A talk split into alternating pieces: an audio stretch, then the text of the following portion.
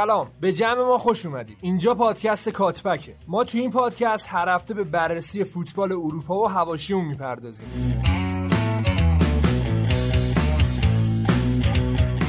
من امیر هستم و به همراه نوید و فرهاد و پارسا و با مشارکت مجموعه سسوت اسپورت هر هفته مهمان شماییم تا در مورد پدیده‌ای که عاشقشیم یعنی فوتبال با هم حرف بزنیم.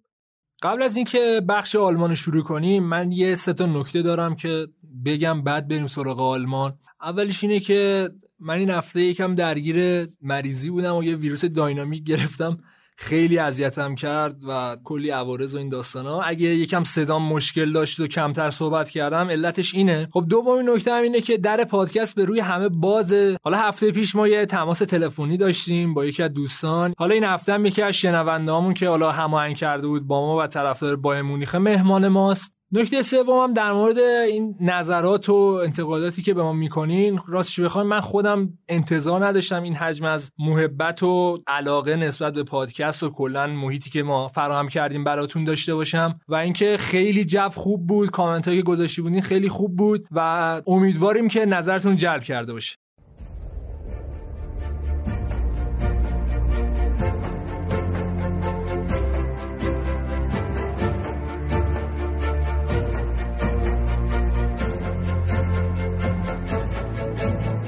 بریم سراغ هفته نهم آلمان، هفته‌ای که خب بایر مونیخ تونست یونیون برلینی که خیلیا مدعی بودن که میتونه تیمای قوی و اذیت کنه رو ببره. از طرفی هم فرایبورگ جذاب امسال تونست لایپزیگ رو تو خونش ببره و دربی معروف آلمانیا یعنی شالکه و دورتموند مساوی شد که این نتیجه 0-0 تو این دربی خیلی اتفاق افتاد. حالا در موردش صحبت می‌کنیم. فرهاد هم یه مختصری در مورد تاریخچه این بازی توی پلی به گذشته میگه و در آخرم یه نگاهی به بازی مونشنگلادباخ آینتراخت فرانکفورت میندازیم. از بازی بایر مونیخ و یونیون برلین شروع کنیم. بازی که بایر مونیخ تونست این بازی ببره، ولی نکته‌ای که داشت این بودش که اگه 10 دقیقه دیگه بازی ادامه پیدا میکرد قطعاً بایر مونیخ گل مساوی رو میتونم بگم که خورده بود و اون ضعفی که تیم کوچ جدیدن پیدا کرده که تو دقایق آخر اصلا عملکرد خوبش نداره تو این بازی هم به طور خیلی واضح مشخص بود. نویر هم تونست یه پنالتی بگیره ولی خب پنالتی دومشو نتونست بگیره و یه عملکرد خیلی خوبی رو داشت و پاوارد هم گل خیلی خوبی زد و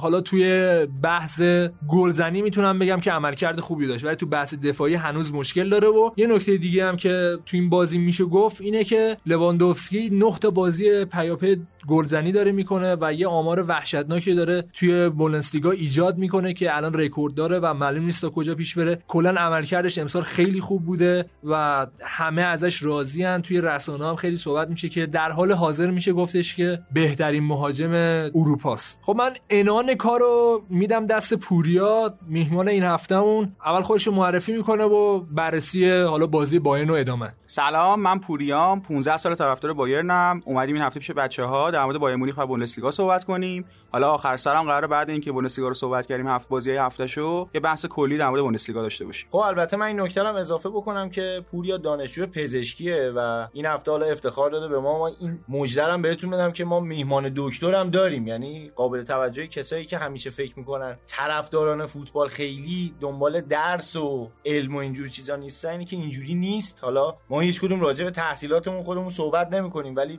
مهمون دکتر داریم این هفته و خب یه موهبتی هم نصیب امیر شد، همه مشکلات پزشکیشو پرسید، الان قشنگ میدونه چشه، یعنی از شست پای راست گرفت تا گوش چپ همینجوری اومد بالا، در حقیقت از اگزوز رفت و از چراغ اومد بیرون و الان دیگه هم میدونه کامل چشه. خب در مورد بازی بایر مونیخ و یونیون برلین، واقعیت اینه که من چیزی که میبینم اینه که بایر مونیخ داره بعد مدت‌ها تو بوندسلیگا تفریح میکنه، یعنی خیلی شکم سیر بازی میکنن بازیکن‌ها و کلی موقعیت 100% نذارن تو این بازی و واقعا این شکلی بود که انگار اومده بودن یه ماحصلی یا چیزی مثل اینی. یعنی سالای قبل شما ماحصل نبودین؟ والا سالای قبل که ما ماحصل بقیه تیم‌ها بودیم سال قبل، ولی این امسال من اینجوری نمیبینم. نه امسال واقعا مخصوصا تو این بازی تیم خیلی راحت بازی میکرد و نمیدونم دیدی دقیقه 91 جنبری انداخت و لواندوفسکی دروازه خالیو نزد یا نه، یعنی واقعا تیم خیلی داره راحت بازی میکنه. درسته یه دو تا پنالتی دادیم ولی خب آدم تو ماحصلش هم پنالتی میده دیگه. حالا توی مشکلات دفاعیتون خود نویر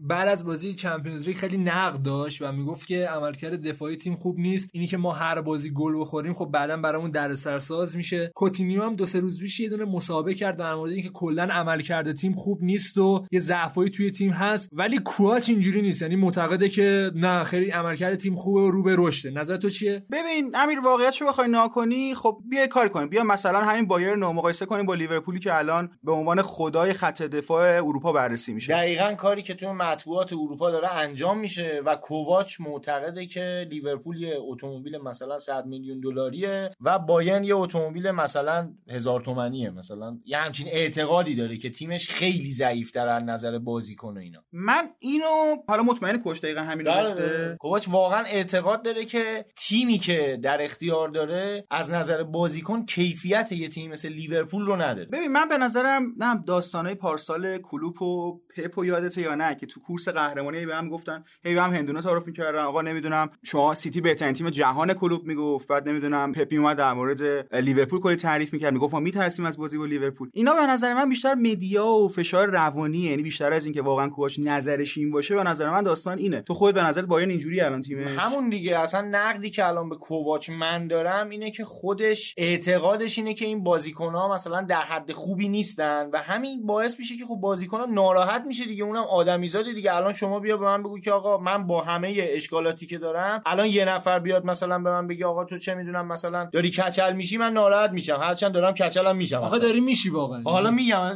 بحث داره اینا، حالا جدی حال دور از شوخی میگم، یعنی واقعا الان ناراحت میشم حتی اگه اینطوری باشه. خب اینم همینه، وقتی میای برمیگردی میگی که آقا یه همچی شرایطی داره تیم، یعنی یه بازیکنی مثل لواندوفسکی آرزوی همه تیمای دنیاست، از پاس همدان بگیر تا مثلا رئال مادرید همه تیم‌ها الان آرزو دارن یه همچین مهاجمی داشته باشن. یا خط دفاعی که بایرن در اختیار داره به نظر من سازماندهیش مشکل داره. حالا درست زول مصدوم شد ولی بازیکن‌های مثل پاوار هست، هرناندز هست، جاشوا کیمیش دفاع راست این تیمه، اینا بالاخره بازیکن‌های کمی نیستن. یا همون جاشوا کیمیش با اون هوش سرشاری که داره آرزو خیلی از تیم‌هاست. من معتقدم کوواچ اگرم می‌خواد حرفی بزنه نباید اینجور حرفا رو بزنه، اینه که یه ذره داره تیم خودش رو تحت فشار قرار میده. فراد یه جوری روی تیغ راه رفتن دیگه، یعنی ترجیح میده که اون فشاری که قراره رو بازیکناش داده بشه رو خودش بندازه. تو بوندسلیگا لازم نیست همچین کاری بکنی. خب این بیشتر هدفش اگه چمپیونز لیگ باشه و بیاد فشار روی خود بوندسلیگا بندازه نظرم بد نیست. امیر با این سبک بازی به نظرت بایر مونیخ مدعی چمپیونز هست؟ نه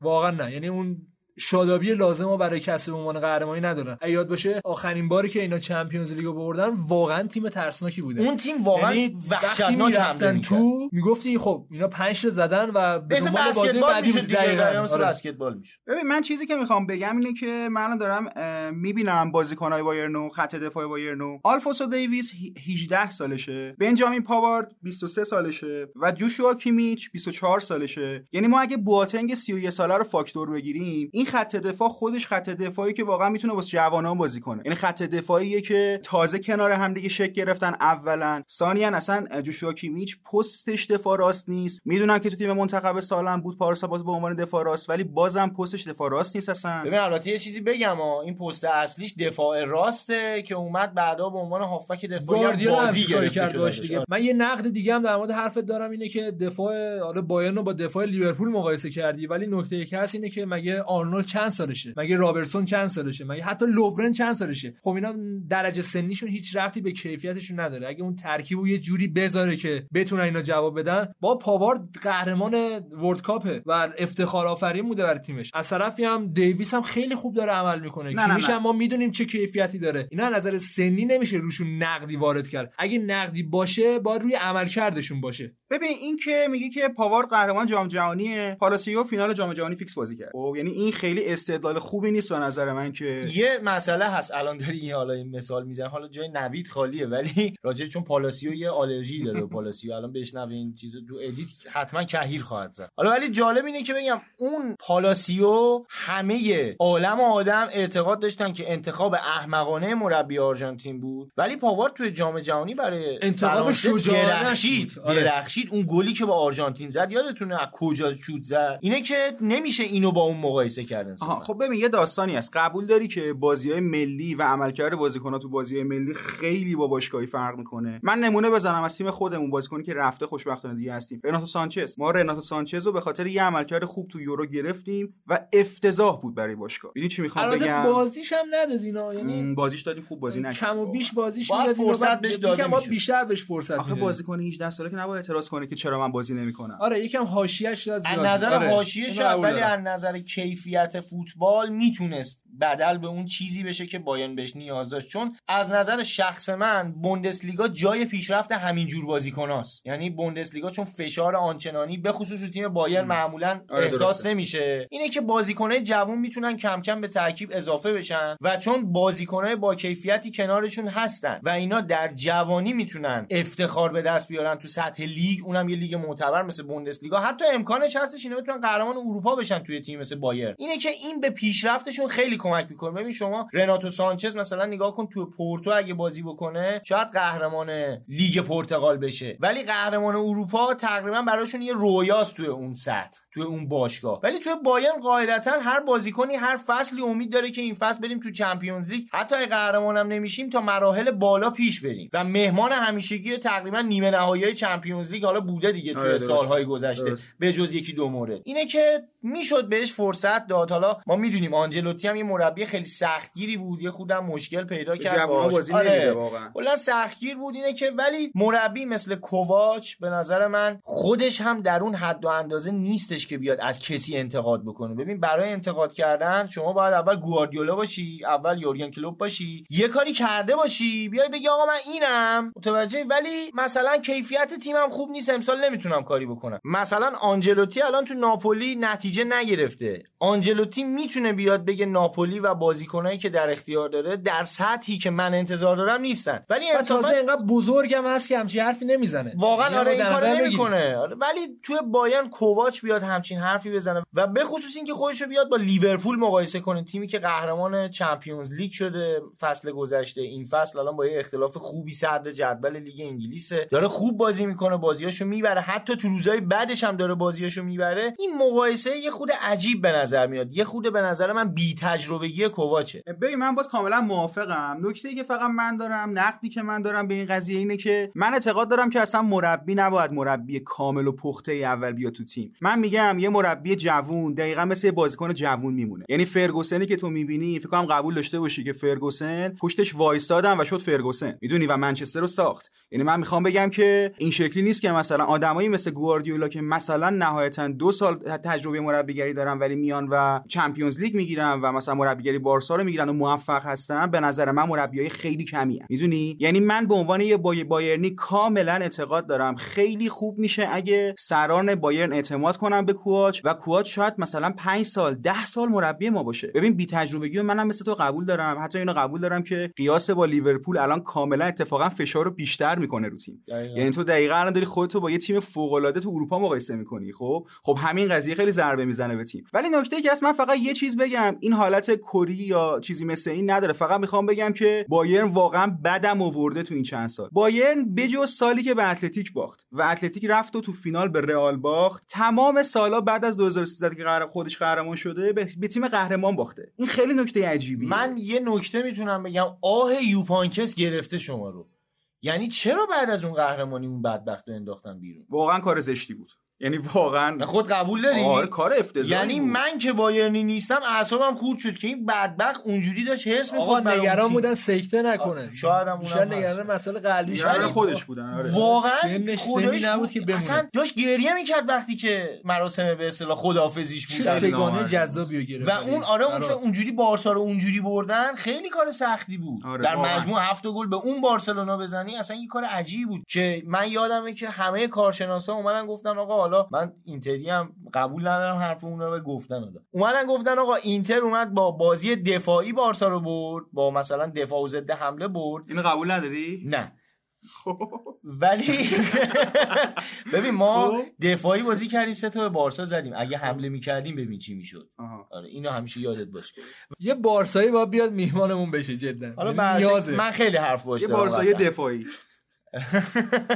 ولی حالا دور از شوخی، اون سالی که یوپانکس اومد قهرمان اروپا شد با بایرن و سگانه گرفت، با چیزی به اسم فوتبال و فوتبال هجومی بارسا رو برد. یعنی هیچ کس بارسا وضعیت مربیگریش خوب نبود، کلا شرایط جالبی نداشت، ولی خب خیلی خوب ببین بود. به هر شکل بارسا بود اون سال، هم امید اول قهرمانی بود، یعنی حداقل نام بارسا رو یدک کشیدن. همین الانش هم حساب کنی یه بار روانی خیلی بزرگی رو برای تیمای مقابل به همراه میاره. ولی خب میگم دیگه، حالا متاسفانه آخر فصل حالا اخراج که نمیشه گفت، برکنارش کردن، یه جورایی به جاش مربی دیگه بیارن مثلا بخواد کارهای دیگه تو این تیم انجام. دقت هم کردی هر جا به مشکل میخورن و مربی ندارن برای یه مقطع کوتاه بذارن، میرن سراغ این یوپانکس و باز تیمو جمع میکنه به یه ثباتی میرسونه، دوباره تغییر میده. ببین یه نکته‌ای که از فراد حالا توی اون قسمتی که میخوایم در مورد بوندسلیگا صحبت کنیم شاید بیشتر بشه در مورد این گفت. یه ایده‌ای مطرح میکنن در مورد اینکه گواردیولا رو آوردن و به قول تو اصلا خیلی زودتر وقتی فصل تموم نشده باش تموم کردن. نکته اینه که میگن بایرن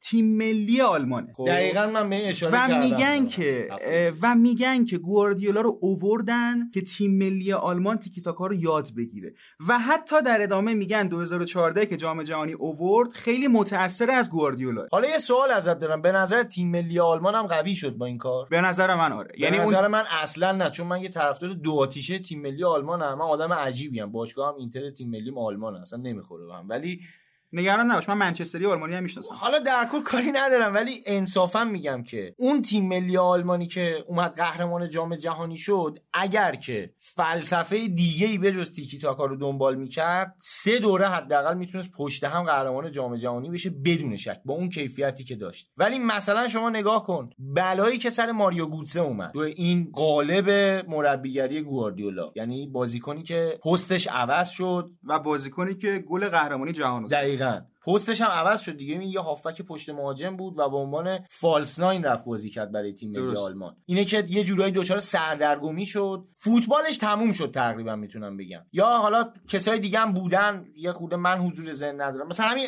جاشوا کیمیش. همین کیمیش یه دفاع راست فوق العاده بود، آورد به عنوان هافبک دفاعی بازی بهش داد و به نظر من جاشوا کیمیش هم اون پیشرفتی که داشت میکرد یه جا استوب کرد. الان خیلی بازیکن فوق العاده یا، ولی اگر تو پست خودش ادامه میداد به نظر من یکی از برترین مدافعین راست تاریخ فوتبال میشد. 2 تا بحث از فرهاد، یکی این که کیمیچ خودش همین چند وقت پیش من مصاحبه خونده بودم ازش که من جایی که راحتم افت دفاعیه، خب یعنی شاید به قول تو اول دفاع راست بوده ولی خودش داره این حرفو میزنه الان. و یه نکته دیگه که هست اینه که بازی شالکه و دورتموند رو نمیدونم دیدی یا نه، دقیقاً گوتسه بازم فالس ناین بازی دقیقاً. یعنی میخوام بگم این چیزی که تو میگی حتی الان به خاطر مهاجم نداشتن ها، این بازی چمپیونز لیگ دورتموند برانت بازی کرد و این بازی حالا گوتسه. ولی یه نکته‌ای هست، گوتسه رو تو ترکیب اصلی نمیذاره، یعنی گوتسه به عنوان هافک تهاجمی جایی نداره تو تیم، پست شماره 10 رو از دست داده دیگه، فقط میتونه فالس ناین بازی کنه، اونم نمیتونه با اون کیفیت بالا بازی کنه. حالا بحث گوتسه و دورتموند شد، بریم سراغ بازی دورتموند و شالکه. من قبلش یه نکته میگم و بچه‌ها ادامه‌شو برن، اینه که آیه فابره عزیز، شما اشرف حکیمی و حالا وینگر استفاده کردی، کاری نداریم باهاتون. سانچو و رویس و گوتسه میانگین قدیشون تقریبا 1.80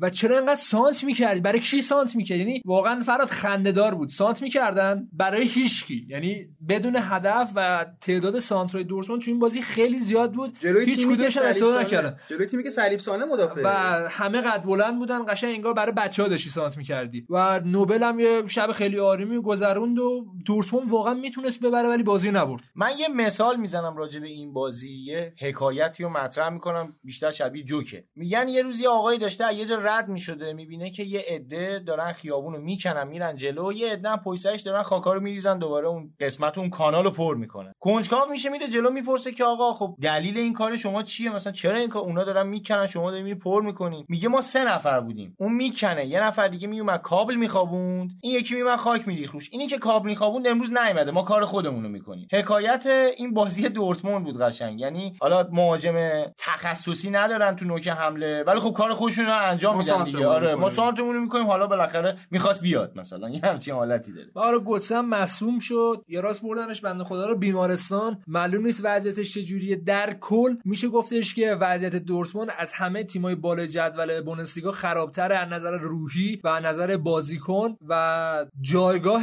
فابرم بسیار لرزانه و حالا توی تحلیلی در مورد صحبت میکنیم که امکان داره چه جایگزینایی داشته باشه. واقعیت اینه که من یکم باهاتون مخالفم، به نظر من اصلا دورتموند خوب نبود، نمیدونم دیدین بازی یا نه، ولی دورتموند کلا 1 یا 2 تا موقعیت داشت، ما اصلا نوبل رو خیلی ندید. دیدیم تو بازی. سلیفسانه یه تیر زد، یه پنالتی نگرفتن واسهشون، پنالتی خیلی واضح نگرفتن برای شالکه و به نظر من شالکه‌ای که داریم می‌بینیم خیلی امیدوار کننده تره تا دورتموندی که داریم می‌بینیم. و خب البته دورتموند هواداره، یعنی در واقع طرفدارای بوندسلیگا میدونن که دورتموند کاملا تبل تو خالیه، یعنی تا هر جایی هم بیاد یه بایرنی، یه لورکوزنی، یه وولفسبورگی، همه میدونن که این قهرمان نمیشه. و البته اینم بهش اشاره بکنیم که دورتموند یه بچانسی خیلی بزرگی هم آورده، افتاده تو گروه مرگ چمپیونز لیگ و فشار داره بهش واقعا وارد میشه. یعنی حساب کن هم اونجا الان موقعیتش خطرناکه که الان حالا با اینتر هم امتیاز شدن، احتمال اینکه به عنوان تیم دوم نتونن برن هم هست. اگه این بازی میتونستن ببرن خیلی فرق میکرد براشون، ولی خب نشد. حالا توی بوندسلیگا هم بالاخره اون فشار کورس قهرمانی همیشه روی اینا هست، یه جوری که عادت کردن به اینکه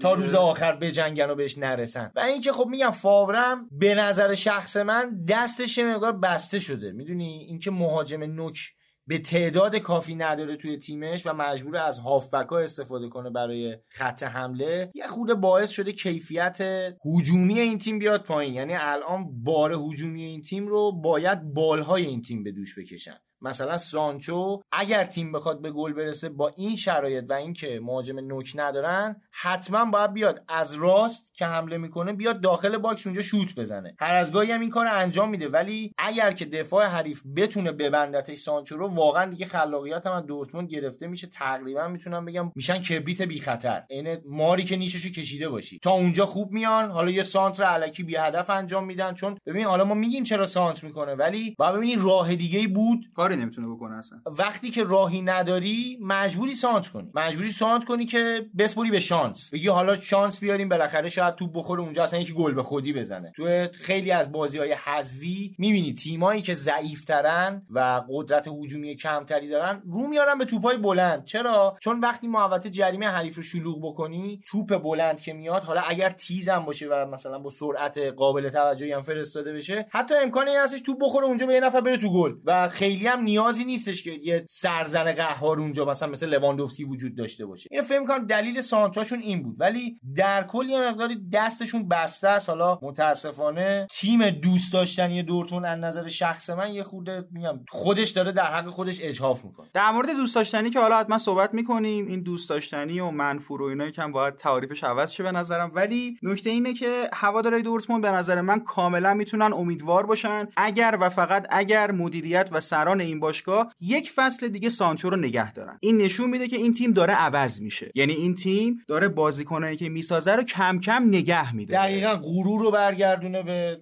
باشگاه و هوادارانش. خب یه نگاهی هم به بازی فرایبورگ و لایپزیگ بندازیم که ناگلزمن دلها داره خیلی بد عمل میکنه و اون عملکرد خوبشو نداره. شاید داره زیادی به ورنر اعتماد میکنه، چون دیگه ورنر براش خوب بازی نمیکنه و از طرفی هم چون مهاجم خوبی نداره، لوکمنو داره میذاره فیکس که من تو این بازی چیز خاصی ازش ندیدم. از اون طرف این پاتریشیکی که از ایتالیا آورده مصدومه و خیلی‌ها میگن زودتر میرسه، اگه این برسه و از اون طرف پولسن هم به این تیم اضافه شه، به نظر من مشکل زنیش حل میشه، به شرطی که دو سه تا بازی ورنر رو توی نیمکت بذاره که کار خیلی ریسکی هم هست دیگه، چون فشار رو این بازیکن میذاره، ولی از طرفی خب اون فشار شاید جواب بده برای خود بازیکن و خود تیم هم خوب نتیجه بگیره. من ورنر رو اگه بخوام واسش توی اروپا معادل بگم، از نظر سبک بازی نمیگم، از نظر جایگاهی که واسه تیم داره، میتونم واردی لستر رو مثال بزنم واسهتون و میتونم واسهتون کین تاتنهام بگم. باز مخصوصا واردی لستر که اومد و لستر سیتی عملاً با این بازیکن و حالا بازیکنای سرش تو خطای عقب‌تر ساخته شد و قهرمان جزیره شد. من واقعیتش به عنوان یه بایرنی امید اصلیم واسه اینکه این فصل، تأکید میکنم امید اصلیم واسه اینکه این فصل باین قهرمان نشه لایپزیگه. خب یعنی این تیم به نظر من کاملا پتانسیل اینو داره که بیاد قهرمان بشه. فقط من یه نقدی میبینم علاوه بر همون داستانی که امیر گفت، یعنی مهاجم نوک نداشتنشون، یه نقدی که به این تیم میتونم بکنم اینه که به نظر من ناگلزمن به جای اینکه کار خودشو بکنه، داره نگاه میکنه لایپزیگ قبلا چی کار میکرده، کاری که فکر کنم با موافق باشین آنجلوتی خیلی تو تیم‌ها میکنه، یعنی میاد و نگاه میکنه تیم قبلا چی کار میکرده و همون کارو ادامه میده. در حالی که ما چیزی که از من دیده بودیم تو هافنهایم این بود که خودش خلاق بود، یعنی خودش بازی در می آورد، خودش تاکتیک می ساخت و نمیدونم نظر شما چیه بچه‌ها در موردش؟ ببین به نظر من اتفاقا ناگلزمن زیادی ور میره با ترکیب و بازیکنایی که داره بهشون بازی میده. دقیقاً مثل آدمی میمونه که رفته بالای پشت بوم داره آنتن تلویزیونش، حالا قدیمی‌ها یادشونه این قطعاً الان دیگه اونجوری نیست، ولی قدیما میرفتیم بالا پشت بوم این آنتن رو هی تکون میدادیم، یکی اون پایین داد میزد خوبه، این الان یکی پایین داد داره میزنه آقا خوبه، این هنو داره تکون میده آنتن رو، میدونی این به نظر من زیادی داره ور میره، هی خوب میشه یوهو اون تیم میرسه به اون جایی که باید برسه، یوهو دوباره خودش مثلا ور میره یه تغییر دیگه میده، دوباره یه چالش برای انگار نمیتونه آروم بشینه. این انتقادیه که من نسبت به ناگلزمن دارم. از نظر شعور تاکتیکی واقعا مربی بالاییه، ولی از نظر ثبات و تجربه موفقیت فکر میکنم هنوز خیلی جا داره. انتخاب خیلی خوبی کرد که اومد لایپزیگ، چون لایپزیگ هم انتظارات هنوز ازشون این نیستش که قهرمان بشن. الان فقط انتظارات از لایپزیگ در حد اینه که بیان قهرمانی بایرن رو به چالش بکشن، یعنی در حقیقت اون کاری که دورتموند قراره انجام بده رو حالا یه لایپزیگ هم بهشون اضافه شده به اون صف، یعنی دوگانه رو بکنه سگانه دیگه. در حقیقت آره یه خودمون بالای جدول رو جذاب‌تر بکنه، یعنی هواداران این تیم در همین حد راضی‌ان. ببین بایرنیا اگه قهرمان نشن شاکی میشن یا آقا نه این چه وضعشه، ما با قهرمان میشدیم مربی خوب نیست پس. نه ما خوشحال میشیم واقعا، چون لیگ یکم رقابتی‌تر میشه. حالا قهرمان نشین قاعدتاً خوشحال نمیشین، اگه به سختی قهرمان بشین خیلی بیشتر کیف می‌کنین فکر می‌کنم. شاید یعنی مثلا شاید. با اختلاف یه امتیاز تو هفته آخر خیلی کیفش بیشتره تا اینکه آدم نشه. خب می‌دونی حالا تو باور نمی‌شین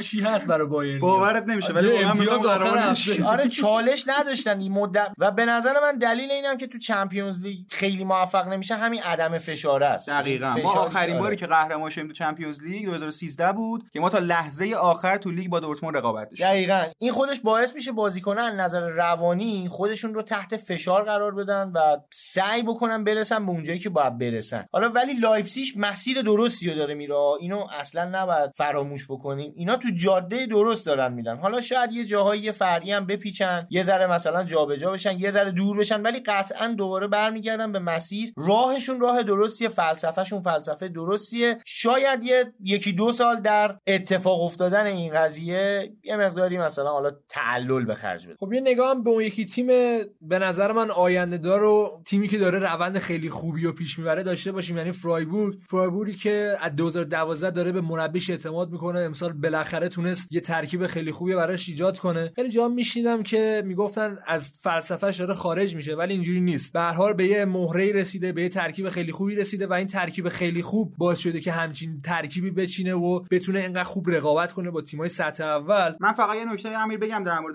فرایبورگ توی بوندسلیگا چند فصله که به تیم نباز و تیم به شدت چغری معروفه و تیم‌های بزرگ جلوی این تیم امتیاز از دست میدن. نکته که هست اینه که دقیقاً همونجوری که امیر گفت این مربی حالا میبینه که میتونه علاوه بر نباختن ببره هم، یعنی نکته اینه که حالا قیاس شاید خیلی درست نباشه، ولی شاید بتونی بگیم که ما یه اتلتیکوی الان داریم توی آلمان، تیمی که نمیبازه و بعضی وقتا هم میبره. خب ببین از نظر من فرایبورگ دقیقاً نقطه عطفش همون چیزیه که امیر گفت، اینا تونستن بازیکناشون رو حفظ بکنن. حفظ کردن بازیکن برای همچین تیمایی واقعا یه موهبته. نمیدونم چقدر موافق باشین با این بحث، ولی اینجور تیما چون از نظر مالی آنچنان قدرتمند نیستن و همچنین اینکه هدف مالکای این تیما بیشتر اینه که حالا بیان یه رقابتی انجام بدن و از این رقابته بیشتر درآمدزایی بکنن، بازیکن بیان پرورش بدن، بفروشن، حالا بلیت فروشی بکنن، تبلیغات بگیرن، اسپانسر بیاد. افتخار خیلی هدف اینا نیست، چون میدونن یه ذره سخته رسیدن بهش، هم هزینه بره، همین که سخته و زمان بره، بنابراین راهی رو انتخاب میکنن که حالا به اون درآمد خودشون برسن، ارزش برند باشگاه بره بالا، لباس بیشتر بفروشن، بازیکن بفروشن، بازیکن کار انجام بدن. و این نگه داشتن بازیکن نکته‌ایه که تو تیم مثل فرایبورگ میتونه مثل یه اعلام حضور باشه، مثل میمونه که شما بیا یه پرچمی رو بلند کنی یه جا و بگی آقا از این به بعد منم هستم، منم میخوام رقابت بکنم، من دیگه اون حالت زنگ تفریح نیستم که مثلا یه که یه فصلی بیام قوی ظاهر بشم، مثلا بیام تیمای بزرگ حالا یه ذره جلوشون خوب دفاع کنم، مساوی بگیرم، یه گل بزنم، مثلا حفظ کنم نتیجه‌مو، دیگه اون تیمه نیستم. الان میام به عنوان یه تیم با شخصیت، یه تیم با کلاس و میام برای بردن میجنگم. این نکته‌ایه که فکر می‌کنم توی فرایبورگ اتفاق افتاده و امیدوارم همین روند رو ادامه بدن، چون از نظر من فکر می‌کنم توی اپیزود اولم گفتیم امیر که این فصل واقعا تماشایی‌ترین لیگ اروپا فعلا آلمانه تا اینجا، با این رقابت عجیبی که مثلا یه تیم ممکنه یه 7 تا پله صعود کنه بیا دوم. مثلا خیلی جالبه، ما مدت هاست که توی اروپا همچین لیگایی نداشتیم، حداقل تو اون لیگای معتبر. فراد واقعا خوب بازی میکنن، یعنی حالا بازی بعدی که میخوایم بهش برسیم بازی موشنگلادباخ و آنتراخت فرانکفورت، دقت میکنی آره بازی زشت نداره، موشنگلادباخ خوب بازی میکنه و جذاب بازی میکنه. و یه نکته دیگه هست، من فقط بگم که من اینجا باهاتون مخالفم بچه‌ها، فرایبورگ فصل قبلی 13م شده، اصلا بازیکن نداره، فقط نکته اینه که سوپر استار نداره ولی بازیکناشو حفظ کرد، یعنی من اینو باهاتون موافقم، یعنی یه ثباتی داشته ولی بازیکنی هم نداشته اصلا ازش بگیرن. ببین چی میگم؟ خب ببین حفظ بازیکن فقط این نیستش که شما بیای بازیکنتو مثلا یه پیشنهاد بدن 30 میلیون، شما مثلا بگی نه نمیفروشم میخوام نگهش دارم. همین تمدید قرارداد، همین که بازیکن رو راضی بکنی بیاد تو اون تیم بمونه، چون بالاخره بازیکنم دنبال یه شرایط بهتره، بالاخره یکی دو تا پیشنهاد برای همه بازیکن‌ها تو این سطح میاد. حالا مثلا فرایبورگ نه، مثلا چه میدونم مونشنگلادباخ بیاد یه همچین بازیکنی بخره، آره درست، یونیون برلین بیاد سراغ یه همچین بازیکنی. میدونی همین که راضی کنی آقا تو این قالب بمون، مثلا به خاطر 200,000 یورو دستمزد بیشتر نرو جای دیگه، به خاطر 100,000 یورو نرو جای دیگه، بمون تو این تیم. و همین که بازیکن‌ها با هم دیگه به یه هماهنگی خیلی خوبی میرسن، همین سوپر استار نداشتن تو اینجور تیم‌ها یه نعمته، یه دست تیمشون واقعا آره. چون ببین الان یه دونه سوپر استار داشتن قطعاً رختکن این تیم میریزه به هم. یه بازیکن مثلا شما فرض کن میاد توی تیم دستمزد 5 میلیونی میگیره توی همچین تیمی، بقیه بازیکن دستمزدشون مثلا سالیانه 500,000 یورو. مثلا بخوام واسط بزنم، هافنهایمی که ناگلزمن داشت اصلا اول سوپر استار نداشت، بازیکن‌ها کم کم خودشون بازیکن‌های بزرگی شدن. دقیقاً اینه که فکر می‌کنم حالا این حفظ بازیکن فقط این نیستش که نفروشی بازیکناتو، همین که قرارداداشون هم بتونی تمدید بکنی و نگهداری، ارزششون حفظ بشه، خودش یه پروسه عجیبیه. حالا یه نگاهی هم در آخر به بازی موشنگلادباخ و آنتراخت فرانکفورت داشته باشیم. موشنگلادباخی که مربیش مارکو روز به شدت اولا که خوشتیپه فراد، یعنی اولا که موهاش سفید شده ولی نریخته، ناراحت میشی تنامیزه بابا. و اینکه حالا به حال از سالزبورگ اومده و به شدت مربی که تو طول بازی به بازیکن‌ها تذکر میده. و فراد نکته‌ای که این تیم داره برای من اینه که تو طول 90 دقیقه اینا پشت سر هم فشار میارن و 90 دقیقه دنبال فوتبال بازی کردنن. حالا ما توی انگلیس میرسیم بهش که تاتنهام پوچتینو همچیکایی نمیکنه که اینا دارن انجام میدن. نمیدونم مشابهش رو دیدیم بازیشون با روم توی لیگ اروپا که اینا یکی چقب بودن، 20 دقیقه اول خیلی خوب بازی کردن، چند توپو نزدن، روم یه گل مسخره زد و بعد اینجوری شد که اینا بازیو نگه داشتن، فشارشون رو آوردن همینجوری که امیر میگه و نهایتا دقیقه 93 94 گل مساویو زدن. یعنی تیمی که اصلا خسته نمیشن و این خیلی ویژگی عجیبیه واسه تیم آلمانی، برخلاف چیزی که میگن آلمان‌ها تا دقیقه 90 میجنگن و نمیدونم فوتبال یه بازیه که 90 دقیقه دو تا تیم میجنگن ولی بالاخره آلمان‌ها پیروز میشن. این چند سال اخیر اقلا وقتی من فوتبال میبینم واقعا آلمان‌ها این شکلی نبودن. حتی این در مورد تیم ملیشون خیلی به باشگاهاشون برنمیگرده. آره خب به هر حال چون باشگاه بازیکن‌های آلمانی همشون که نیستن، ولی خب این تاثیر مستقیم 4-3-3 هم هستا. یعنی 4-3-3 این قابلیت رو به تو میده که اگه قرار فشار زیاد روی تیم بذاری میتونی بذاری، تیم هم نمیپاشه، اون پتانسیل رو داره. به هر حال دقیقاً مشکل بوندسلیگا همیشه همین بوده دیگه، یعنی از موقعی که من یادم اینه که اینا خطوط حمله خوبی داشتن، گل زیاد میزدن ولی خب گلم زیاد میخوردن معمولا. این خطوط دفاعی هم از نظر بازیکن هم از نظر سازماندهی توی بوندسلیگا یه ذره مشکل داره به نظر. یه مثال خیلی خوبش این فصل دقیقاً تیمی که جلوی گلادباخ بازی کرد، یعنی فرانکفورت، تیمی که میاد 2 تا میزنه 4 تا میخوره. و من از امیر میپرسم به خاطر اینکه با آرسنال بازی داشته فرانکفورت، این تیمو چه جوری دیده، تیمی که به شدت تهاجمی ترکیبش، این ترکیبی که ما میبینیم توی لاین اپ شماتیکشون 3-1-4-2، یعنی من همچین چیزی تا حالا خودم ندیدم، اگه شما دیدین بگین. خب ببین دیدنش که حالا من دیدم این در حقیقت همون 352 و با این تفاوت که خط هافبکش عملکرد شبیه به عملکردیه که خط هافبک سه نفره توی 4-3-3 داره. در 4-3-3 ما معمولا میبینیم که یه دونه هافبک دفاعی داریم و دو تا هافبک میرن پشت مهاجم بازی میکنن که حالا مربیان میان با شرح وظایف مختلف اونجوری که خودشون دلشون میخواد بازیو در میارن، ولی از نظر جایگیری یه نفر جلوی دفاع بازی میکنه. در 3-5-2 که معمولا استفاده میشه تفاوت اینه که دو نفر بیشتر عقبن و یه نفر پشت مهاجم بازی میکنه. این تفاوتیه که دارن. حالا این میاد 3-1-4-2 بازی میکنه، در حقیقت یه دونه هافبک دفاعی میذاره و دو تا هافبک پشت مهاجم. ولی خب اتفاقی که میفته، ببین سباستیان رودی اگه یادت باشه هر جا بازی کرده به عنوان هافبک دفاعی اصلا میشناسنش. یا هافبک دفاعی، درسته، بایرن بود همین. آره بایرن بود. یا هافبک دفاعیه. الان هافبک دفاعی یا اینا گذاشتن پشت مهاجم. یعنی چی؟ یعنی در حقیقت یه هافبک دفاعی گذاشتن پشت مهاجم، این میاد عقب به همراه جبریل سو میان عقب، خط هافبک حریف رو با خودشون میارن جلو، برای جلسون فرناندز میان فضا سازی میکنن که این بتونه بره بازی سازی بکنه. این دقیقاً کاریه که اینا میخوان انجام بدن. در عملکرد هجومی بسیار پاسخگو این حرکت، ولی در عملکرد دفاعی اگر خط هافبک توی توپ نگه داشتن مشکل داشته باشه و ضعیف عمل بکنه، قشنگ خط دفاعت میشه یه دونه زنگ تفریح، یه حیات خلوت میشه برای مهاجمای حریف. تیمی رو یادت هست که اینجوری بازی کرده باشه؟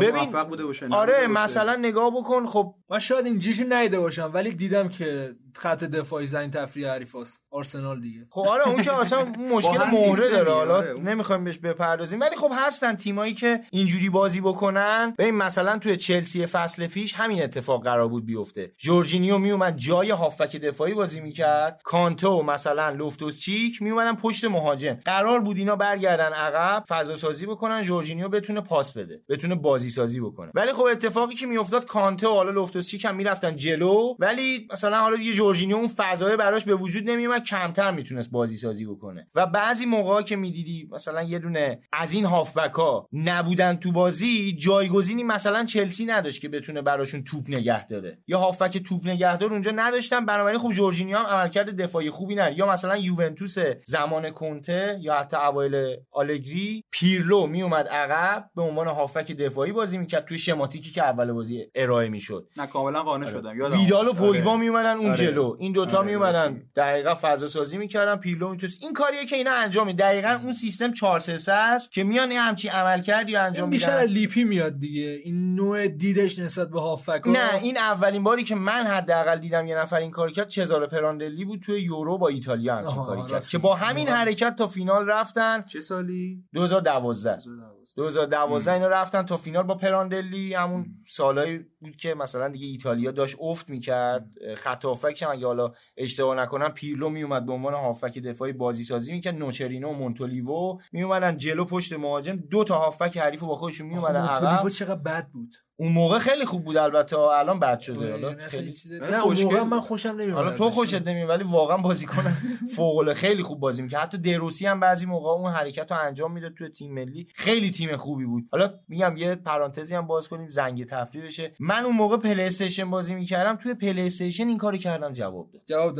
واقعا جواب داد. یعنی چی بود، فیفا یا پس؟ نه اون موقع پی اس بازی میکردم، هنوز به این درجه از روحانیت نرسیده بودم. فیفا خودش گرافیک فیفا اون موقع خیلی بد بود، اصلا نمیشد تحمل. الانم گرافیکش بدتره ولی خیلی بهتر شده خوب نسبت به اون موقع. گیم پلی فیفا یه دیگه. نه ببین نسبت به اون موقع کسی که 2006 داره فیفا بازی میکنه و تا حالا پس بازی نکرده، میتونم اینو بگم که با کمال احترام نسبت به کسایی که پس بازی میکنن، ولی فیفا یه دیگه است. من فیفا رو اتفاقا تا 2005 بازی کردم، از 2000 تا 2005 بازی کردم، 10 سال وقفه انداختم، اومدم رفتم سراغ پی اس و الان دیگه دوباره از 2015 پی اس نمی‌نفهمم. حالا من میگم پی اس دیگه، حالا فرق نداره، حروف بخونیم فوشمون ندن. آره چون ما ببین درست بگیم کسی نمیاد بگیم دمت گرم، ولی اشتباهیم قطعا فوشمون میدن. حالا جواب پوریا رو من بدم و یه نگاهم جدول داشته باشیم و بقیه ماجرا. اون بازی که حالا آنتراخت فرانکفورت جلوی ما بازی کرد اینجوری بودش که تقریبا 24 تا 25 تا شوت به سمت دروازه ما زدن و خیلی داشتن هجوم بازی میکردن و من یادم شمال بودیم با دوستامون، من گفتم رفتیم برای اینکه 5 6 تا بخوریم و به صورت خیلی عجیبی ما کلین شیت کردیم و خیلی عجیب‌تر اینه که ما 3 تا گل زدیم. در کل تیم بدشانسی هم هست، یعنی اون بازیو من نمیگم که نباید میباختم، من میگم حداقل 3-0 نباید میباختم. یه نگاه به جدول بندازیم. من قبل از اینکه بریم سراغ جدول یه سوال شخصی میتونم از شما بپرسم؟ شما تا حالا فوتبالی تو خونه خودتون دیدی؟ چون من هر چی ازت میپرسم یا لواسون بودی یا شمال بودی یا جنوب بودی یا مرکز، بالاخره خونه‌تونم یه فوتبال ببینم. سفر دوست دارم. تازه توی شرایطی من بعضی جا فوتبال دیدم، مثلا وسط کبیر تو چادر. اینجا خیلی جذابه. یه بار امتحان کن. پیشنهاد بهت میدم. مگه آنتم بده دیگه. اصلا علاقه ندارم امتحان کنم. یه نگاه به جدول بندازیم. مونشنگلادباخ تیم جذاب 19 امتیاز، بایر مونیخ 18، فرایبورگ و وولفسبورگ 17، دورتموند 16، لایپزیگ و شالکه و لورکوزن 15 و حالا فرانکفورت و هوفنهایم هم 14. خلاصه خیلی جذاب، یعنی نگاه کن 19 18 17 16 15 14. دقیقاً 10 تا تیم اول دارن برای قهرمانی می‌جنگن. قشنگ اینجوریه که امکان داره هر تیمی بیاد برای قهرمانی. حدستون چیه شما واسه اینکه مثلا اگه سه تا تیم بخوایم بگیم واسه رقابت قهرمانی کیا رو میگین؟ من اصلا ناگرزمن جام ببره زیبا میشم. نه امیدتو نمیگم، حدست چیه؟ من دوست دارم که آنتراخت بیاد بالاتر برای قهرمانی بجنگه، موشنگلادباخ هم تیم خیلی خوبیه و حالا بایر مونیخ هم هست دیگه. هستین سه تیم. ولی خب من دورتموند و لایپزیگ و بایرن بازم برای قهرمانی خواهند جنگید. من دورتموند رو حذف می‌کنم از این تیمایی که گفت فرهاد و گلادباخ رو اضافه می‌کنم. دیگه خب مهمان بایرنی آوردیم، این تبعات هم داره دیگه. خودتون هم می‌دونستید. حالا آخرش می‌دونم چیکارش کنم. صبر. یه نگاهی هم به جدول گلزنی بکنیم که جدول لواندوفسکی بیشتر، چون که 13 تا گل زده. اگه بخوام به خفنیش اشاره کنم اینجوریه که سال قبل لواندوفسکی با 22 تا گل آقای گل شد، ولی تا اینجای فصل که 9 تا بازی فقط برگزار شده 13 تا گل زده. از اون طرفم ورنر 6 تا رویس و آلکاسر و بقیه دوستانم 5 تا گل. اما من فکر می‌کنم چند وقت دیگه اسم آقای گل رو باید ور دادن بشه آقای لواندوفسکی دیگه. مثلا هر کی زیاد گل بزنه توی لیگ بگن این آقای لواندوفسکی شده. خب اینم پرونده آلمان. یکم تحریریه این هفتهمون متفاوته و قراره با پوریا صحبت کنیم در مورد اینکه کلا بوندسلیگا شرایطش چجوریه و این لقبی که حالا به بایرن میدن که میگن نفرت انگیز و اینا از کجا میاد و اصلا درسته یا نه. پس بریم سراغ تحریریه‌ام.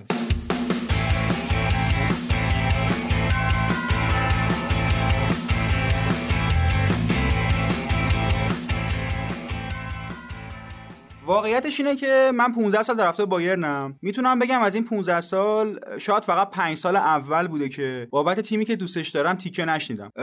بایر مونیخ از وقتی که من یادمه و از وقتی دوروریام منو میشناختم به این اسم که من بایر رو دوست دارم، همیشه اینجوری بوده که آقا آلمانا که فوتبالشون کثیف و ماشینی و نمیدونم اصلا جذابیتی نداره و بعد حالا جالبه بعداً استدلالا عوض شد که نمیدونم بایر که کل تیم کل لیگو داره میخره و اصلا لیگ آلمان جذابیتی نداره. دو تا بحث هست کلا. اول یکی این که خب وقتی ما میگیم یه لیگی معتبر هست یا نه، دو تا بحث میاد تو ذهن. یکی این که اون لیگ پیش بینی پذیره یا نه، یعنی مثلا اون لیگ اول فصل معلوم هست که قهرمان میشه یا معلوم نیست، که خب مثلا لیگ انگلیس همیشه به عنوان لیگی مطرح شده که مشخص نیست چه تیمی قهرمان میشه و تیمای بزرگ زیادن. حالا بگذاریم که فصل پیش دقیقاً معلوم بود که بین دو تا تیم رقابت قهرمانی. بحث دوم اینه که اون لیگ چقدر توی رقابت‌های اروپایی موفقه، یعنی توی چمپیونز لیگ یا حالا لیگ اروپا، که حالا لیگ اروپا خیلی مورد بحث ما نیست، چمپیونز لیگ بیشتر مد نظره. من اینجا بحثم اینه که خب واقعیتش اینه که هر کسی میتونه طرفدار یه تیم باشه یا از یه تیم دیگه متنفر باشه. من خودم اگه بخوام بگم از بچگی از رئال مادرید متنفرم، دلیل خاصی هم شاید واسش ندارم، ولی من علتی که لازم دیدم بیام اینجا و از بچه‌ها خواستم یه تریبونی در اختیار من قرار بدن این بود که من احساس می‌کنم که نفرتی که نسبت به بایر مونیخ توی جامعه فوتبالی ما حالا هست، من جام جهانی نمیدونم چون خیلی مطالعه نمیکنم، ولی میدونم که تو جامعه ما یه نفرت وحشتناکی به بایر مونیخ هست. به نظرم یکم بی‌انصافیه، یعنی میشه در مورد صحبت کرد. موارد صحبت من 4 تا بحثه که اول یه مقدمه در مورد بایرن و یه مقدمه هم در مورد بوندسلیگا میگم. بحث بعدیمون در مورد اینه که در مورد این تئوریه که بایر مونیخ داره تیم‌های باشگاه‌های آلمان رو عملاً ازشون بهره کشی میکنه، یعنی عملاً حرفی که دوستای خودم میگن اینه که دورتموند آکادمی بایر مونیخه. بحث بعدی اینه که اصلا بوندسلیگا اگر بایر نبود، یعنی اگر بایر این کارا رو نمی‌کرد، حالا فارغ از اینکه این نقد وارد هست یا نه، اصلا بوندسلیگا به کجا میرسید، یعنی بوندسلیگا واقعا سطح خودش کجاست. و بحث آخرم اینه که نمونه‌های معادل این قضیه توی لیگ‌های دیگه چجوریه، یعنی اگه ما میگیم که بایر داره کثیف تیم جمع میکنه و بازیکن همه تیم‌ها رو میگیره، مثلا لاتزیو داره چیکار میکنه؟ حالا لاتزیو نه، یوونتوس داره چیکار میکنه؟ مثلا لیورپول داره چیکار میکنه؟ خب ببین، من تو همین قسمتش یه ذره یه توضیحی بیام بدم. خب این که مثلا میگن حالا دورتموند آکادمی بایر مونیخ و اینا یه ذره به نظر من دیگه زیاده رویه. ببین ما داشتیم مثلا شما فرض کن لواندوفسکی، این یه بحثی که الان خیلی مطرح میشه راجع به اینکه حالا دورتموند بازیکناشو بایر میگه که ماتوملس، یکی هم لواندوفسکی. حالا گوزه که خیلی چیز نشه، گوزه حالا فوتبالش دیگه تقریبا تموم شد، تو بایرن هم خیلی به دردشون نخورد، ولی این دوتا خوب بودن. ولی بحثی که مطرح میشه به نظر من یه خورده زیاده رویه. ببین حالا خب لواندوفسکی رو قبول داریم، بایر مونیخ خرید، ازش هم خیلی خوب استفاده کرد، در صورتی که حالا ایجنت اومد بالاخره به خدمت گرفت دیگه، اونو گرفتش و ازش خیلی خوبم استفاده کرد، در شرایطی که مانجوکیچو داشتن اون موقع و مانجوکیچو فروختن که جاش خالی بشه. بیاین یه بررسی بکنیم ببینیم آیا کاری که لواندوفسکی در بایرن کرد رو مانجوکیچ میتونست انجام بده، که به نظر من قطعا نمیتونست. یعنی اون تک تیرانداز ماهر فوق العاده امروز بایرن نمیتونست باشه، که گلزنیو نداشت. ببین گلزن خیلی خوبی بود، جنگنده بود، بازیکن فوق العاده، ولی به درد همین میخورد که باهاش لیگ ببری، نمیتونست چمپیونز لیگ ببره، میدونی. البته جالبه که برعکس شد، ما با مانجو، یعنی سالی که مانجو تو تیم ما بود، سال آخرش ما چمپیونز گرفتیم، لوا که اومد دیگه چمپیونز نگرفتیم، فقط لیگ گرفتیم. حالا خودت میگی اون چمپیونز لیگی که شما گرفتین، الان بحثم کردیم راجبش، واقعا به نظرت کاری بود که مانجوکیچ انجام داد؟ اصلا تیم کامل بود، وینگای فوق العاده ای داشتین، روبن و ریبری فوق العاده خوب بازی کردن، و در حقیقت من میتونم بگم اون سگانه رو یوپانکس گرفت و هیچ احد و ناسی به جز یوپانکس نمیتونست با اون تیم قهرمان بشه با این قدرت. اضافه میکنم به حرفت اینو که اون سگانه رو یوپانکس گرفت و مانوئل نویر که رفت تا ستای توپ طلا و به نظر من تو هم میگرفت، فوق العاده بازی کرد. و خب بیا حالا نگاه کنیم ببینیم بعد از این قضایا چه اتفاقاتی افتاده. اوبامیانگ هم توی دورتموند بود، بعدش میدرخشید، خب بایر نخریدش. آیا الان تو دورتموند داره بازی میکنه؟ خب اون حالا آرسنال خریدش. الان سانچوئه، الان سانچو مثلا یه ستاره یه که اونجا داره میدرخشه و فوق العاده عمل میکنه. الان بایرن هم نخرتش، آیا این بیمه میشه که این تا آخر عمرش تو دورتموند بازی بکنه؟ یا خیلی دیگه هستن، الان ستاره زیاد داره، برانتی که حالا باز مال خود آکادمیای دورتموند هم نیست و خریدنش. آیا برانت هم یه چک سفید امضا به دورتموندیا داده که من تا آخر عمرم اونجا فوتبال بازی میکنم؟ اگر رئال مادرید بخوادش نمیره، اگر مثلا منچستر سیتی بخوادش نمیره، اگر یوونتوس بخوادش نمیره. اینا تیم‌های بزرگ فوتبال اروپان که هر فصل امید به قهرمانی توی اروپا دارن، امید به قهرمانی توی لیگشون دارن، و دورتموندیا به نظر من خودشون هم سقف آرزوهاشون کوتاهه، خودشون هیچ وقت انگار در حد قهرمانی میدونن خودشونو، مگر خلافش ثابت بشه. ببین دورتموند به نظر من دقیقاً مصداق حرف فرگوسنه که تیم‌های بزرگ به گرفتن جام فکر می‌کنن، تیم‌های کوچیک به بردن تیم‌های بزرگ. یعنی من احساس می‌کنم واتسکه و دور و بریاش اول فصل با هم میگن که خب آقا ما کی با بایرن بازی داریم، یه برنامه‌ریزی واسه اون بازی‌ها بکنیم، ولی بایرن و حالا رومنیگه و هاینس با هم دیگه میگن که آقا ما جاما رو چجوری بگیریم. میدونم چقدر موافقین با این قضیه. دورتموند واقعا کاری نمی‌کنه. نه دورتموند پلنی برای جام گرفتن هیچ وقت نداره. شما تقریباً هیچ وقت نمی‌بینین که مثلا دورتموند بره یه بازیکن 150 میلیونی بخره برای ترکیبش، 100 میلیونی بخره، 80 میلیونی بخره. نداریم اینا رو توی بایرن. یا یه مثال دیگه هم که من یادم رفت بزنم بد نیست بگم، دمبله رو مگه بایرن دست گذاشت روش؟ نه بارسا دست گذاشت روش. پول خوبی هم داد. و همون پوله رو مگه هزینه کرد دورتموند توی باشگاهش برای قهرمانی؟ تقریبا میتونم بگم خودشون هم برای قهرمانی نمیجنگن، و الان یه دستاویزی هم پیدا کردن حداقل طرفداراشون که آقا اگه ما قهرمان نمیشیم دلیلش اینه، تقصیر بایرن. یعنی یه دستاویزی برای اینکه مشکلاتشون رو بندازن گردن یه چیز دیگه، هیچ وقت سراغ اصل مطلب نرن. یه دلیل دیگه حالا راجع به نفرت انگیز بودن بایرن تو گذشته خلاصه میشه. ببین حالا تو بحث این هفتمون تو پلی به گذشته یه اشاراتی میکنیم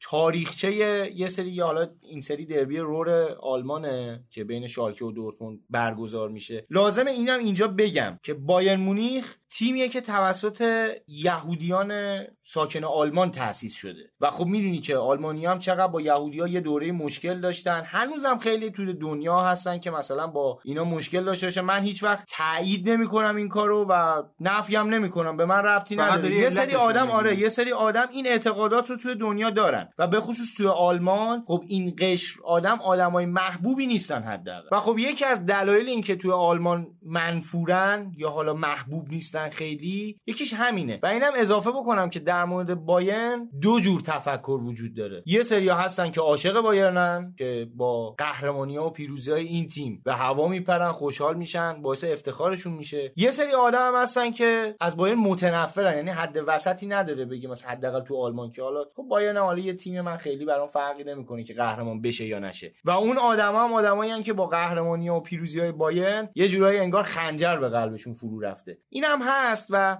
دلیل دیگه‌ای هم که تو آلمان نفرت دارن از بایرن و یه جورایی براش حالا پاپوش هم درست میکنن، بعضی موقع دیگه زیاده روی هم میکنن تو این نفرته، اینه که خب میدونن نمیرسن به بایرن. مدیریتی که بایرن این روزا داره نشون میده مدیریت فوق‌العاده باثباته، یه مدیریتی که میدونه داره چه کار میکنه. من فکر میکنم تا 10 سال آیندهشون اینا میدونن میخوان چیکار بکنن. ببین از نحوه بازیکن خریدن اینا متوجه میشی. ببین مثلا تو خرید سانه دیدی اینا انقدر دست کردن، انقدر تفکر کردن تا بالاخره حالا خود سانه هم مصدوم شد. و جالب این که نگفتن نمیخوایمش دیگه، گفتن فعلا تو این تابستون نمیخریمش، حالا میخوام ببینن که آقا خب چی میشه. این حالا از مصدومیت برگرده. یا کوتینیو رو اینا روزهای آخر قرضی گرفتنش، اگه دلشون بخواد میرن پولشو میدن میخرنش، دلشون نخواد پسش میدن. عین خامس و عین پرشیش. دقیقاً اینا بازیکنایین که خب همشون میتونستن توی تیمایی برن که اصلا انتقال دائمی براشون اتفاق بیفته، ولی میبینی که بایرن خیلی با تومنینه حساب شده رفته اینا رو خریده، به خدمت گرفته، هم این فصل براش دارن بازی میکنن، همین که هزینه زیادی براشون نکرده. اگه جواب نده کوتینیو، بایرن یه هزینه گزافی براش نکرده، هزینه یه فصل رو بهش داده، یه مبلغی هم برای انتقال قرضیش، و حالا اگه خوب بود که میخریمش، اگه هم بد بود خب نمیخریمش. یه جورایی معامله دو سر برده. بنابراین میگم این دلایل نفرت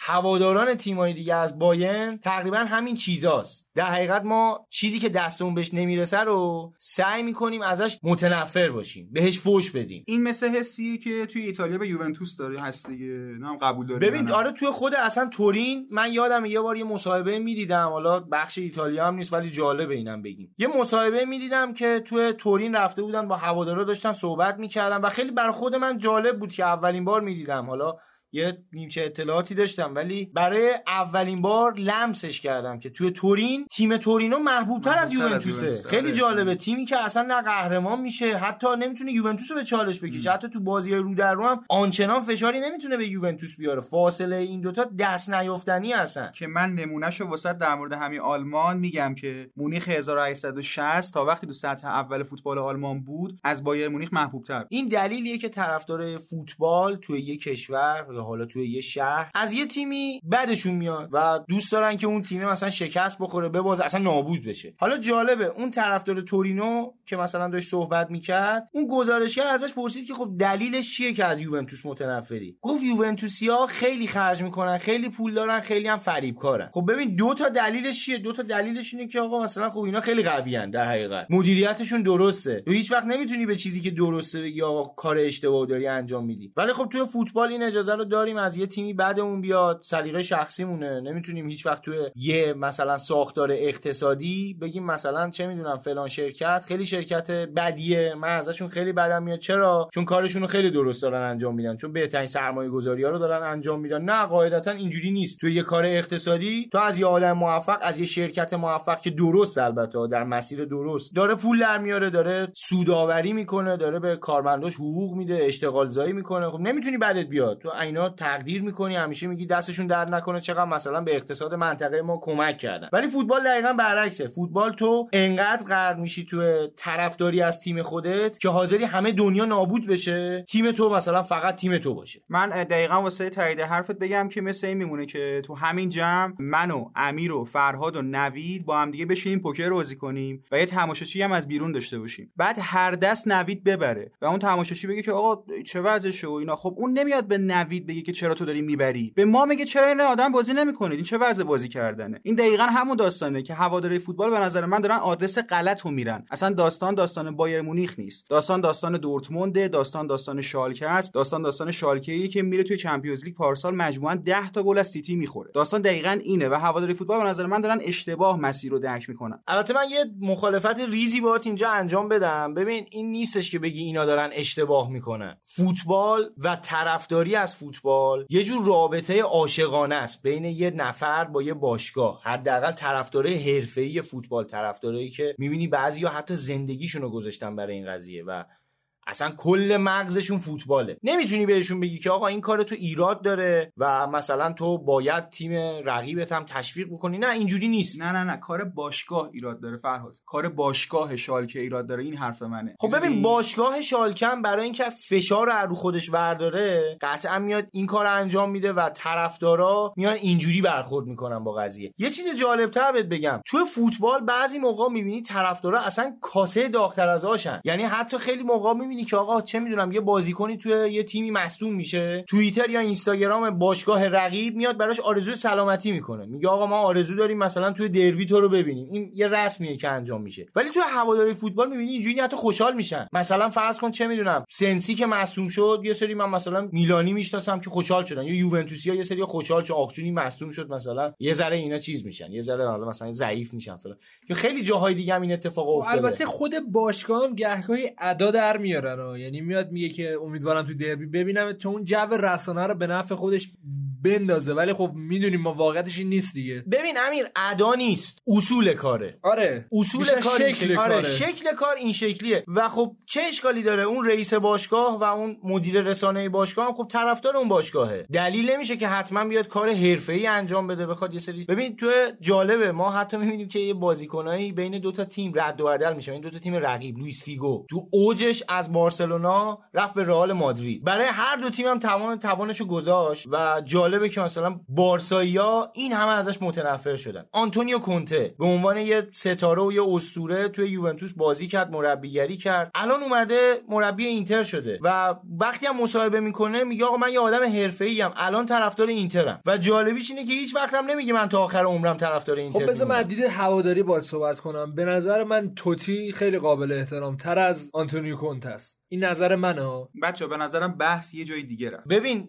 درست داری میگی، نه اتفاقا بحث داره در مسیر درستی پیش میره. ببین کار به اونجایی رسید که ما داریم الان بررسی میکنیم ببینیم آقا کدوم رفتار اشتباهه، این وفاداریه اشتباهه یا اون حرفه‌ای‌گریه.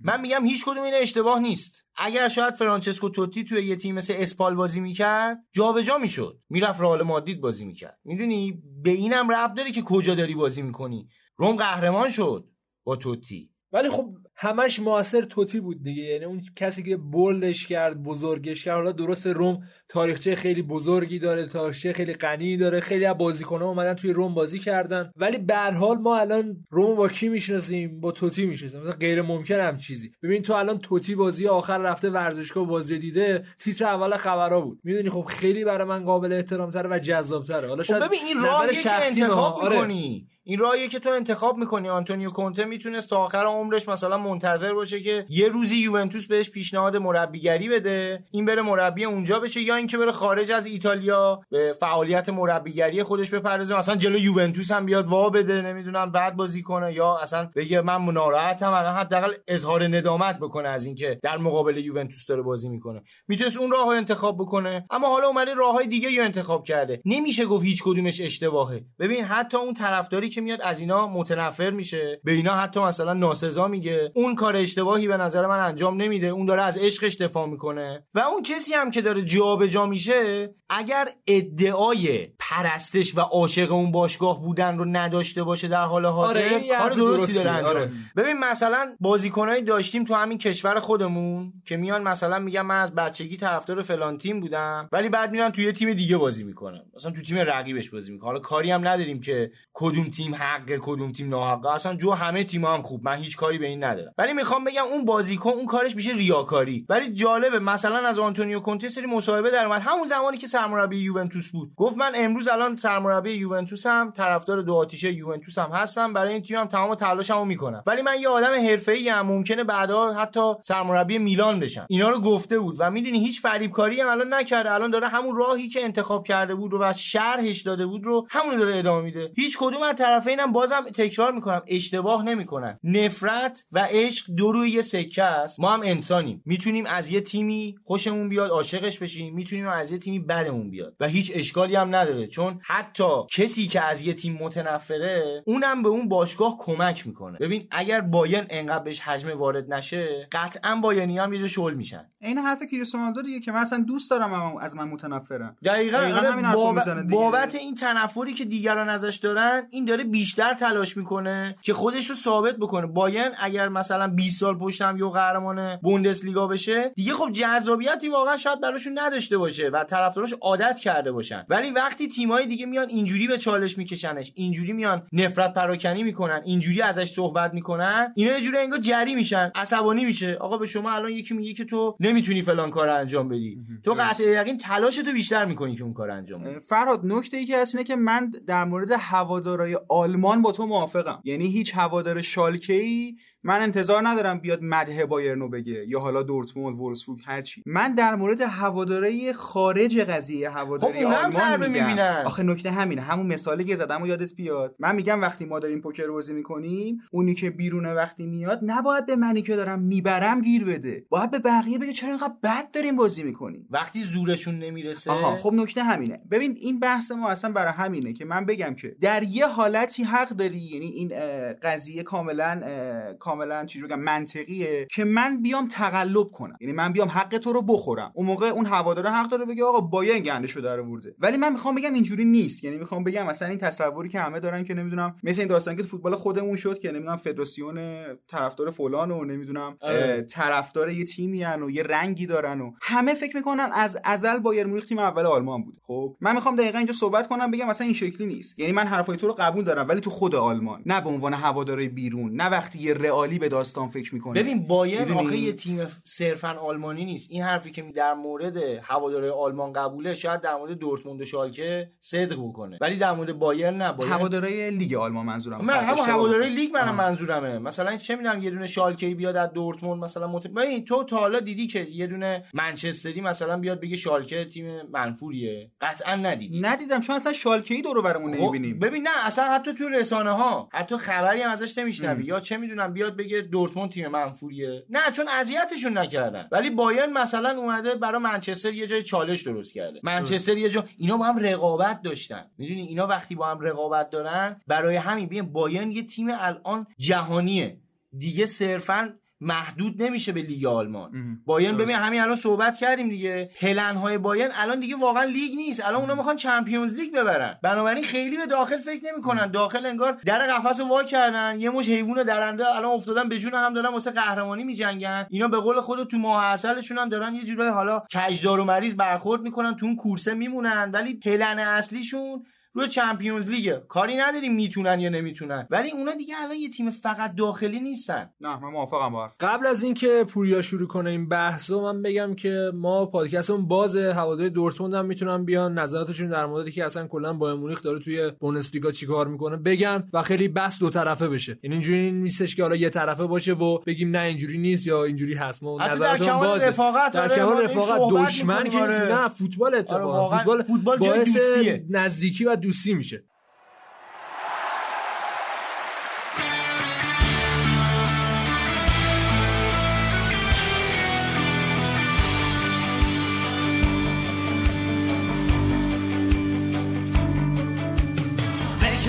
Fußballmannschaft kennt man auf der ganzen Welt? Wie heißt dieser Club, der hierzulande die Rekorde hält?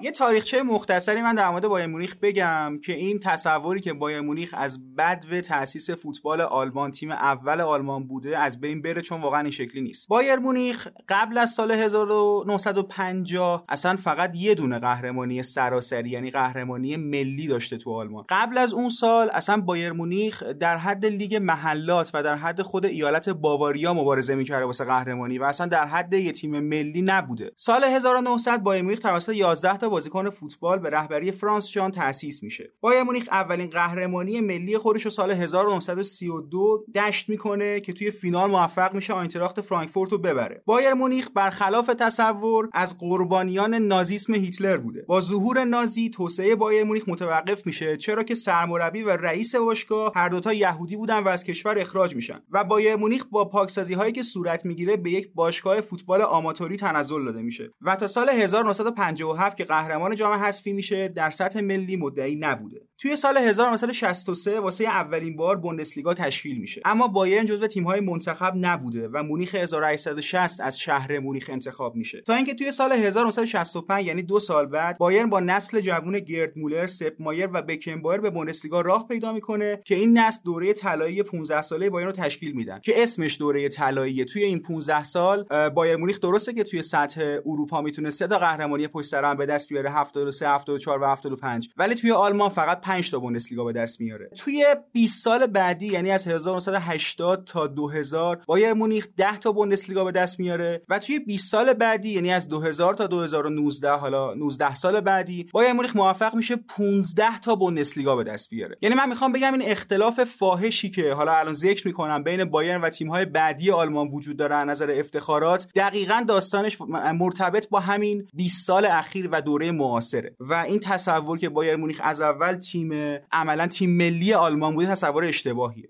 از نظر افتخارات همونجوری گفتم خب خیلی عجیبه، از 56 تا نصف بوندسلیگاها رو تا حالا بایر مونیخ برده. خیلی واقعا آمار عجیبیه. 28 تا از 56 تا رو بایر مونیخ برده و 7 تای اخیر رو هم بایر مونیخ برده. تیم بعدی دورتمونده که 6 تا بوندسلیگا کسب کرده، تیم بعدی گلادباخ با 5 تا و حالا بعد از اون هامبورگ با 3 تا، برمن با 3 تا و کلن با 2 تا بوندسلیگا. یعنی الان همین الان اگه مثلا دورتموند بخواد برنامه‌ریزی بکنه همه ستاره‌های دنیا رو هم بخره برای قهرمانی بیاد به جنگ همه هم قهرمان بشه، یه 20 سالی طول میکشه تازه با بایر مساوی شه. دقیقاً یعنی خیلی بیشتر از اختلافی که رئال مادرید توی یو سی ال ایجاد کرده بایر مونیخ توی بوندسلیگا ایجاد کرده. در واقع یه چیز دیگه که میشه در موردشون گفت اینه که 19 تا قهرمانی جام حذفی هم دارن و توی جام حذفی هم رکورددار هستن و این یه مختصری در مورد تاریخچه بایر مونیخ و بوندسلیگا بود. بحث بعدی بحث استثمار ملی باشگاه‌های آلمانی توسط بایرنه که عنوانش خیلی ثقیله، ولی واقعیت اینه که این اصل چیزی که در مورد بایر مونیخ میگن. من نمیدونم به نظر شما اینکه دورتموند بازیکناشو ول میکنه و بازیکنای دورتموند میان بایر مونیخ، ببین لواندوفسکی وقتی اومد بایر مونیخ حرف خوبی زد، گفتش که آقا من به افتخارات بیشتر از این نمیتونستم دورتموند برسم و هواداری دورتموندم دوست دارم، مشکلی باشون ندارم، با باشگاه مشکلی ندارم، ولی هدف من اینه که بتونم به افتخارات برسم. و دقیقاً زمانی هم اومد که اتفاقاً دورتموند تو اوج بود. دورتموند کلوب توی فینال با بایر مونیخ مبارزه کرد 2013 و باخت بازی رو و توی بوندسلیگا هم توی لحظات آخر قهرمانی مال بایر مونیخ شد. یعنی این نکته که باشگاه‌های آلمانی توسط بایر مونیخ دارن غارت میشن می‌خوایم بررسی کنیم ببینیم چقدر واقعیت داره. من یه بررسی کردم خودم اسکواد اولیه 15 تا از تیم‌های بزرگ اروپا تو همین هفته‌ای که گذشت رو، حالا رئال مادرید و بارسلونا بازی نکردم بنابراین من آخرین بازی چمپیونز لیگ رو ملاک قرار دادم. بررسی کردم که ببینم چند تا از این بازیکنان مال آکادمی همون باشگاه بوده و یه عدد عجیبی به دست اومد. یعنی نشون میده که واقعا میشه گفت مرگ آکادمی تو فوتبال. یعنی 18 تا بازیکن آکادمی توی 15 تا تیم بزرگ اروپا این هفته از اول تو ترکیب تیماشون بازی کردن که خب به نظر من نسبت به زمانی که بارسلونا لاماسیا رو داشت و نسبت به زمانی که بایر مونیخ خودش نسلی مثل نسل فیلیپ لام و بازیکنایی مثل توماس مولر رو پرورش داد، خب این عدد خیلی عدد کمیه. تقریبا تیم یه نفر. اینا شامل لیورپول، سیتی، چلسی، یونایتد، آرسنال، تاتنهام، ناپولی، روم، یوونتوس، اینتر، بایرن، دورتموند، رئال مادرید، بارسلونا و اتلتیکو مادرید. در واقع واقعیتی که هست اینه که خب بالاخره تیم‌های بزرگتر از تیم‌های کوچیک‌تر بازیکن میگیرن و تنها قسمت عجیب داستان در مورد فوتبال آلمان همونجوری که شاید تاریخچه هم دقت کرده باشین شانسیه که بایر مونیخ میاره. این شانس کجاست؟ اون نسل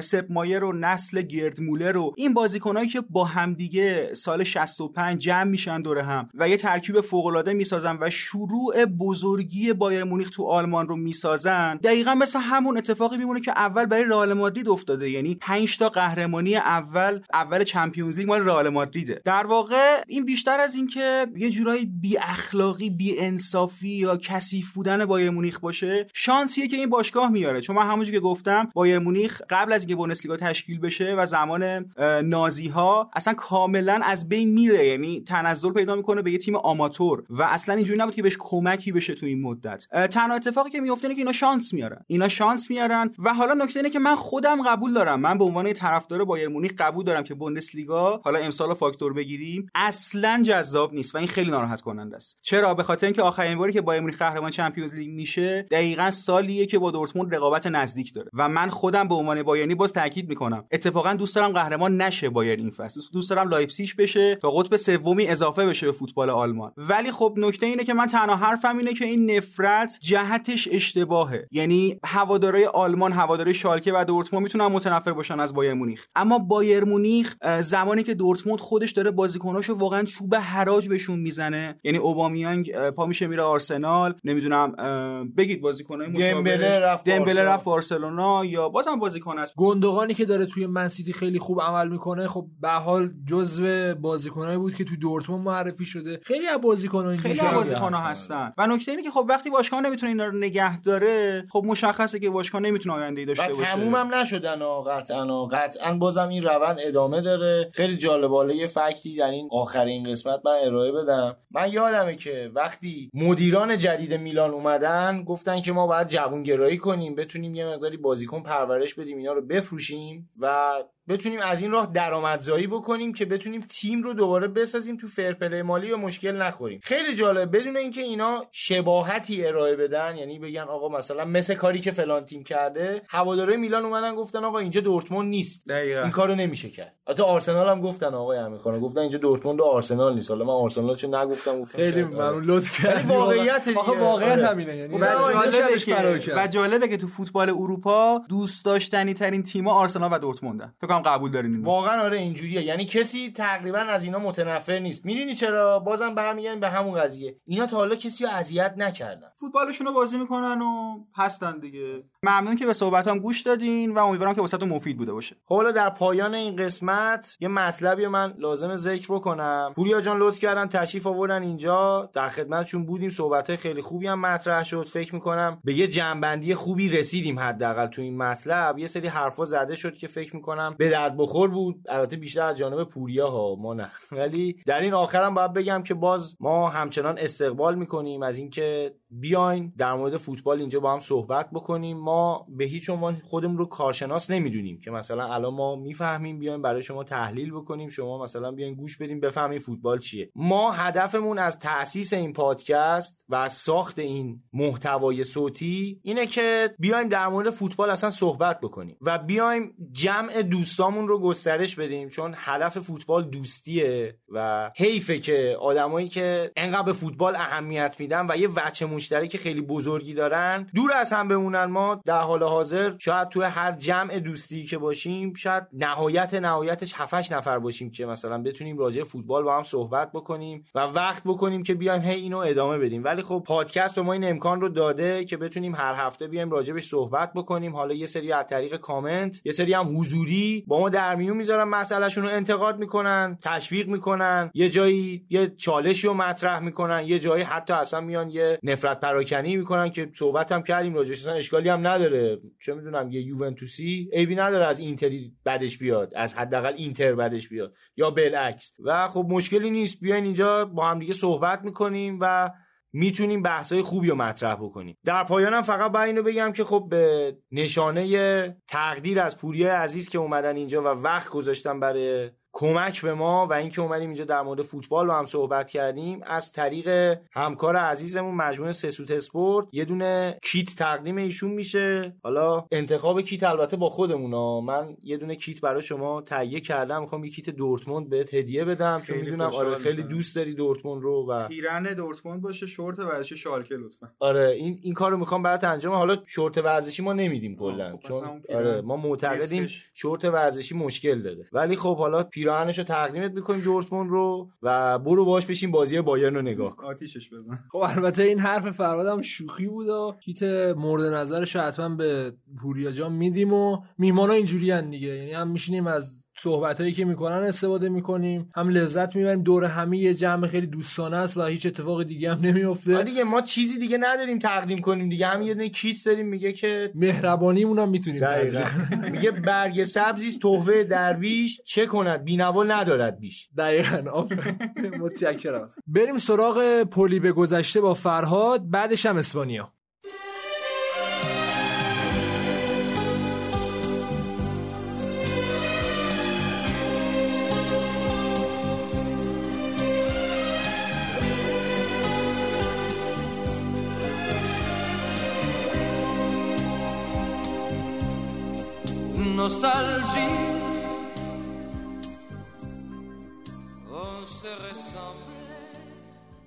گاهی وقتا رقابت بین تیم‌های فوتبال بیشتر از چیزی که فکرشو می‌کنیم تو چشم میزنه. بهتر بگم بعضی وقتا رقابت دیگه رقابت نیست، دشمنیه. اما یه وقتایی این دشمنی خیلی بزرگه، اونقدری که دیگه زمین فوتبال براش کوچیکه. داستان این هفته ما داستان یکی از این دشمنی‌هاست، یه دشمنی بزرگ بین دو تفکر متفاوت که یکی از اونا آتیش یکی از خونین‌ترین جنگ‌های تاریخ بشریت رو روشن کرد. شالکه دورتموند، دربی رور، دو تیم هم منطقه که همسایه بودنشون هم باعث رفاقتشون نمیشه. برای اینکه این تقابل رو بهتر درک کنیم بد نیست بدونیم اصلا رور یعنی چی. رور اسم یه منطقه است. دورتموند، اسن، لوئیسبورگ و بوخوم از بزرگترین شهرهای این منطقه هستند که در غرب آلمان از جنوب توسط رودخانه رور، از غرب رودخانه راین و از سوی شمال به رودخانه لیپه محدود میشن. اینجا یکی از مناطق اصلی صنعت آلمان است. اما هیچ کدوم اینا باعث ایجاد این حجم از نفرت نمیشه، نفرتی که هنوزم آثارش تو هواداری دو تیم دیده میشه، نفرتی که نه دلایل ژورنالیستی داره، نه اقتصادی و نه حتی ادعای بی‌عدالتی در زمین مسابقه.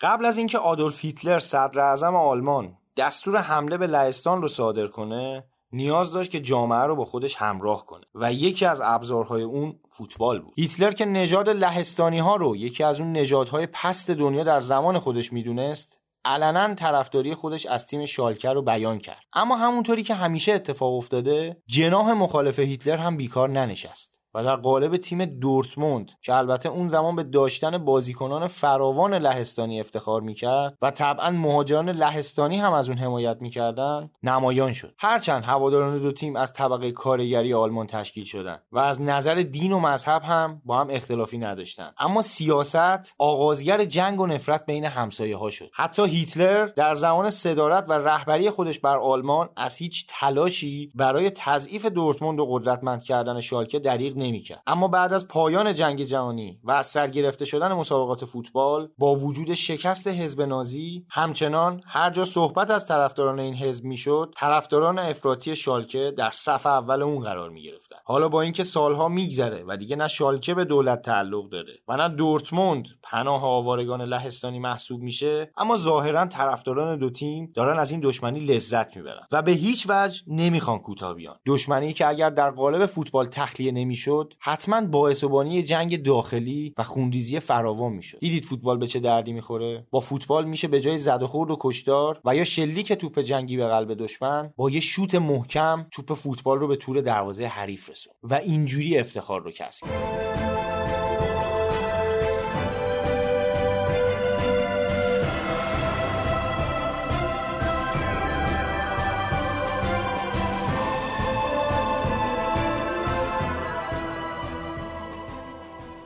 و بریم سراغ اسپانیا. این هفته زهران با همونه و حالا هفته پیش در مورد صحبت کردیم که الکلاسیکو برگزار نشد و خب بازی‌ها کمتره. یه فرصت خیلی خوبی هم هستش که به والنسیا و سویا بپردازیم، یه نگاهی هم به بازی اتلتیکو داشته باشیم. از بازی اتلتیکو شروع کنیم. اتلتیکویی که توی بازی که به نظر من برای حداقل سیمونه دلچسب بود تونست اتلتیک بیلبائویی که خیلی راحت تونسته بود اگه یادتون باشه بارسا رو شکست بده توی زمین خودش شکست بده و به نظر من بازی رو خیلی راحت تونست بکشه. حالا اون صحبتی که یادتون باشه زیدان در مورد تیمش کرده بود که میگفت بعد از اینکه گل اول ما به گالاتاسرای زدیم من خیلی از تیمم ناامید شدم که نتونست بازی رو بکشه و خفه کنه و گل دوم بزنه، ولی همچین اتفاقی برای اتلتیکو نیفتاد و اتلتیکو خیلی راحت تونست این بازی رو ببره. ولی نکته‌ای که کلا اتلتیکو داره اینه که دوباره سیمونه برگشته به اینکه به دفاعش اعتماد کنه و اصطلاحاً اون دفاع کلاسیکی که حالا ما در مورد صحبت می‌کنیم و داره پیاده می‌کنه. دفاع کلاسیک اینجوریه که خب بعد از اینکه به هر حال مهاجمین کمی باهوشتر شدن، بهتر شدن، دفاع هم خب سعی کردن خودشونو بزرگتر کنن، آپگریدتر کنن و این مسئله اینو پیش آورد که خب ما بیایم تمرکزمون رو بذاریم روی آفساید گیری. به این صورت که دقت کرده باشین الان خیلی مد شده وقتی ضربه آزادی زده میشه، مخصوصا ضربه آزاد، مدافعین توی یه خط وای میستن که بتونن خیلی راحت آفساید گیری بکنن و اون ریسک به هر حال گلزنی تیمو کمتر کنن. ولی مسئله که پیش میاد خب اشتباهات داوری هست و این وی ای آر خیلی کمک میکنه به این قضیه. دفاع کلاسیک اینجوری که نه، ما دقیقاً دم خط دروازه وای میسیم و هر توپی که بیاد دفع میکنیم و بهترین ترکیب برای این قضیه خب 442 442 که سیمون بازی میکنه به شدت کمکش میکنه، چون به هر حال ببینید توی دفاع کردن خب ما صحبت میکنیم دیگه، مثلا سیستم 352 اینجوریه که وقتی میخواد دفاع کنه خب تبدیل به دفاع 5 نفره میشه یا ترکیبای دیگه به هر حال توی خط دفاعیشون خیلی فعالترن، ولی توی 442 اصلا همچین اتفاقی نمیفته، چون دقیقاً باید تو شکل همون 442 توی زمین پیاده کنی و وقتی قرار دفاع کنی دو تا هافک وسطت که به اصطلاح ما بهشون میگیم هافکای دفاعی میان کمک میکنن به دفاع، به این صورت که توپای پشت محوطه رو که قراره تیم حریف ضربه بزنه و شوت بزنه رو دفع کنن، نه اینکه بیان توی خط دفاعی مستقیم تاثیرگذار باشن و چیزی که خیلی راحت‌تره به نسبت تا اون که حالا بیای پیچیده‌اش کنی، دفاع رو بیاری عقب‌تر و از طرفی وقتی میخوای حمله بکنی خب اون دفاعی که عملاً متمرکزشون کردی که بیان توپو بگیرن یا اینکه وقتی توپی زده بشه دفعش کنن خب خیلی جلوترن نسبت به دفاع مرکزی و سریع‌تر به حمله اضافه میشن و توی بحث حمله هم خب یه آپشن اضافی تری داری و یه سرعت بیشتری داری. برای همینه که تیمایی که 442 بازی میکنن خیلی راحت‌تر ضد حمله میزنن، ولی خب با اختلاف تیمایی که ضد حمله میزنن توی 433 خیلی قوی ترن. یه بحثی هم که تیم اتلتیکو به نظر من داره و حالا امسال به نسبت کمتر شده ولی داره به اون روند قبلیش برمیگرده اینه که بازی رو به سبک خودش میکشه. یعنی ما یه سبکی داریم که اصطلاحاً میگن وقت کشی که حالا داور سعی میکنه با جریمه کردن بازیکن‌ها این روند رو از بین ببره، ولی تو طول بازی اگه تو بیا یه نوع پاسکاری کنی که تیم حریف شروع کنه فعال بازی کردن و درگیر شدن با توپ یا خود بازیکن‌ها یا نظر روحی کاری کنی که تیم حریف به هر حال ضربه بخوره خب میشه کشتن بازی دیگه، که از شخصیت سیمونه همچین چیزی برمیاد و تیماش عملاً اینجوری بازی میکنن و نمیشه به عملکرد خیلی خوب لما رو ساول اشاره نکرد. و در کنار این دو بازیکنی که واقعا خط هافکشون رو مخصوصا بحث وینگو دارن پیش میبرن، به نظر من توماس یکی از آندرریتد ترین هافک‌های دنیاست. یعنی اگه من قرار 5 هافک برتر دنیا رو نام ببرم خب اول قطعا فابینیو رو در حال حاضر میگم، ولی تو این لیست 5 نفرم توماس هست. خیلی زحمت میکشه برای تیم، قطع توپای خیلی خوبی داره و به شدت فعاله، در حالی که توی رسانه‌ها زیاد بهش اشاره نمیشه. ولی حالا چیزی که گفتم بحث پیش میادش که به هر حال تیم سیمونه سمت چپ خیلی قوی داره ولی اصلاً از سمت راست نمیتونه خوب حمله کنه و حتی تو بحث دفاعی هم سمت راستش ضعیفه، در حالی که تریپیر رو داره و این نقص سیستمی که سیمونه پیاده میکنه است. از اون طرف هم یه نگاه به اتلتیک بیلبائو بندازیم، به نظر من تیم بدی ندارن، مخصوصا حالا با ویلیامز تمدید قرارداد کردن و قرار تا 2022 باشون باشه و به نظرم جایگزین خیلی خوبیه برای آدوریز، مخصوصا اینکه سرعت خیلی بیشتری داره و حمله توپش خیلی قوی‌تره آدوریزه. حالا اونجوری تمام کنندگی خوبی نداره، پنالتی‌های خوبی نمیزنه ولی در کل بازیکن بدی نیست. فراد به نظر من اگه بخوایم در موردش صحبت کنیم، آدوریز بهترین پنالتی زنه حال حاضر اروپاست، یعنی بدون شک عالی میزنه. بعد یه سبک جدیدی هم که داره جدیدن پیاده میکنه اینجوریه که اصلا عقب نمیره، یعنی حالت دورخیز نمیگیره به توپ، همونجا عیسی وای میسه، پای راستش میبره بالا و فکر میکنه برای دروازه راحته، تمام بدترش میکنه برای دروازه. اون که یه حس اعتماد به نفس کاذبی بهش میده که خب این قراره راحت پنالتی رو بزنه، ولی میزنه تو گوشه ترین حالت ممکن و کلا محکم هم میزنه، یعنی آروم هم میزنه. اصلا کلا بازیکنیه که من دوستش دارم، یعنی حالا سوای پنالتی زن خوب به نظرم یکی از بهترین تموم کننده های اروپا هم هست، با اینکه سنش زیاده و واقعا به نظر من حیفه همچین بازیکنی بخواد بازنشسته بشه. حالا یه نگاهی هم به بقیه بازی‌ها بندازیم. اوساسونای عجیب و غریب اومد تو خونش والنسیا رو شکست داد. البته حالا وضعیت والنسیا به نسبت نامیزونه و مشخص نیستش که تو هر بازی چجوری بازی میکنن، هنوز اون فلسفه‌شون نرسیدن، در حالی که بازیکناشون هم دارن. تیمم یه مقداری عصبیه به نظرم. حالا رودریگو هم این بازی اخراج شد، یکی از بهترین بازیکناشونه، در حقیقت بازیکنی که حالا به تیم‌های خیلی زیادی هم لینک شد تابستون. عجیبم بود که نرفت. من شخصا فکر می‌کردم جدا بشه از والنسیا، ولی خب تونستن حفظش بکنن. یه فصل دیگه هم باهاشون هست، ولی واقعا شرایط والنسیا رو من نمیتونم درک بکنم. خب یه مقدارم عصبی دارم بازی میکنم، به نظرم همچین خیلی حالشون انگار خوب نیست. رودریگو این بازی گلم زد، ولی خب فقط یه رو بعد از گلی که زد اخراج شد از بازی. شیرازه تیمشون پاشید، در شرایطی که یکی جلو بودن خب اخراج شد، خیلی زودم گل تساوی رو خوردن و دیگه این مزید بر علت شد که یه جورایی والنسیایا خودشونو باختن. حالا تدابیر مربی هم خیلی افاقه نکرد، یعنی شاید بهتره بگیم مثلا تدبیری نداشت که بخواد افاقه بکنه. حالا همین 10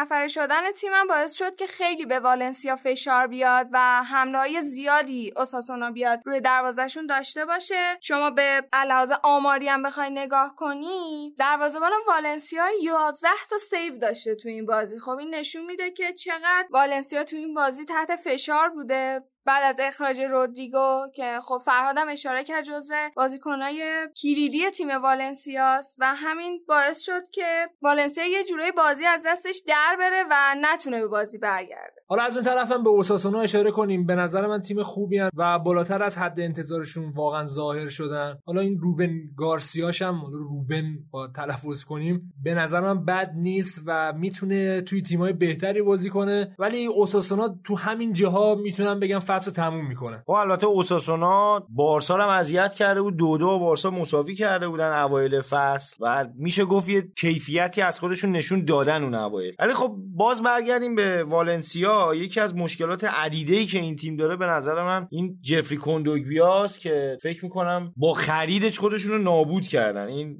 از اون بازیکناییه که اگر یه بازی بخواد بد باشه به قدری بده که تا مرز حتی ورشکسته شدن باشگاه هم میتونه پیش ببرتت. انقدر این بازیکن یه موقعی افتضاحه و خب با پارخو این بازی اصلا هماهنگ نبودن و در نهایت یه ضعف بزرگی دیگه هم که این بازی والنسیا از خودش نشون داد، دفاعی کناریش بودن که توی فاز دفاعی چقدر بد بودن. والنسیا اگر هافبکاش بتونن توپو نگه دارن، تیم بیاد روی فاز هجومی، دفاعهای کناری بیان به کمک هافبکای کناری که تو سیستم 442 دارن بازی میکنن، میتونن عملکرد مثبتی داشته باشن. مثلا از جناح چپ گایا توی فاز هجومی خیلی بازیکن خوبیه، ولی واقعا توی فاز دفاعی هیچ حرفی برای گفتن نداره. حالا امیر اشاره کرد به روبن گارسیا، اونورم روبرتو تورس که به عنوان هافبک راستش بازی میکرد، اونم تونست یه پاس گل بده. نشون میده که چقدر از جناحین روی دروازه والنسیا فشار اومد. خب در نهایت والنسیا هم این بازی رو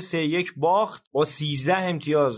الان رتبهشون 12ام تو جدول، رتبه‌ای که واقعا در خور نام والنسیا نیست. اگه بخوام برای سهمیه حداقل بجنگم باید خیلی زودتر از اینا به خودشون بیان. حالا گفتی تورس، من اصلا یه لحظه بدنم لرزید چون یاد اون تورس لیورپول کردم. این اصلا یه جوری شدم، من اصلا کلا به لفظ تورس خیلی حساسم. تنها بازیکنیه که تو زندگیم ازش ترسیدم، یعنی هر موقعی یاد باشه پا به توپ میشد یه جوری بود که میگفتی اوکی گل رو زده و تمومه. برام اصلا یه جوری شدم، خیلی حال خرابی دارم. حالا ویروسم گرفته ما رو. از طرفی هم بازی بعدی دارم میمیرم میفهمی. خب البته این تورس اصلا ربطی به اون فرناندو تورس نداره قاعدتا، برخلاف برادران لانگستاف که واقعا با هم برادرن ولی خیلی‌ها اعتقاد دارن که اینا برادر نیستن، هیچ نسبتی با هم ندارن. اینا واقعا نسبت ندارن. حالا احتمالاً اینا رو اگه بریم تو گزارش‌ها گوش کنیم احتمالاً اینا رو برادر میخونن، مثلا چجوریه ما ربطی هم نداره. بحث اسپانیا رو دلم مونده بود، بعد یه جور فکر کنم میگفتم. حالا بازی بعدی که میخوایم بریم سراغش یه نگاهی بندازیم ببینیم چه جوری بوده، سویا و خطافه است. سویا تونست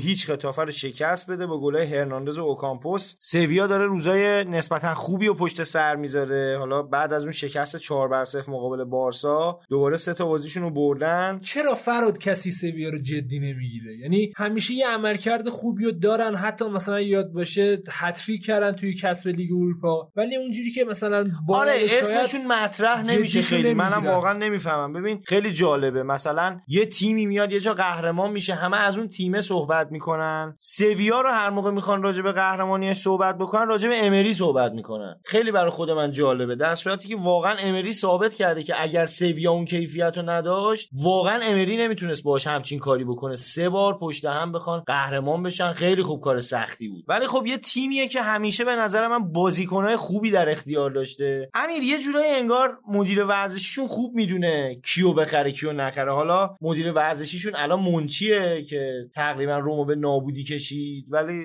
الان ظاهرا دوباره داره خوب عمل میکنه، مثل که فقط توی سویا میتونه خوب عمل کنه. حالا مثل امری فکر میکنم دوباره امری هم برگرده، هم شما خوشحال شید هم سویا واقعا با این وضعیت. ولی خب در کل در حال حاضر تیم خوبی دارن. اتفاقا چیچاریتا هم جای خوبی رفته. ببین چون چیچاریتا هم کسی جدی نمیگیره، یعنی فرض کن بازیکنی بود که به هر حال توی منچستر یونایتد بازی کرد، حتی رفت توی رئال مادرید اون گل عجیب و غریبش به اتلتیکو توی چمپیونز لیگ و هر دفعه چه میدونم بازیکن‌ها مصدوم میشدن، جایگزین خیلی خوبی بود برای بازیکن‌ها، ولی بازم هیچکی جدیش نمیگیره. با اینکه مدت زیادی هم حتی تو تیماش نیمکت نشین بود، من یادم نمیاد حاشیه‌ای درست کرده باشه. آره. یه بازیکن کاملا در خدمت تیم، عین هم نبود که بره جلو دروازه دقت بده، مثلا اعصابت خورد که آقا یه دونه رو حداقل بزن تو گل. تو واقعا میرسید دستش و موقعیت بود گلش میکرد. مهاجم نمیشه گفت فوق العاده ای، اما مهاجم خوبیه، انصافا در حد این تیم‌ها هست یا در حد نیمکت تیم‌های بزرگتر. ولی خب به قول تو آره اصلا این تیم انگار تشکیل شده از یه مشت بازیکن و حتی خود باشگاه که کیفیت خوبی دارن ولی به قول تو جدی گرفته نمیشن. شاید یه جورایی کمکشون هم بکنه این اتفاق. آره فشار رسانه‌ای وجود نداره براشون. فشاری ندارن، میتونن در کمال آرامش کار بکنن. فکر میکنم خاویر هرناندز هم واقعا همینو کم داشت، جایی باشه که فقط به فوتبالش بپردازه، زیاد دنبال حاشیه نباشه. حتی جالب همین یه دونه بازیکن دیگه هم اینا دارن به اسم اوربانگا، حالا حداقل من خیلی خوب میشناسمش، اومد یه فصل تو اینتر هم بازی کرد، به صورت رایگان از سویا اومد، حالا با یه مبلغ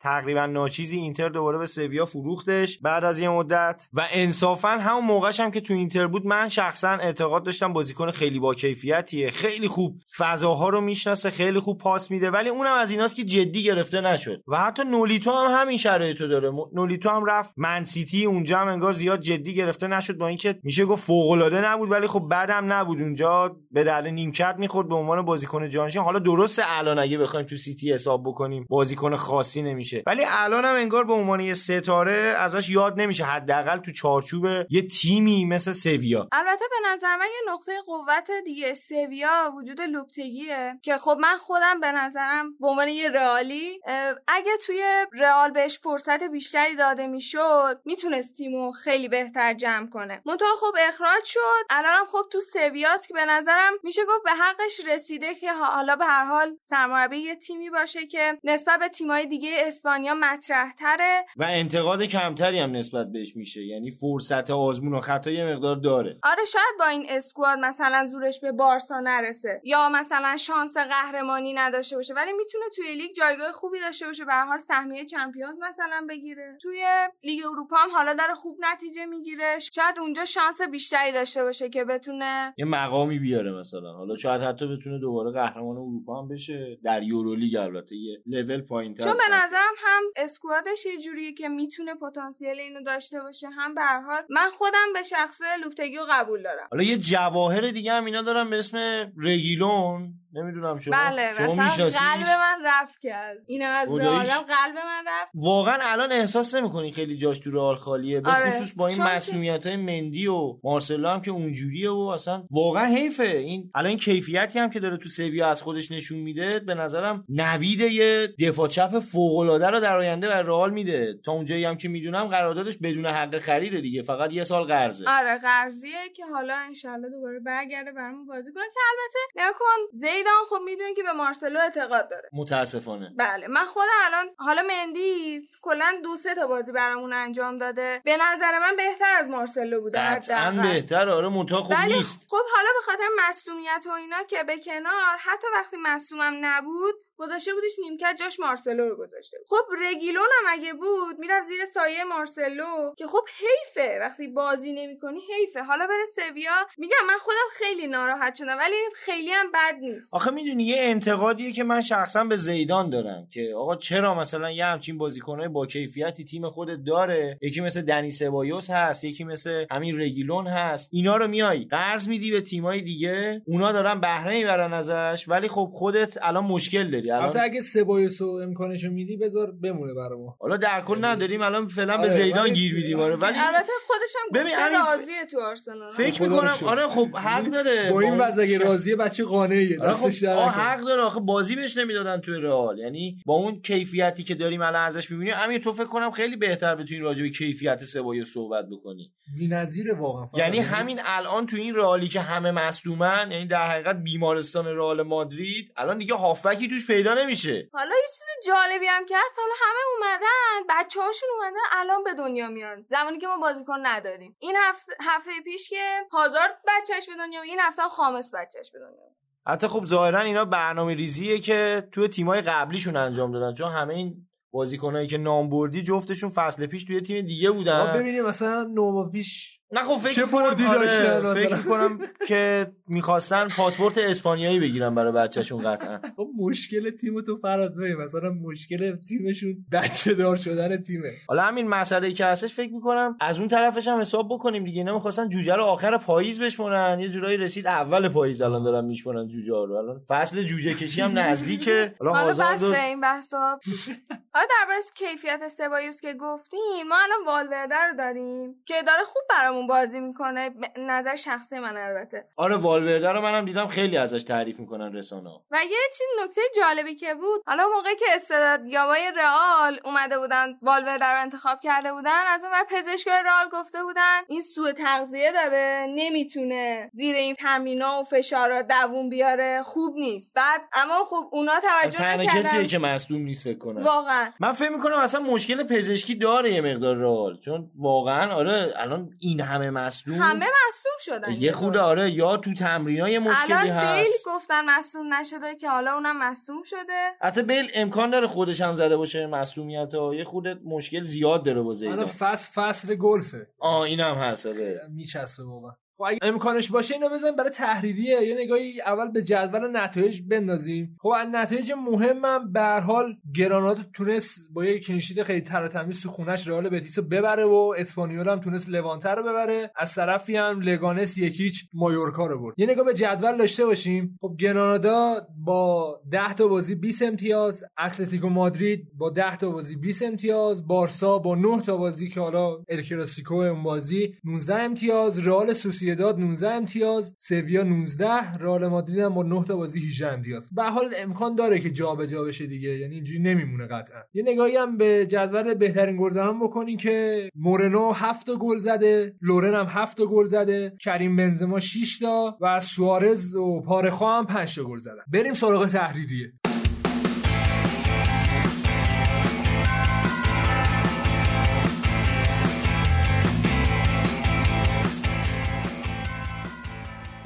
خب تحریرمون رو با خبر جذاب آقای بیل شروع کنیم. خبری که خیلی وقت توی رسانه‌ها داره دهن به دهن میچرخه و اینکه میگن بیل مصدوم شده. یه سری عکس‌ها اومد که داره میره انگلیس، خیلی هم سالم بود و تمام کیف و بارش هم بسته بود که بره انگلیس. خیلی جالب بود کلا عکسش. از طرفی هم خود مارکا و اکثر رسانه‌ها گفتن که اصلا معلوم نیست کجاش مصدوم شده، وضعیت چجوریه و خیلی درگیری بین زیدان و بیل دوباره توی زبون‌ها افتاده. خود زیدان که مصاحبه کرده گفته که بیل به این علت توی تمرینات نیست که مصدوم. حالا مشخص نیست، اگه واقعا مصدوم نباشه اتفاق خیلی بدیه برای رئال که همچین بازیکنایی خب به حال دارن تو تیمش بازی میکنن که اینجوری خودشونو به مصدومیت میزنن و سعی میکنن از تمرینات فرار کنن. کلا رسانه‌های اسپانیا این هفته سعی کردن که طبق معمول روی بیل مارو بدن، چون به هر حال فروششون بیشتر میشه دیگه. البته امیر بیرا هم حرف نمیزنه که میگن ممکنه خودشو به مصدومیت زده باشه، چون باشگاه هم هیچ بیانیه رسمی هم نداده که بیل مصدوم شده. البته از یه طرف دیگه میگن که اومده از حقوق شهروندی اسپانیاش استفاده کرده که این مصدومیت یا این سوابق پزشکی فقط بین بیمار و دکترا بمونه، یعنی جای درس پیدا نکنه. میگن که حالا اومده از این حقش استفاده کرده که من بعید میدونم. البته یه خبر داغ دیگه هم که درباره بیل هست این که ممکنه بره شانگهای چین. خب حالا برشک من فکر میکنم یه ذره بیل زیادی دیگه شورشو درآورده و رئال مادرید باشگاهی نیستش که تو بتونی اینجوری باش برخورد کنی. یه ذره زشته مثلا برای رئال. حالا بازیکنی مثل بیل که من شخصا منکر کیفیتش نیستم ولی حداقل برای رئال آورده خاصی نداشته. حالا به جز چند تا معدود گل مهم کار خاصی انجام نداده که ما الان بگیم بیل واقعا سوپر استار رئال مادریده. بعد از فروش رونالدو خیلی روش حساب باز می‌کردن ولی خب با مصدومیتاش و یه ذره بی‌نظمیاش در کار تاکتیکی و در تمرینات و در زندگی شخصیش برای رئال واقعا مشکل به وجود آورد و الان شده یه دردسر. شاید اگه این مصدومیت‌های پی در پی اتفاق نمی‌افتاد تابستون می‌فروختنش با خیال راحت و الان از نظر حاشیه رئال مادرید در شرایط بهتری بود. البته خود بیل هم گفته که وقتی که جوونی و فوتبال بازی میکنه ممکنه فوتبال همه زندگیت باشه، اما وقتی یه مدت میگذره و تو زیاد بازی میکنی ممکنه دیگه اون اهمیت سابقو نداشته باشه و گفته که منم الان همین حالتو دارم و گفته که از فوتبال لذت میبرم ولی دیگه اون اهمیت سابق و اون لذت سابقو برام نداره و بهش هم گفتن بعد بازنشستگی چیکار میکنی؟ گفت قطعاً گل. من پیشنهاد میکنم یکی دو جلسه بره با بوفون صحبت کنه که اصلا ربطی فوتبال و این داستانا به سن نداره و اون علاقه است، اون عشق. واقعا اگه همچین حرفی زده باشه خیلی عجیبه. آره واقعا اگه علاقه داشته باشه فوتبال و اشباع نشده باشه از افتخار که حالا شخصا معتقدم این افتخاراتی که به دست اومده توی رئال مادرید هیچکی بیلو درگیرش نمیدونه، یعنی به پای بیل هیچ کدوم نوشته نمیشه. یه گل فقط تو فینال زد، نه یه گل تو فینال جلو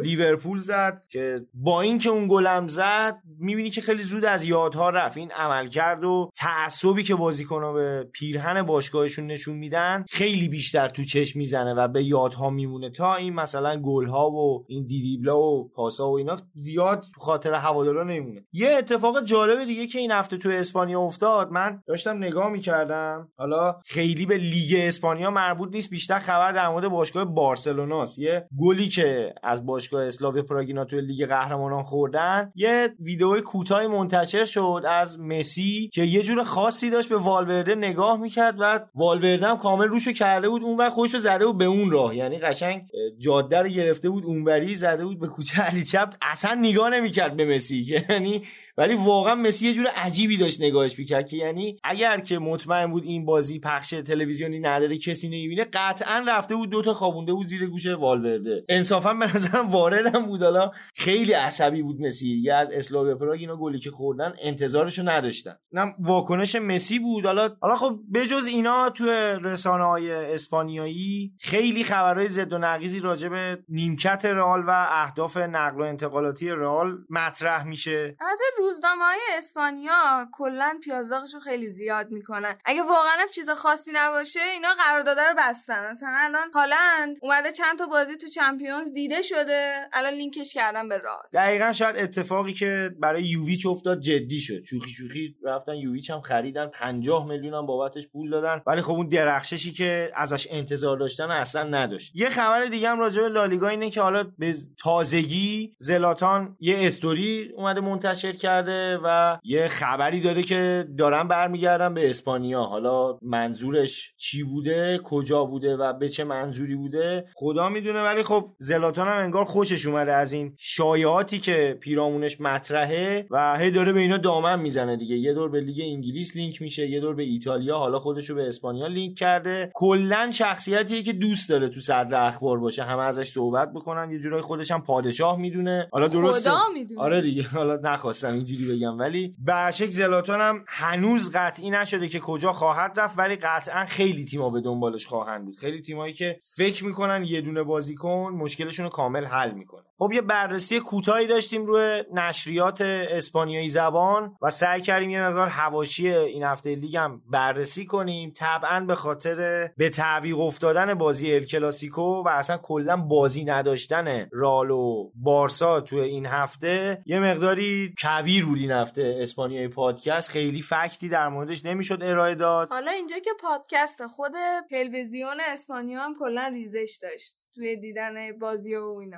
قطعا خب این دوتا تیم اصلی ترین تیمای لالیگان و این هفته هم یه جورایی انگار همه حالشون گرفته شد که این بازی لغو شد. هرچند به نظر شخص من به نفع هم بارسا بود هم رئال، یه مقداری از فشارشون توی چمپیونز لیگ کم کرد، ولی برعکس به ضرر مطبوعات و رسانه‌هاشون. البته میشه گفت بازیاشون تا ال کلاسیکو یه جوری متعادله، یعنی هم بازی سخت دارن هم آسون، ولی برای بارسا یه مقدار راحت تره. ببین کلا چون فشاری که چمپیونز به اینا می آورد یه مقدار این هفته خونسا شد، فکر میکنم به نفع جفتشونه. به خصوص حالا میگی بارسا، من معتقدم به نفع رئال هم خیلی شد، چون الان آره چمپیونز رو راحت میتونه یه مقداری تمرکز کنه روش. حالا گالاتاسرای هم بردن که حالا تیم به یه ثباتی هم برسه. حالا ما میگیم که زیدان کلا چرخشی کار میکنه، ولی تو این بازی هم فکر میکنم 17 تا ترکیب مختلف امتحان کرد با 3 تا چینش مختلف. بسیارم عالی. البته خب بنده خدا گناه هم داره دیگه، نقد بهش وارده، من نمیگم وارد نیست، ولی گناه هم داره، این همه مصدوم داریم. حالا به هر شکل آخه ببین مصدومیت فقط این نیستش که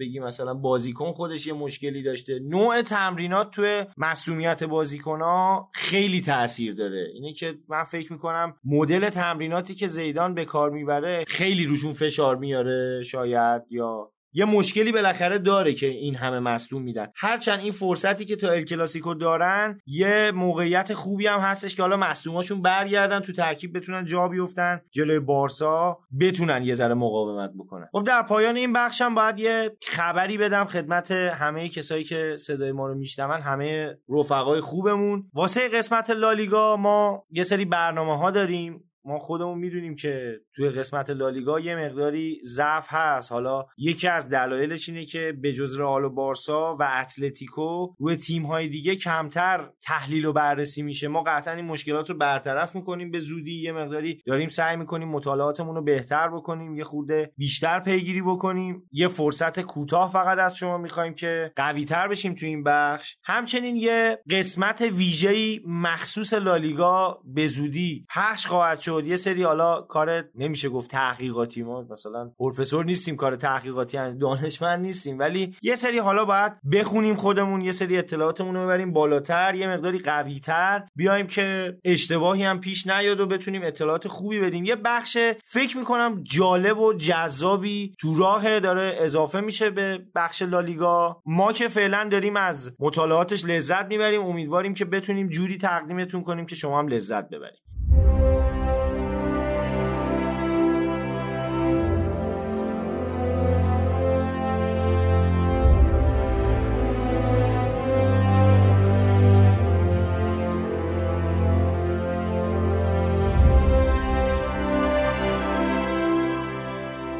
خب رسیدیم به سری آ. من و فرهاد در خدمتتونیم. امیرم امروز مریض بوده و با یه حال نزاری اون پشت دراز کشیده و داره گوش میده ما چی میگیم. پارسا هم رفته یزد و این هفته متاسفانه باید ما دوتا اینتری رو تحمل کنیم. فرهاد در خدمتی. نوید اگه موافق باشی اول بریم سراغ بازی یوونتوس لچه، بازی که توش 2 تا پنالتی اتفاق افتاد، 1-1 شد. یوونتوس امتیاز از دست داد توی کورس رقابت برای صدر جدول با اینتر. فرصت خیلی خوبی رو در اختیار اینتریا گذاشت. حالا میپردازیم به اون بازی هم، ولی اول بریم سراغ این بازی ببینیم چی شد که یوونتوسیا تو این بازی امتیاز از دست دادن. خب اول بزنین یه ستایشی بکنیم از عملکرد فوق‌العاده لچه. حداقل میتونم بگم برای اینتر همه کار کرد. آره از میلان هم مساوی. آره 4 تا گل از اینتر خورد، هم با میلان مساوی کرد، هم از یوونتوس امتیاز گرفت. ولی خب البته فراد حالا از میلان امتیاز گرفتن بیشتر مثلا به نفع اودینزه است، خیلی برای اینتر نیست. حالا به هر شکل من خیلی قصد ندارم میلانیا رو اذیت بکنم، میلانیا فعلا خودشون حالشون خوب نیست.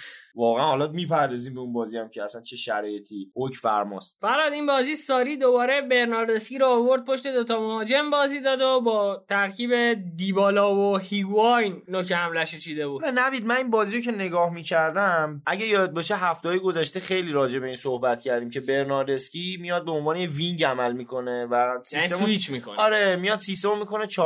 این بازی این اتفاق خیلی کم رخ داد، یا حتی میتونم بگم شاید به جز 1-2 بار اصلا رخ نداد. یعنی کاملا نقش پشت مهاجم رو داشت اجرا میکرد برناردسکی و فراد من یه سوال بپرسم. برناردسکی میره گوشه و هیگواین میشه نوک، دیبالا میشه. باشه هم که هیگواین رو از اول بازی نمیده، رونالدو سویچ میکنه مثلا. آره یعنی من ندیدم این فصل خیلی بازیای یوونتوس رو ندیدم متأسفانه. دقیقاً کسی که ببین یا دیبالا بازی، یعنی دیبالا، هیگواین، رونالدو، از این سه تا دو تاشون معمولا مهاجم نوک یووه هستن و حالا برناردسکی یا حتی خود دیبالا بعضی موقع پشت مهاجم بازی می‌کنه. دیبالا فکر می‌کنم یه بار یا دو بار بیشتر این اتفاق براش نیافتاده این فصل، اونم توی لیگ قهرمانان این اتفاق افتاد. و در طول بازی توی فاز هجومی وقتی اینا میرفتن روی حمله، در حقیقت برناردسکی یا دیبالا که پشت مهاجم بودن اگر فضا میدیدن از کنارها اضافه میشدن، هیگواین میومد وسط، اون یکی مهاجمشون میشد مثلا وینگ راست. یه همچین حالتی رو داشتن و در حقیقت داشتن کاملا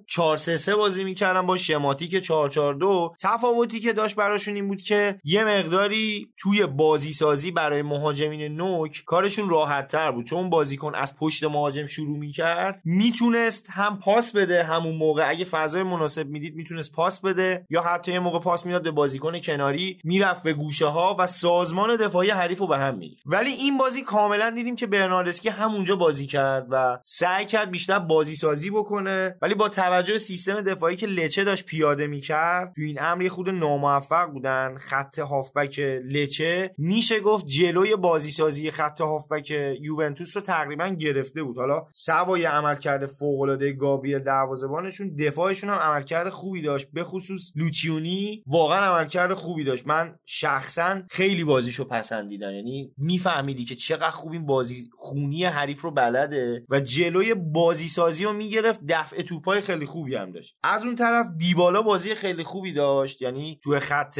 حمله یوونتوس توی باکس لچه خیلی اذیت کرد این تیمو، ولی واقعا همون میدیدی که لوچیونی حتی یکی دو بار تقریبا میشه گفت مثل ایشیزاکی فوتبالیستا و صورت رفت جلو توپش. حالا پنالتی هم که برای یووه گرفتن یه مقداری بحث راجبش بود، ولی خب حالا میگذریم ازش. برشک با وار هم تایید شد. اونور حالا بیشتر میخوام صحبت بکنم راجب پنالتی که برای لچه گرفته شد و مانکوسو تبدیل به گل کرد. خیلی جالبه که دیلیخت به قول پارسا که هفته پیش داشت صحبت میکرد انگار داره هندبال بازی میکنه، یعنی بازم هند کرد. خیلی عجیبه برای من که حالا بدشانس نوع باز بودن دستاش اشکال داره، نمیدونم اشکال کار کجاست. اینقدر این بازیکن داره از روی هند پنالتی میده، یعنی خطایی من ندیدم ازش تا حالا تو مهاجمت جریمه، تکل خشنی، یه طنه چیزی، ولی واقعا دیگه اعصاب یووه‌یا رو خورد کرده با این هندای پی در پی. این بازی هم که دیگه ازشون امتیاز گرفت. حالا خیلی هم به خصوص چون قبل بازی اینتر بود خیلی یووه‌یا مثلا ناراحت بودن سر این قضیه، نمیدونن ما امتیاز. آره خب بالاخره اونم هنوز نشناختن ما رو به نظر میاد اینجوری، ولی در کل بازی پایاپایی بود نسبتاً. یوونتوس یه برتری نسبی داشت، ولی خب لچه هم خیلی خوب مقاومت کرد. لچه واقعا تیم سخت‌کوشیه، به نظر میاد که اینتر شانس آورد که هفته اول باش بازی داشت، یعنی هنوز لچه انگار خودشو پیدا نکرده بود تا به خودش اومد. دید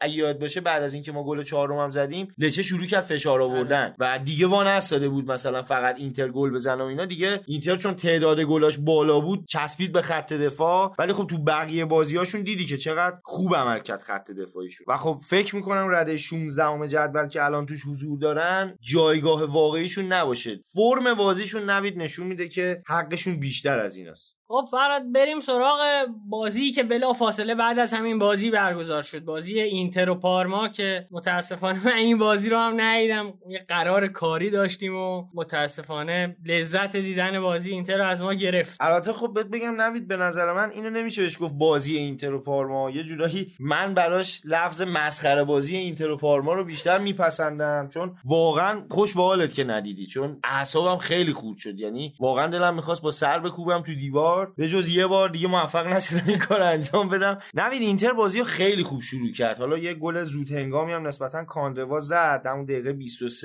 اینتر یکی جلو انداخت، یه شوتی زد که برخورد داشت به بازیکن حریف و رفت تو گل. اینتر یکی جلو افتاد. خیلی من امیدوار شدم که بتونیم با خط دفاعمون جلوی حریفو بگیریم، نذاریم بهمون گل بزنن، ولی خب کارامو بازیکن قرضی همین اینتر خیلی سریع 3 دقیقه بعد اومد یه گل انفرادیه خیلی تر و تمیز به اینتر زد. البته پاس گلش هم بروزوویچ داد. خیلی بد بود این بازی بروزوویچ، واقعا بد بود روی انصافا بهت میگم اگر که کنته اجازه داشت از اون محوطه مربیان بره بیرون قطعا میرفت و بروزوویچ رو میکشت. عصبی بود، خیلی عصبی بود، قشنگ مشخص بود. گل خیلی بدی بود، یعنی واقعا تقدیم کردن. یه مقداری هم به نظرم خط دفاع اینتر تو این صحنه داشت بد عمل میکرد. حالا استثناً این گل از سمت باستونی این دفعه زده نشد، اومد از سمت شرینیار بود که این بازی راست داشت بازی میکرد. خب هفته‌های گذشته رو معمولا چپ بازی میکرد، گودین میومد راست، این بازی گودین رفته بود وسط. یه خورده سازمان دفاعی اینتر به هم ریخته بود. قبل از اینکه بریم سراغ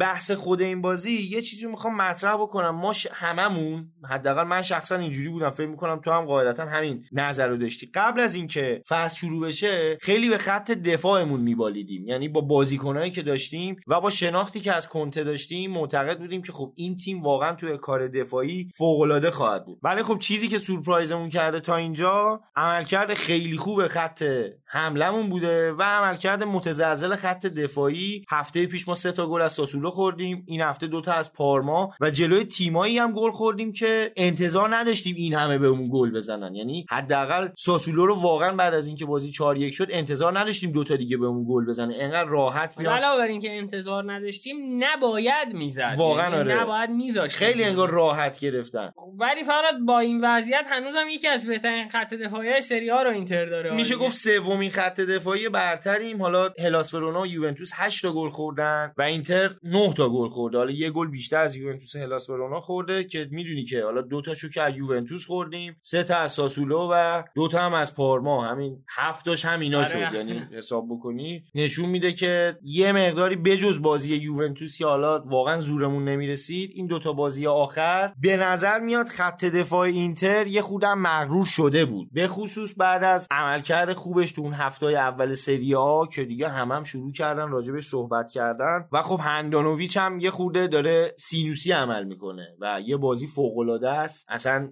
رو خط دروازه هم نمیشه بهش گل زد، یه بازی شوت‌های پشت محوطه گل میخوره. هرچند که بازم من میگم مشکل اینتر تو این بازی خط هافبک بود، یعنی نبود استفانو سنسی یه خورده سازمان خط هافبک اینتر رو ریخته به هم. با اینکه گالیاردینی اشتباه فاحش نمیکنه ولی چون عملکرد خوبی نداره، چون واقعا کیفیت لازمو نداره به خصوص برای این ترکیب و این سبک از بازی، برای همینه که فشار کار خیلی میفته روی بروزوویچ و بروزوویچ هم رو به جلو خیلی گزینه نداره برای پاس دادن، جلوش یه خورده فضای زیادی خالیه، بنابراین باعث میشه که مجبور شه رو به عقب پاس بده و خب دیدی که تو این بازی 2 تا پاس رو به عقب داد، 2 تا اشتباه مرگبار کرد و کارامو ستاره پارما تو این بازی یه گل زد، یه پاس گل خیلی قشنگم به ژروینیو داد. اما از همه اینا که بگذریم، خبر جالب و خبر خنده‌دار حداقل برای من اینه که کاندروا این بازی واقعا بهترین بازیکن زمین بود، یه عملکرد فوق‌العاده‌ای داشت. یعنی سمت راست اینتر این هفته فوق‌العاده اکتیو بود، خیلی فشار آورد روی پارما ولی خب کافی نبود. این بازی لوکاکو هم خیلی رو فرم نبود، مارتینز خیلی جنگید ولی توفیقی حاصل نشد براش و پارما با یه امتیاز خیلی ارزشمند جوزپه ماتزا رو ترک کرد. خب ممنون فرهاد. فکر می‌کنم این دو بازی مهمترین بازی‌های هفته بودن به اضافه بازی روما میلان که به اونم سر میزنیم. و خب البته این هفته توی مدرسه فوتبال امیر میره سراغ تییاگو موتا و کارهایی که قراره توی جنوا انجام بده. جنوایی که همین هفته 3-1 برشیا رو برد و داشتی که یک چقدر بود و فاصله‌شو یکم از ته جدول تونست بیشتر کنه. حالا جالب فراد این 3-1 هم که جنوا برد نتیجه 3 تا تعویض تییاگو موتا بود. این یکیش نیمه اول تموم میشه، توی نیمه دوم تییاگو موتا 3 تا تعویض میکنه که هر کدوم از بازیکن‌ها یه گل میزنن و بازی رو 3-1 میبره. حالا نکته جالب باز اینه که گوران پاندف هنوزم تو این سن و سال آره می‌درخشه و همبازی هم بود با تییاگو موتا. آره توی اینتر با همبازی بودن. آره دو تا همبازی سابق، الان یکیش مربی اون یکیه. خب فراد بریم سراغ بازی میلان و روم، جایی که روم با اینکه حال و روز خوشی کلا نداره تونست میلانو ببره و امیدوارن که این یه بوست روحی شده باشه برای بازیکناش که شاید بتونن به لیگ با اون قدرتی که ازشون انتظار میره برگردن. نوید میلان واقعا اوضاع بدی داره این روزا، یعنی فکر میکنم مدیریت این تیم بدترین کار ممکن رو کرد. اگر که جان پائولو داشت سعی میکرد به یه آرامشی برسه، سعی میکرد کار تیمی رو به اونا برگردونه، برگردونه، سعی بکنه همه مهارت‌های بازیکناشو بیاره در قالب تیم، خودشون با تعویض مربی و آوردن شخصی فکر می‌کنم حتی پایین‌تر از جان پائولو آرامش خودشونو نابود کردن. واقعا پیولی همون روز اول ما گفتیم که مربی تاکتیکی نیست انصافا، یعنی میلان الان از نظر بازیکن نمیشه گفت تیم پایینیه، حداقل میشه گفت همین الان با روم اسکوادش رو مقایسه بکنیم از روم حتی سرتر هم میتونه باشه، حداقل تو خط دروازه میدونی بهترن، بازیکنای کناری خوبی دارن، شاید یه مقدار توی خط هافبکشون یه ذره مشکل داشته باشن که اونم من معتقدم اگر فرانکسی رو نقشش رو عوض بکنن دوباره میشه اون بازیکنی که میشه بهش اعتماد کرد. پاکتا بازیکن فوق العاده با تکنیک، فوق العاده خلاقیه، ولی همونطوری که جان پائولو هم بارها گفته بود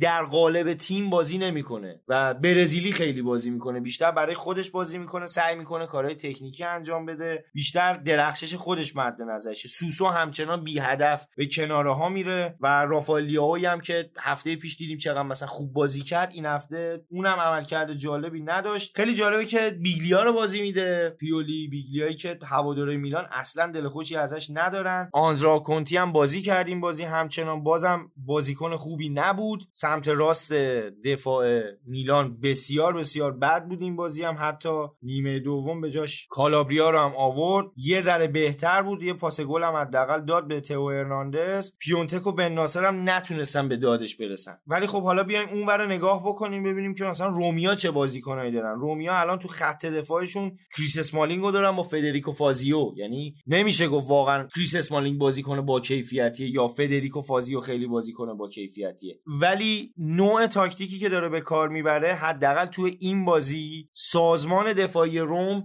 بهتر عمل کرد و تونست جلوی بازیسازی میلانیا رو بگیره. میلانیایی که خب واقعا خیلی بی هدف دارن بازی میکنن، خیلی منفعل، همونطوری که گفتم فقط برای خودشون دارن بازی میکنن. تنها بازیکنی که هنوز میشه روش حساب کرد و کیفیت خیلی خوبی داره، هنوز داره زور میزنه یه کاری انجام بده، همین تئو هرناندزه که این بازی گلم زد و چقدر خوبه این تئو هرناندز. نوید واقعا آره، شاید اگه جان پائولو از اول فصل تئو هرناندز داشت واقعا شرایطش این نمیشد و میگم خیلی عجله کردن مدیرای میلان. و خب فراد یه چیزی که از خود میلانیا اعتقاد دارن که میلان پیولی داره روونتر بازی میکنه و خب اینو هم بگیم که این به خاطر اینه که پیولی برشون گردونده به جایی که قبل از جان پائولو بودن. دقیقاً یعنی جان پائولو داشت سعی میکرد اون بنایی رو که بنای تاکتیکی رو که توی سمپدوریا ساخته بود رو توی میلان شروع کنه از بیس ساختن. میلانی رو که تقریبا سالهاست داره 4-3-3 بازی میکنه. آره اگه یاد باشه آره نوید صحبت کردیم هفته پیش که اصلا اگر اینا قرار بود که جان پائولو رو بهش فرصت ندن اصلا آوردنش اشتباه بود. میلان اکثر مربیای آخرشون که تا به اینجا رسیدن، مونتلا بوده، گاتوزو بوده، چه میدونم اینزاگی بوده، سیدورف، همه اینا داشتن 4-3-3 بازی میکردن و وقتی که تو ابزار بازی 4-3-3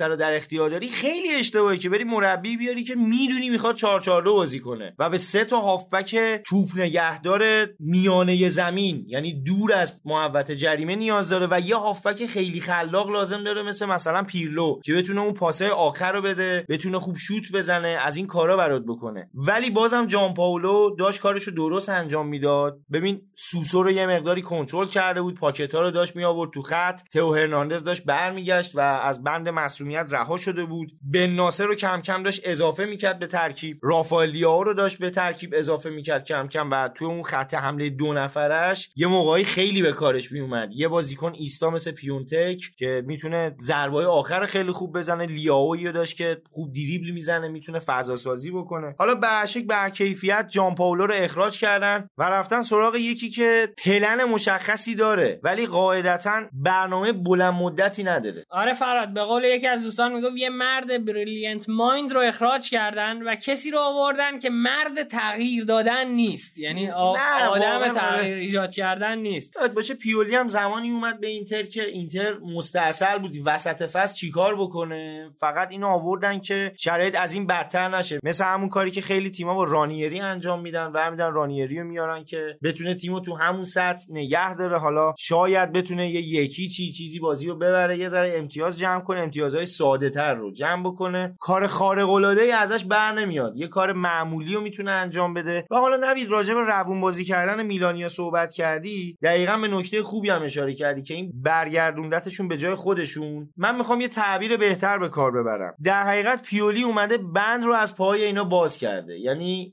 ولشون کرده، گفته هر کار دلتون میخواد انجام بدین، فقط برین گل بزنین. پلنی برای بازی سازی نداره، پلنی برای دفاع نداره، پلنی برای نفوذ از جناحین نداره. نمیدونن باید ارسال کنن یا شوت بزنن یا پاس کوتاه بدن. هنوز معلوم نیست پیولی میخواد چی کار بکنه. و میگم واقعا این تعویض مربی خیلی کار اشتباهی بود. نشون داد که مالدینی و بوبان هم به نظر دوام خیلی زیادی نخواهند داشت توی میلان و اونا هم سابقه با شکوهشون توی میلان رو با این حرکت خراب کردن. فراد، حالا یه چیزی هم من در مورد روم توی این بازی بگم که نه تنها میلان خوب نبود خیلی توی این بازی، که روم خیلی نمایش خوبی نشون داد و از کناره ها پدر دفاعی کنار میلان رو تقریبا درآورده بود. ما خیلی میشنویم از این کسایی که تحلیل فوتبال میکنن که میگن شما اگر قراره از کناره ها حمله کنی باید برنامه و پلنی بچینید که بتونید توی کناره های زمین، کناره های یک سوم دفاعی زمین برتری عددی ایجاد دقیقا. و خب ما توی این بازی میدیدیم که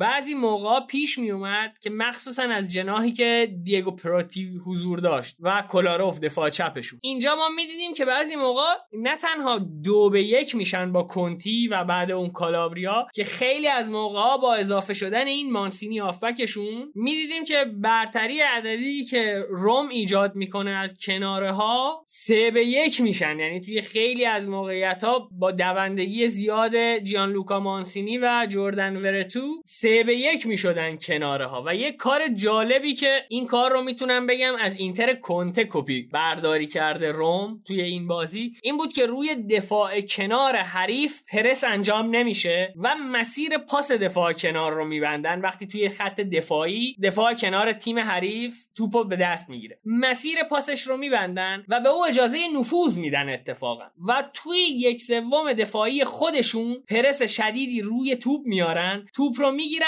و وینگر اونا به جای اینکه پرس کنه روی بازیکن توی فضای پشت سر مدافع کنار جاگیری کرده و با سرعت زیادی هافبک باکس تو باکسشون اضافه میشد بهش و اونجوری برتری عددی ایجاد میکرد. یعنی از طریق پرس نکردن دفاع کنار، که من این پلن کنتر رو توی اینتر هفته دیگه در موردش مفصل حرف میزنم، از طریق پرس نکردن روی دفاع کنار حریف فضا پشت دفاع کناری ایجاد میکردن و از همون نقطه به میلان ضربه میزدن. حالا نوید اشاره کردی به جردن ورتو، جالبه حالا بدونین که از اهداف نقل و انتقالات تابستانی همین میلان بود و میلان در کورس جذب ورتو در مقابل روم شکست خورد. رومی که میدونی واقعا خیلی برای بازیکن هزینه نمیکنه، به خصوص که این فصل چمپیونز لیگ هم نتونستن برن و یه مقداری مشکل مالی هم داشتن، ولی میلان در مقابل اونها هم شکست خورد، نتونست ورتو رو جذب کنه، رفتن سراغ بن ناصر که هنوزم نتونسته کار خاصی براشون انجام بده. یه نکته دیگه هم به ذهنم رسید بگم، میلانیا تو این بازی تقریبا 60% مالکیت رو داشتن، 406 تا پاس دادن و تعداد شانس‌های بزرگشون فقط 0 بوده، یعنی حتی 1 هم نبوده. خیلی جالبه، فقط 0. آره واقعا فقط 0 بوده، یعنی هیچ چیزی نمیشه بهش اضافه کرد. 10 تا شانس ایجاد کردم ولی همش نصف نیمه بوده. همون حرفیه که صحبتش شد دیگه، رو خلاقیت بازیکن رفتن جلو، برنامه نداشتن، توپو از دست دادن و هیچ شانس بزرگی نتونستن خلق کنن. با این تعداد پاس، این درصد مالکیت، یه فلش بک هم بزنیم به اون بحثی که امیر و پارسا 2 هفته پیش انجام دادن در مورد XG که اصلا این موقعیت‌ها چند درصد امکان گل شدنش هست. و خب من شخصا امیدوارم میلان حداقل با همین خلاقیت بازیکن هم یه جوری بتونه خودش رو جمع بکنه. واقعا حیفه یه نام بزرگی مثل میلان از سری آ کم بشه، حداقل توی کورس رقابت حضور نداشته باشه. فکر میکنم سری آ جذابیتش خیلی کم میشه. همونطوری که میدونی خیلی هم طرفدار داره تو ایران، تیم بسیار دوست داشتنی و قابل احترامی بوده حداقل، ولی الان شبحی از اون تیمم باقی نمونده. خب فراد اگه اجازه بدی پرونده این بازی رو هم ببندیم و بریم یه اشاره به بقیه بازی‌ها کنیم. مثلا آتالانتا 7 تا زد به اودینزه و کمک کرد که میلان یه رتبه بیاد بالاتر و 12ام تموم کنه. به خاطر تفاضل گلی که نسبت به اودینزه داره.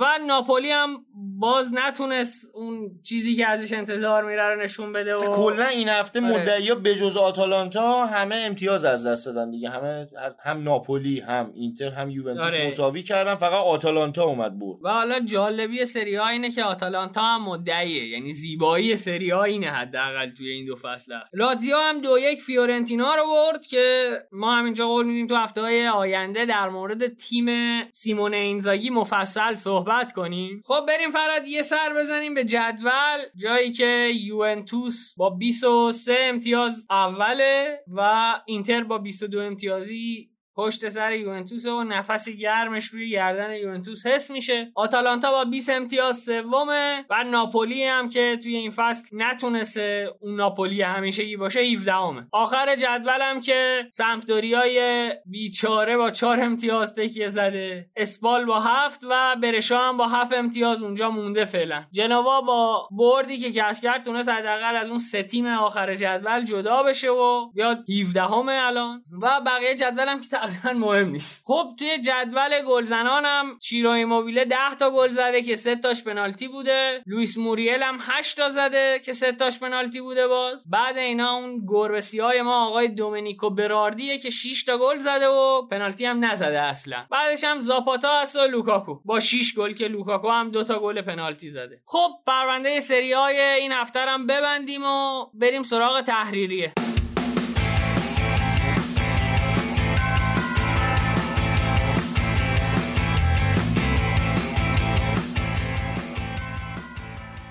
اولین خبری که باید بگم در مورد سری آ اینه که فرانک ریبری به خاطر هول دادن داور 3 هفته محروم شد، علیرغم اینکه اسخایی هم کرده بود بعد بازی، اما صورت زخمی این روزای فیورنتینا 3 هفته آینده رو با تیمش نخواهد بود. حالا باید ببینی که فیورنتینا در غیاب ریبری تو این 3 هفته چه خواهد کرد. به هر شکل فکر نمی‌کنم از ریبری کسی انتظار داشته باشه که همچین اشتباهی بکنه، بازیکنی با این تجربه و این سابقه که به عنوان یه بزرگتر اصلا آوردنش به فیورنتینا یه چیزی یاد جوونای این تیم بده نظر بعید بود. حالا برشه که هر کسی عصبانی میشه، ریبری هم این اشتباه رو مرتکب شد. حالا 3 هفته بهتر بگیم فیورنتینا باید تنبیه بشه. دومین خبری هم که این هفته قراره بهش اشاره کنیم اینه که کوریر دلو اسپور یه بررسی روی میزان تماشاچی‌های تیم‌ها از سال 2001 تا الان کرده و خب توی این جدول اینتر با 64271 تماشاگر به صورت میانگین تیم اوله، میلان با 56050 دومه، یوونتوس هم با 39651 تیم سوم این جدوله. بعد از این سه تیم هم روما، فیورنتینا و ناپولی سه تیم بعدی اند و جایگاه‌های بعدی هم به ترتیب به لاتزیو و بولونیا، اودینزه و ساسولو میرسه. جالبه که ساسولو از خیلی از تیم‌های سری آ پرتماشاگرتر بوده در صورتی که یکی از کوچکترین ورزشگاه‌های سری آ رو داره. یه خبر دیگه که میخوام بهش اشاره بکنم نوید اینه که انتقادات از خط دفاعی یوونتوس به خصوص از دیلیخت خیلی بالا رفته، یه جوری شد که ساری هم مجبور شد واکنش نشون بده. حالا فشار واقعا به نظر میاد که روی دیلیخت بیش از حده و نمیدونم حق دارن یا ندارن، چون من کاری ندارم، تا حدودی میشه گفت حق دارن به خاطر این اتفاقاتی که میفته، ولی خب بالاخره اینم باید در نظر بگیرن که یه بازیکن جوونه، شاید اون پروسه‌ای که یه بازیکن جوون باید برای رسیدن به ترکیب اصلی طی بکنه رو طی نکرد و خیلی زود به ترکیب اصلی اضافه شد به خاطر مسئولیت کلینی و در حال حاضر مشکلات خط دفاع یوونتوس بیشتر شده. همونطوری که میدونی دمیرال هم به خاطر اون اتفاقات بازی تیم ملی ترکیه حداقل از طرف هوادارا دیگه الان محبوبیت خاصی نداره، هشتگای دمیرال آوت هم براش روی سکوها بالا رفته. دست ساری توی خط دفاع به نظر میاد یه مقدار بسته است، حداقل اینه که اگر بخواد کاری بکنه باید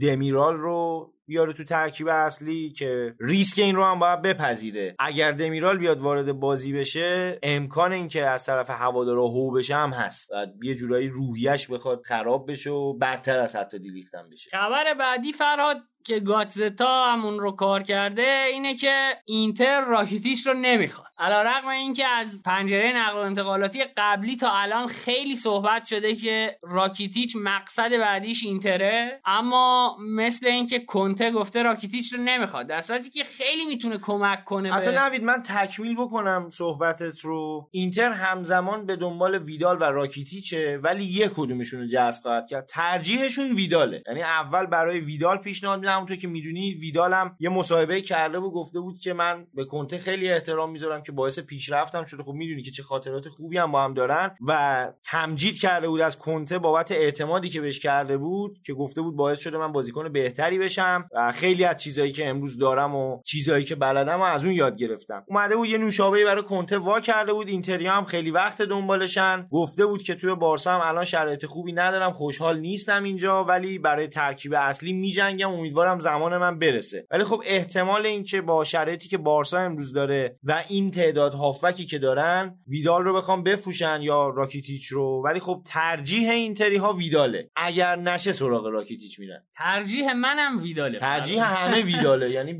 تو این شرایطی که الان داریم، چون میدونی که حالا اینم اضافه بکنیم که کنته در مورد مصدومیتایی که گریبان اینتری‌ها رو خواهد گرفت خیلی ابراز نگرانی کرده. امروز یاد بشه داشتیم با هم صحبت می‌کردیم. حالا الان سنسی مصدوم، ما این همه مشکل داریم. اگر سنسی و بروزوویچ هر دو مصدوم بشن چه اتفاقی میفته؟ بارلا و بروزوویچ مصدوم بشن چه؟ یعنی آلترناتیوایی که روی نیمکت داریم به گفته خودت برخاوالرو، وسینو و گالیاردینیه که یعنی بیشتر به جوک شبیه تا آلترناتیو. بنابراین حداقل یه هافبک با کیفیت لازم داره اینتر که بتونه این سیستم چرخشی که کنته علاقه داره رو پیاده بکنه. نیاز به یه مهاجم هم داره تیم کنته، چون اسپوزیتو بالاخره یه جوون 17 ساله است، نمیشه روش حساب کرد برای یه لیگ. در حقیقت الان فقط لوکاکو و لوتارو مارتینزن و چیزی دیگه نداریم رو نیمکت که بخوایم بهشون ببالیم. و پولیتانو هم که همونطوری که میدونی خب اصلا یه وینگ، آره مهاجم نیست. نشونم داده توی موقعیت‌های تک به تک و موقعیتایی که باید تمام کنندگیشو نشون بده، تمام کننده خوبی نیست، بیشتر دریبل خوب میزنه و میتونه سازمان دفاعی حریفو بهم بزنه. الکسیس هم که مصدومه و تا ژانویه نخواهد رسید، برسه هم حالا طول میکشه تا دوباره برسه به ترکیب آماده بشه. فکر میکنم 4-5 ماهی رو تقریبا از دست بدیم، هرچند که سانچز هم بازیکنی نیستش که باز به عنوان مهاجم نوک بخوای روش حساب بکنی. کنته در حقیقت سانچز رو گرفت برای اینکه در طول بازی اگر دلش خواست بتونه 3-4-3 بکنه بازیو، پلن رو عوض دقیقاً، و به عنوان یه مهاجم توی سیستم 3-5-2 بهش نگاه نمیشه. خب پرونده تحریریه سری آ رو هم ببندیم و بریم مدرسه فوتبال رو داشته باشیم با امیر.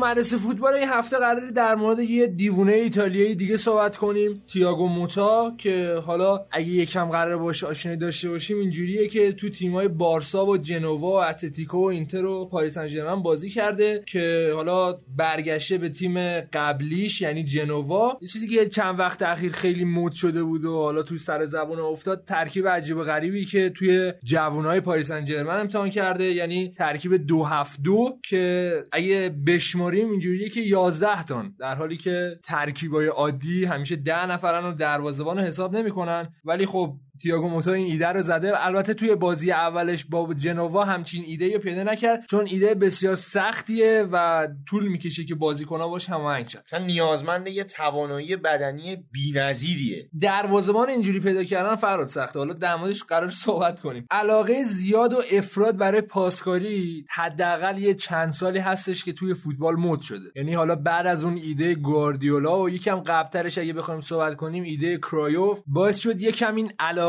به پاسکاری توی فوتبالیستا حتی خود مربی‌ها زیاد شه، چون به هر حال وقتی تو پاسکاری زیاد داشته باشی خب مالکیت بیشتری داری. ولی این ایده‌ای که تییاگو موتا زده بیشتر علاقش به فشاره، یعنی از طریق پاسکاری‌های زیاد داره روی بازیکن‌های حریف فشار میذاره که یه چیزی فراتر از های پرشری که ما الان مد نظرمون رو در مورد صحبت می‌کنیم و همچنین برتری عددی میانه میدان دیگه. ببین عملاً تو یه هافک هفتمی بهش اضافه می‌کنین، چیزی که ما میگیم دو هفته و اینجوری که یه هافک جدیدی رو اضافه میکنی که خط هافک تو شلوغ میکنه و شروع میکنن اضافه کاری کردن با توپ که این باعث سردرگمی حریفان میشه. حالا چه جوریه؟ شاید باورتون نشه ولی دروازه‌بان اینجا جزء حتی دفاع دو نفرم نیست، مستقیم وصل میشه به خط هافک، حالا یه خط عقب‌تر ولی توی خط هافک داره بازی سازی میکنه و گهگاهی حتی پاسای ریسکی میده که الان مثلا این دروازه‌بان خیلی خوب میتونم مثال بزنم ادرسون دروازه‌بانی هستش که بتونه همچین کاری بکنه.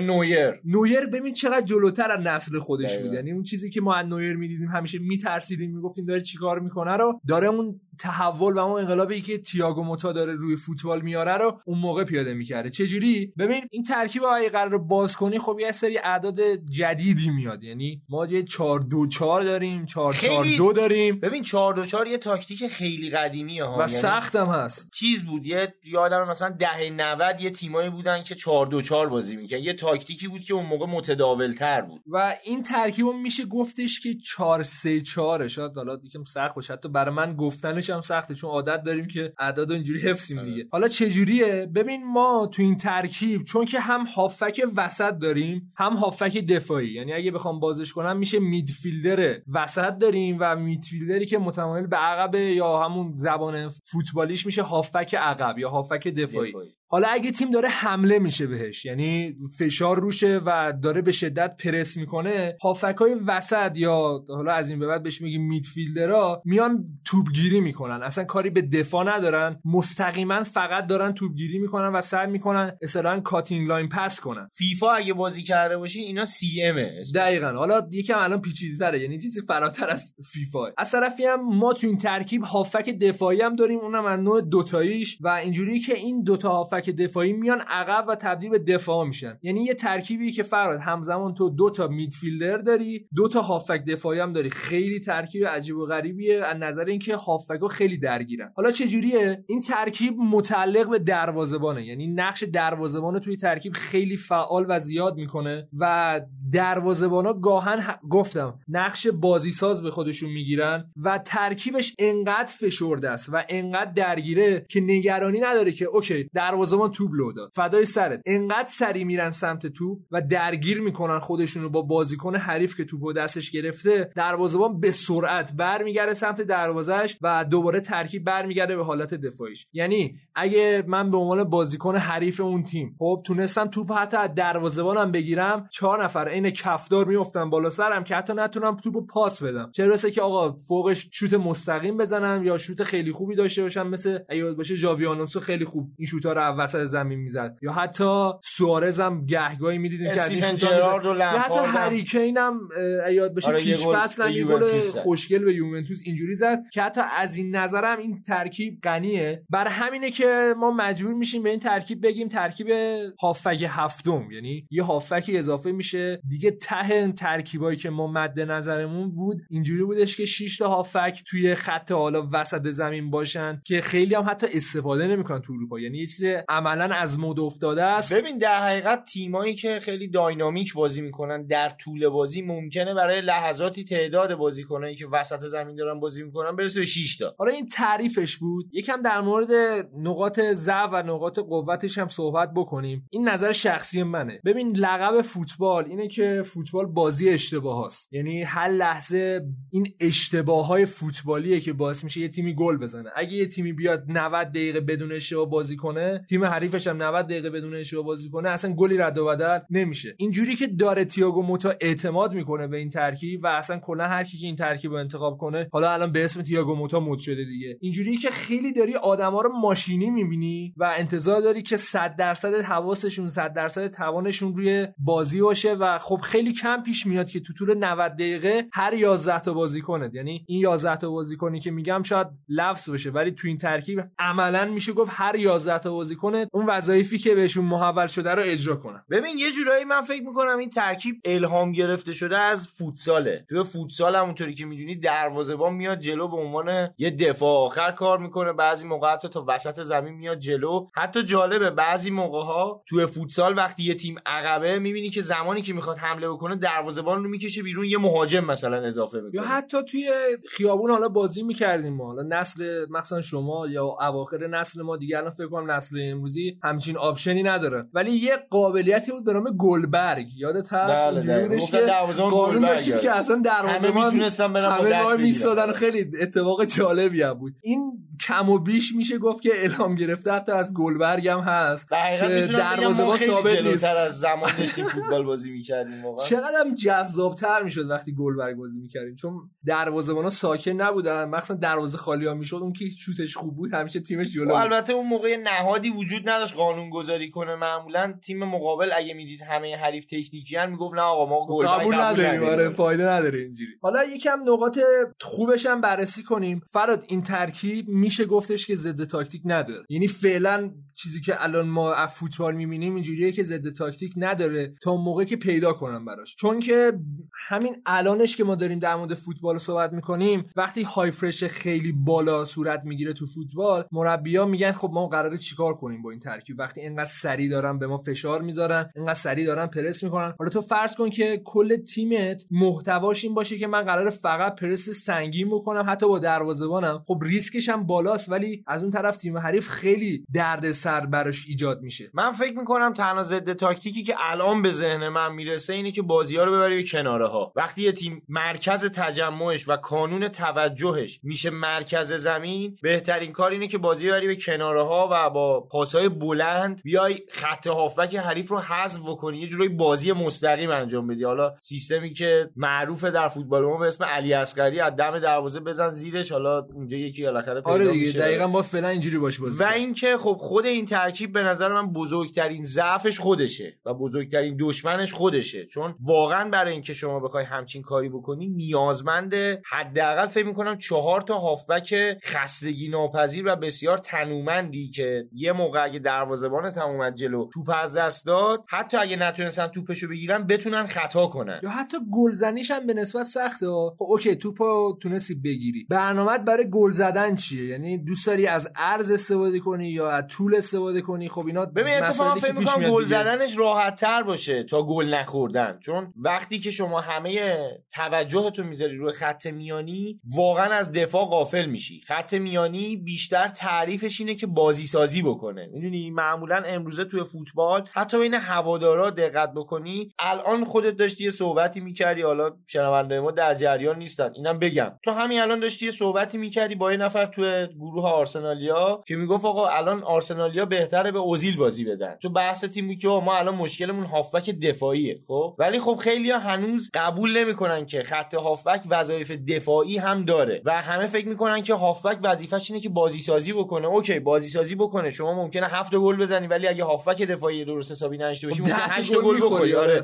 اینه که فکر میکنم این خط هافبک اگر بره خیلی سمت هافبک دفاعی، هافبک‌های دفاعی یه جوریان که بیشتر از 2 تا باشن با همدیگه قاطی میکنن. این یه چیزیه که تجربه ثابت کرده. یکی از این مثالا انگلیس جام جهانی 2010 که 4 تا گل از آلمان خورد مثلا هست. دقیقاً حالا چون من علاقم همین هافبک و میدفیلدره، اصلا 2 پادشاه در یک اقلیم نمیگنجن. دقیقاً اینجوری که نمیتونی اینا رو در کنار هم بازی بدی، ولی خب باب ببینیم واقعاً این ترکیب جا میفته توی اروپا یا نه. هفته پیشم در مورد انواع آنالیز یاد باشه صحبت کردیم. این آنالیز هم بحث کیفی داره هم بحث کمی، ولی بیشترین درگیریش با بحث کیفیه، یعنی روی تمرکز بازیکن‌ها و فشاری که داری رو بازیکن‌های حریف میذاری تا اینکه داری مستقیم رو بازیکن‌های خودت میذاری که باب ببینیم واقعاً جواب میده یا نه. ولی این سیستم به نظر من همون کاری که تییاگو موتا قبل از اومدن به جنوا داشت انجام میداد درست بوده، چرا که این سیستم باید در مدارس فوتبال اول تدریس بشه، بیاد تو تیم‌های پایه شما بتونی اصلا بازیکن‌های با این کیفیت تربیت بکنی، یعنی یارو از 4 سالگی 3 سالگی در جریان باشه که آقا من قراره اینجوری بازی کنم. یه دروازه‌بان اصلا شما تربیت کنی. آره دروازه‌بان تربیت کردن اینجوری هم داستان داره. ببین شما یه دروازه‌بانی مثل نویر، یادت اوایلی که به قول خودت الان میگی چقدر جلوتر بود، چقدر ازش تمجید میشد که این میاد جلو بازی با پاش خوبه، خوب پاس میده، نمیترسه. توی شالکه که بود یه گل همینجوری از اینتر خورد، اومد وسط زمین توپو ازش گرفتن استانکوویچ از وسط زمین زد تو گل. ولی حالا اونا با اون 7 هافبک بازی نمیکردن که اون فشار رو بزنن رو استانکوویچ، ولی باید دروازه‌بان‌های مثل نویر به تعداد زیاد بتونی تولید بکنی. حالا از 100 تا 5 تاشون قاعدتاً فوق‌العاده در میاد، 95 تا دیگه معمولی میشن و نویری دیگه در کار نیست بگی هر روز یه دونه نویر به فوتبال اضافه میشه. و دقت کردی فرهاد، اون بحثی که یاد بشه داشتیم قبلا با هم می‌کردیم، حالا تو پادکست نبود، در مورد این که اصلا کلا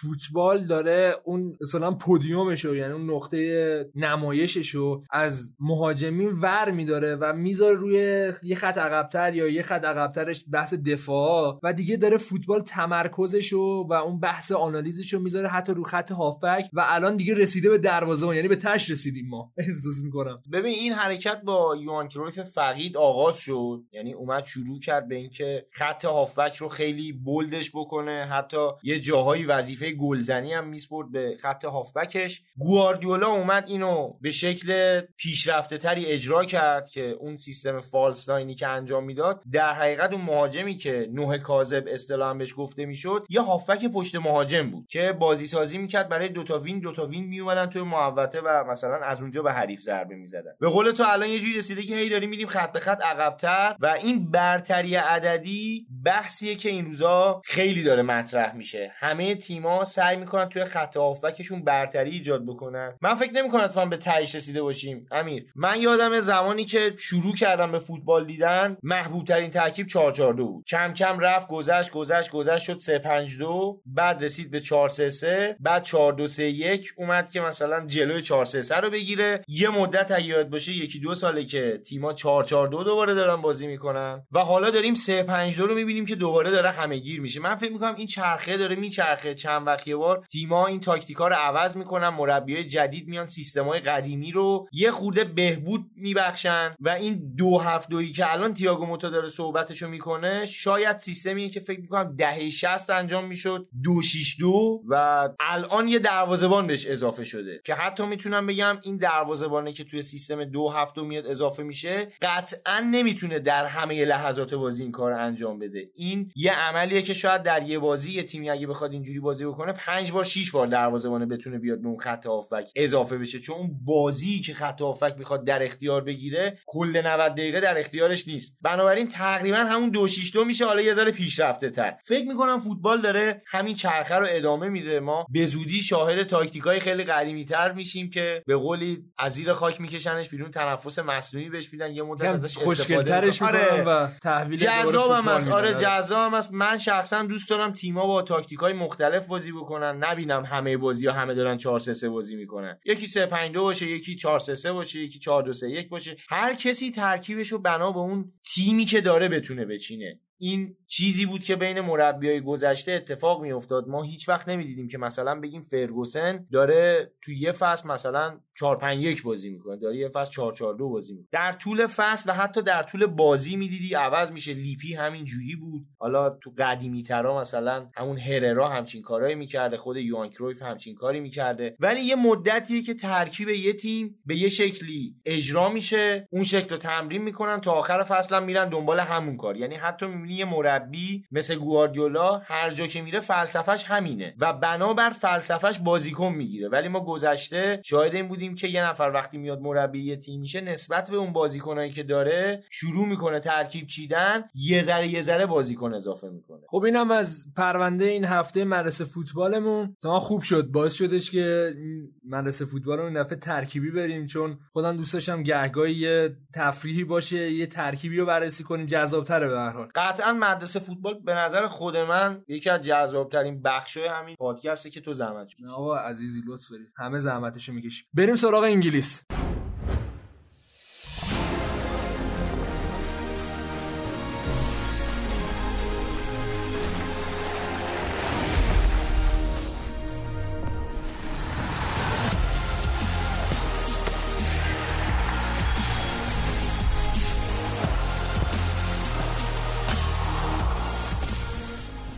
خب در حالی که لیونل مسی داره به کل بازیکن‌های وایادولید دریبل میزنه و لای میندازه و داره پارشون میکنه بریم سراغ این هفته انگلیس. از بازی لستر و ساوثهمپتون به نظرم شروع کنیم. بازی عجیب و غریبی که لستر در یک شب بارانی به ساوثهمپتون واقعا تعارض و تجاوز کرد، تعدی کرد واقعا. ولی حالا بیا یه دید دیگه نگاه کنیم بهش. از هیچ دید دیگه ای نمیشه بهش نگاه کرد. میشه نگاه کرد که اوکی ساوثهمپتون خیلی بد بود و لستر خیلی خوب بود، ولی یه شب استثنایی بود. یعنی از این شبا توی فوتبال خیلی کم پیش میاد که یه تیم خیلی آماده باشه و همچین اتفاقی برای اون تیم بیفته. حالا با اخراج بازیکن ساوثهمپتون عملا دیگه تیم از دست رفت و اینا 9 تا گل از لستر خوردن که واردی 3 تا و پرز هم 3 تا، که پرز به نظر من بازیکن خیلی بهتری بود تو اون شب و مدیسونی که هم انتظار می‌رفتن حداقل تو این بازی بهتر عمل کنه یه دونه گل زد که ولی بازیش عالی بود. شاید براتون جالب باشه بدونین چرا همچین اتفاقی افتاده برای مدیسون، چون من دقیقاً هفته پیش تو فانتزی گذاشتمش و گفتم خب دیگه این هفته میترکونه که همچین اتفاقی براش افتاد و فقط تونست یه دونه‌شو تبدیل به گل کنه. ولی در کل اگه بخوام لستر رو بررسی کنم، بسیار داره جذاب بازی میکنه، بسیار عالی بازی میکنه. تیلمانس تو این تیم خیلی فعال شده، خیلی بهتر داره اون روند خوبش رو پیش میبره و به نظر من بهترین بازیکن این فصل لستر تا همین الان اندیدی قطع توپای خیلی خوبی داره. شاید توی هافکا یادمون بره به اندیدی اشاره کنیم، ولی واقعا توی این فصل حداقل میتونم بگم جزو بهترین هافکای دنیا هست، اینجوری میشه گفت. ولی هنوز به نظر من دفاع لستر مشکل داره. حالا گفتم بعد از اخراجشون ساوثهمپتون نتونست اون فشار لازم انجام بده، ولی سویونجو در کنار خوب بودنش ایونزو داره که اصلا خوب نیست، تو بعضی از موقعیت‌ها واقعا خوب جایگیری نمی‌کنه و در عین اینکه به هر حال قد و قامت بدی نداره ولی توپای هوایی رو خوب نمیتونه دفع کنه و این ضعف هنوز برای این تیم هست. و برندون راجرزی که برای گل سوم خیلی اش کرده بود از عملکرد تیمش و تونست یه بازی خیلی جذاب انجام بده و یه سه امتیاز خیلی شیرین رو حتی توی زمین ساوثهمپتون به دست آورد. یه بحثی که هست توی انگلیس اینه که خب توی زمین حریف خیلی سخته که تو بیای حتی امتیاز به دست بیاری، اتفاقی که امسال برای حتی منچستر یونایتد هم افتاده، برای آرسنال سالهاست داره میفته و تیمای حتی تاپ 6 توی زمین حریف خیلی مشکل دارن، حتی تاتنهام. ولی خصوصیت خیلی خوبی که لستر داره و حتی چلسی یا لیورپول که حالا بهش اشاره میکنیم اینه که توی زمین حریف خیلی روون بازی میکنن و اصطلاحاً حتی دست بالا رو دارن. یه نگاهی هم به بازی برایتون و اورتون بندازیم. به نظر من سیلوا در حال حاضر بدترین مربی لیگ جزیره است. یعنی حتی امری رو در نظر بگیریم بازم سیلوا بدترینه. با این اسکواد قوی که داره اصلا نمیتونه خودش رو خوب تطبیق بده با بازیکن‌ها و داره قشنگ تیم اورتون اذیت میشه، در حالی که برایتون هم اون بازی خیلی خوبش رو نکرد که چند هفته بود داشت انجام میداد، تونست توی زمین خودش 3-2 اورتون رو شکست بده و یه امتیاز شیرین بگیره. الان اورتون با این ترکیب داره میجنگه برای اینکه سقوط نکنه و سست‌ترین نیمکت برای حالا موندن در حال حاضر متعلق به سیلواست. حالا قبل بازی هم یه سری حواشی داشت مصاحبه پاتر، در مورد علیرضا جهانبخش ازش پرسیدن و گفتش که فعلا وضعیت علیرضا همینه ولی باید ادامه بده تلاششو تا ببینیم به کجا میرسه این قضیه. و ازش پرسیدن که خب وضعیت چجوری، آخر میره از این تیم یا نه، چون به هر حال یه خرید 20 میلیونی براشون بوده، کلی هزینه داشته. گفته هم آره هم نه. خب این جواب خیلی بدتر از این که آره میره است، یه جوریه که فعلا وضعیتش میشه گفت بحرانیه و حتی توی ترکیب 19 نفر اصلی هم نیست. من شخصا فکر میکنم جهانبخش خودش انتخاب اشتباهی داشت برای پیدا کردن یه تیم جدید و بعد از اون عملکرد درخشانش توی لیگ هلند خیلی جای بهتری میتونست بره. خب لیگ انگلیس انتخاب جذابی هست ولی خب قطعا سخته و همونقدری که جذابه خب به حال جسورانه هم هست دیگه، با جسارتش هم داشته باشه. ببین به درد بازیکنای حداقل ایرانی میتونم بگم نمیخوره. اینا یه لیگن که بسیار جنگندن، یه وینگر توی لیگ برتر انگلیس باید فقط بره و بیاد و میدونی که چقدر توی لیگ انگلیس توپ از جناحین ارسال میشه، اصلا برپایه سانتر انگار بنا شده اون فوتبال. و خب جهانبخش واقعا این توانایی رو نداشت. دفاع تو انگلیس خیلی قوی تر از لیگ هلند، شاید بهترین انتخاب براش لیگ اسپانیا بود که یه مقدار تکنیکی تره، کمتر فیزیکیه و وینگرها اونجا آزادی عمل بیشتری دارن، میتونن خیلی برن به دروازه نزدیک بشن و حتی گل بزنن. یه نگاهی هم به بازی چلسی و برنی بندازیم. چلسی جذاب، یعنی یه آرسنالی در مورد چلسی کسی اینجوری صحبت کنه بدونین که به شدت دارن جذاب بازی میکنن. حالا من توی خود تلگرام پادکستمون گل رودریگز رو گذاشتم که گفتم اون ایکسیش تقریبا نزدیک به 0 بود، ولی چه گل قشنگی زد، چه گل واقعا بی‌نظیری زد و به نظر من امکانش هست که بهترین گل فصل انگلستان هم بشه. یه شوت وحشتناک از کیلومترها دورتر از خط محوطه جریمه و خیلی راحت توپو تبدیل به گل کرد که جالب بود برای من. هواداره بنلی هم داشتن براش دست می‌زدن در حالی که تیمشون خیلی عقب بود و داشت تلاش می‌کرد که حتی بازی مساوی کنه، ولی لذت بردن از این گل، اکثرانش هم رفته بودن البته. و یه نکته دیگه هم که این بازی داشت، اولین گل پلیسیش تو این فصل تبدیل شد به یه هتریک، یعنی گل اولش رو کرد گل دوم و گل دومش هم کرد گل سوم و یه هتریک کامل انجام داد. هتریک کامل هم یعنی اینکه یه دونه با پای چپ گل بکنی، یه دونه با پای راست و یه دونه با هد، یعنی با تمام اون آپشنایی که امکان گلزنی دارن گل بزنی. حتی یه دونه آپشن موند که حالا من نمیخوام بهش اشاره بکنم، ولی میتونست با یه جای دیگه هم گل بزنه، همون جایی که احمد مومنزاده هم یه بار باش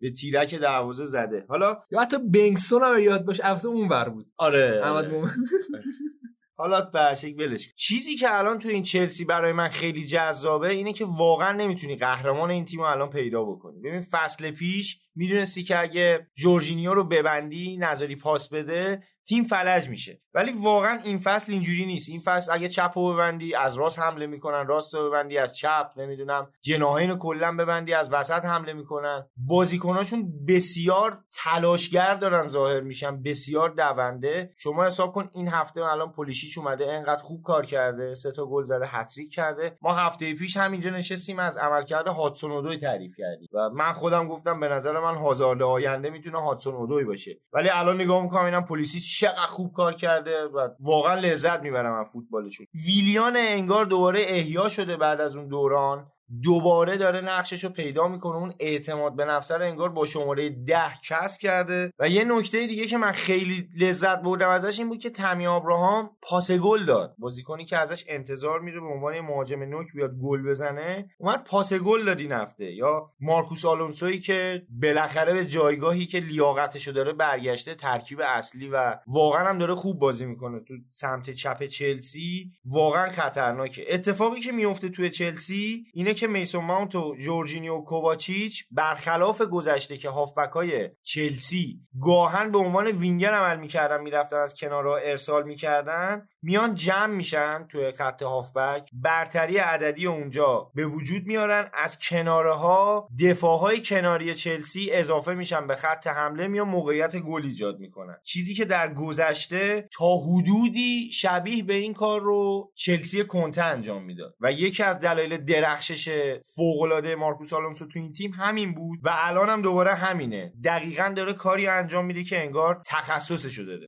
بچه‌ها یه چیزی که برای من توی چلسی لمپارد جذاب بود توی این بازی، چون من خیلی بازیای این فصل چلسی رو ندیدم، این بود که لمپارد علاوه بر زوج سازی یا مثلث سازی توی فاز حمله، برای فاز دفاعیش و زمانی که توپ رو در دست نداره هم مثلث سازی و زوج سازی می‌کرد. لمپارد توی این بازی اومد میسون ماونتی رو که توی بازی قبلی پشت تامی آبراهام بازی داده بود آورد به عنوان هافبک وسط بازی داد و خب این کارش من فکر می‌کنم به دلیل بازی کردن با تیمی بود که دوندگی به شدت زیادی رو داره توی میانه میدان. تیم شاندایچ یکی از دونده ترین تیمای لیگ برتره. حالا اتفاقی که گفتم که لمپارد برای فاز دفاعی هم زوج سازی و یا مثلث سازی میکرد این بود که وقتی که بازی سازی توی خط دفاع رو از کناره ها شروع میکردن بازیکنای تیم برنلی، 3 نفر وظیفه پرسینگ رو انجام میدادن. تامی آبراهام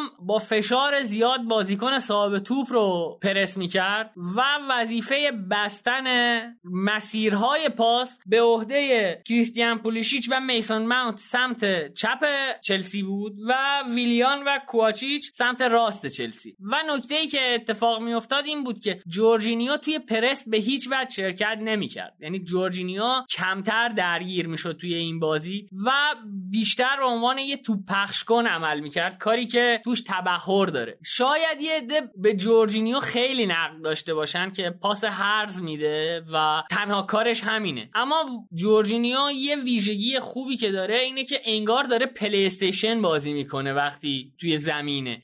دیدی رو که جورجینیا داره من میتونم بگم هیچ هافبک دفاعی حداقل توی لیگ انگلیس نداره توی زمینه دیدن بازیکن‌ها و پخش توپ، و توی این بازی هم خیلی موفق عمل کرد. حالا در آخرم یه نگاهی به خود لمپارد بندازیم. من بیشتر دوست دارم روی بحث شخصیتی لمپارد و تأثیری که حالا روی خود باشگاه چلسی و روی تیم ملی انگلیس گذاشته بود و الان داره دوباره رو همچی کاری میکنه بگم. و من خودم چون طرفدار انگلیسم واقعا لمپارد رو به شدت دوست دارم. و حالا بعد از بازی با آژاکس توی چمپیونز لیگ که تو زمین آژاکس خیلی راحت تونستن آژاکس رو شکست بدن، خبرنگار ازش پرسیدش که چرا از آژاکس میترسی و لمپارد به جای اینکه حالا بپره به خبرنگار و چیزی که عادی شده جدیدن بین مربی‌ها گفتش که آقا قیافم همینجوریه.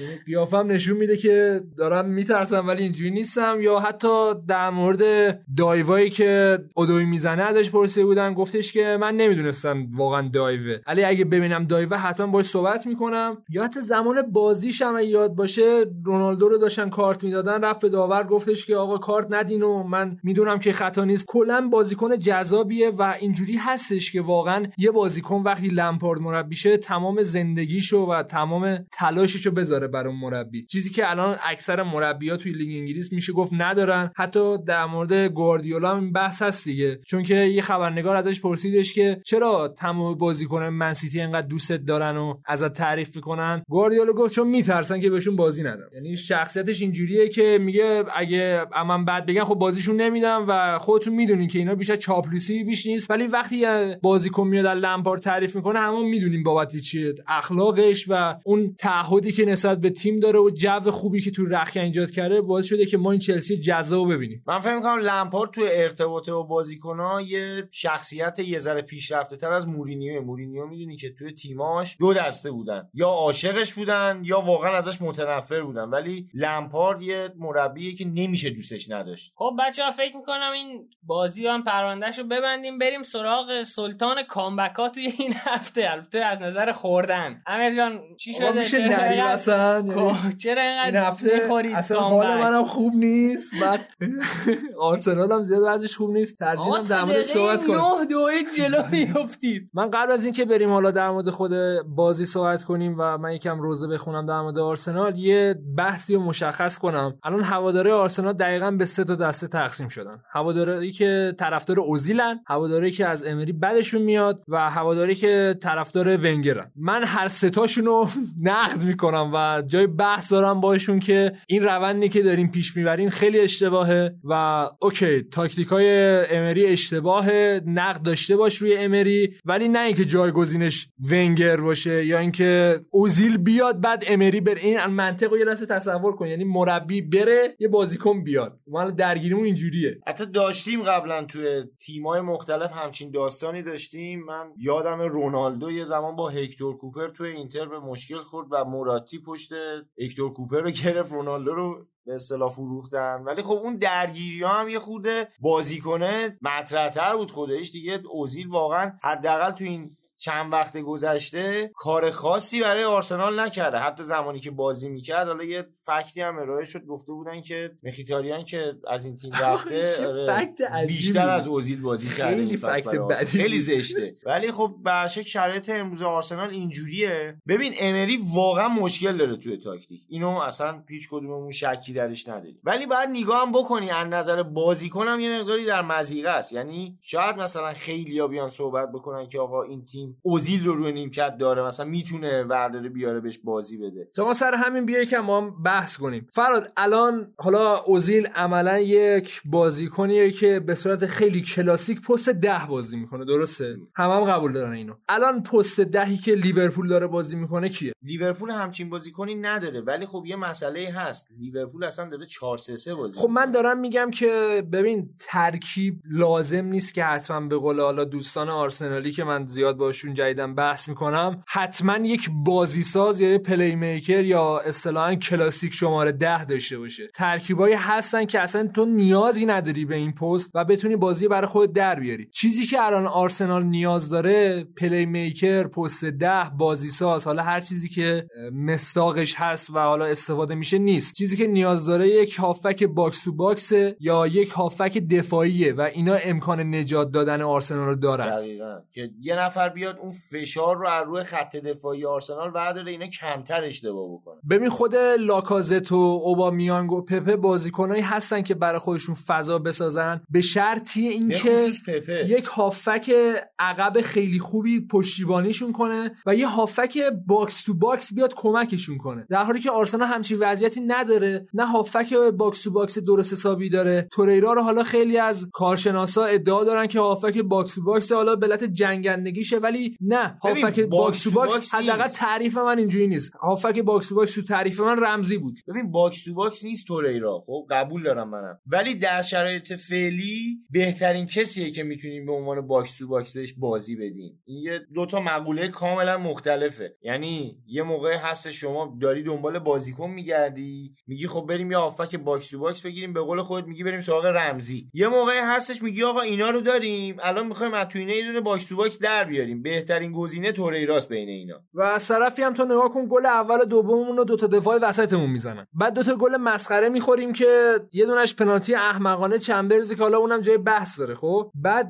یه گلی میزنیم که حالا وی ای آر میره، بعد در مورد وی ای آر هم باز صحبت کنیم که چقدر احمقانه است، ولی خب من بازم دارم میگم اعتمادمو نسبت به وی ای آر دست ندادم و بازم بهش معتقدم که بازم دفاع وسطمون اون شوتو زده. خب داری یه جایی اشتباه میکنی دیگه، یعنی وقتی این خط حمله رو داری اونا با برات بازیو در بیارن، حتی دقیقه 90 اون باید اون گلو بزنه که تو فقط سعی کنی از توپای مرده یا توپای سوم توپو تبدیل به گل کنی و بگی من خوب بازی کردم. من میگم مثلا آرسنال این فصل نیازی نداره که تو انقدر خودتو درگیر این کنی که آره این بازی قبلی هم جلو شفیلد این پنالتی رو فلان کردن، این بازی وی ای آر رفت این کارو کرد، اتکیسون بیا یه بار دیگه بازیو ببینه، یه بار دیگه بیاد صحنه‌ای که سود زده رو ببینه اشتباه کرده. اینا حرفایی که امری خودش داره قایم میکنه پشت اشتباه تاکتیکیش قطعاً و جای نقد داره. و یه مسئله به شدت بدی که توی تیم هست ژاکا واقعا عملکرد خوبی نداره. حالا صحبت شده در موردش دیگه، مخصوصا خیلی مارتین کیون در موردش صحبت کرد یا حتی جدیدن تونی آدامز هم در موردش صحبت کرده و رابرت پیریزی که حالا تولدش بودم یه چند تا نطق در موردش داده که همش به نظر من درسته، یا حتی وقتی مارتین کیون صحبت میکنه با حجت باشه برای باش. حالا نظر منه، چون واقعا بازیکنی بودش که خوب باشگاه رو بخواد و حالا خیلی هوادارا میگن که این کی است که صحبت کنه. خب به هر حال شما فرض کنید به عنوان یک هواداری که تو باشگاه بوده، خب خیلی موثرتره دیگه. اینجوری بودش که آقا ژاکا یک قابلیت خوبشو به من بگی نداره و این بازیکن انقدر ارزش نداره که هوادار خودشو درگیر کنه و بیاد همچین کاری بکنه. آقا ما بنتنر رو تشویق کردیم، یعنی اینجوری هستیم که صبر میکنیم، بازیکن‌ها اونو دوست داریم. من هنوز کوکلن رو دوست دارم، یعنی اینجوری هم که آقا وقتی کوکلن کیه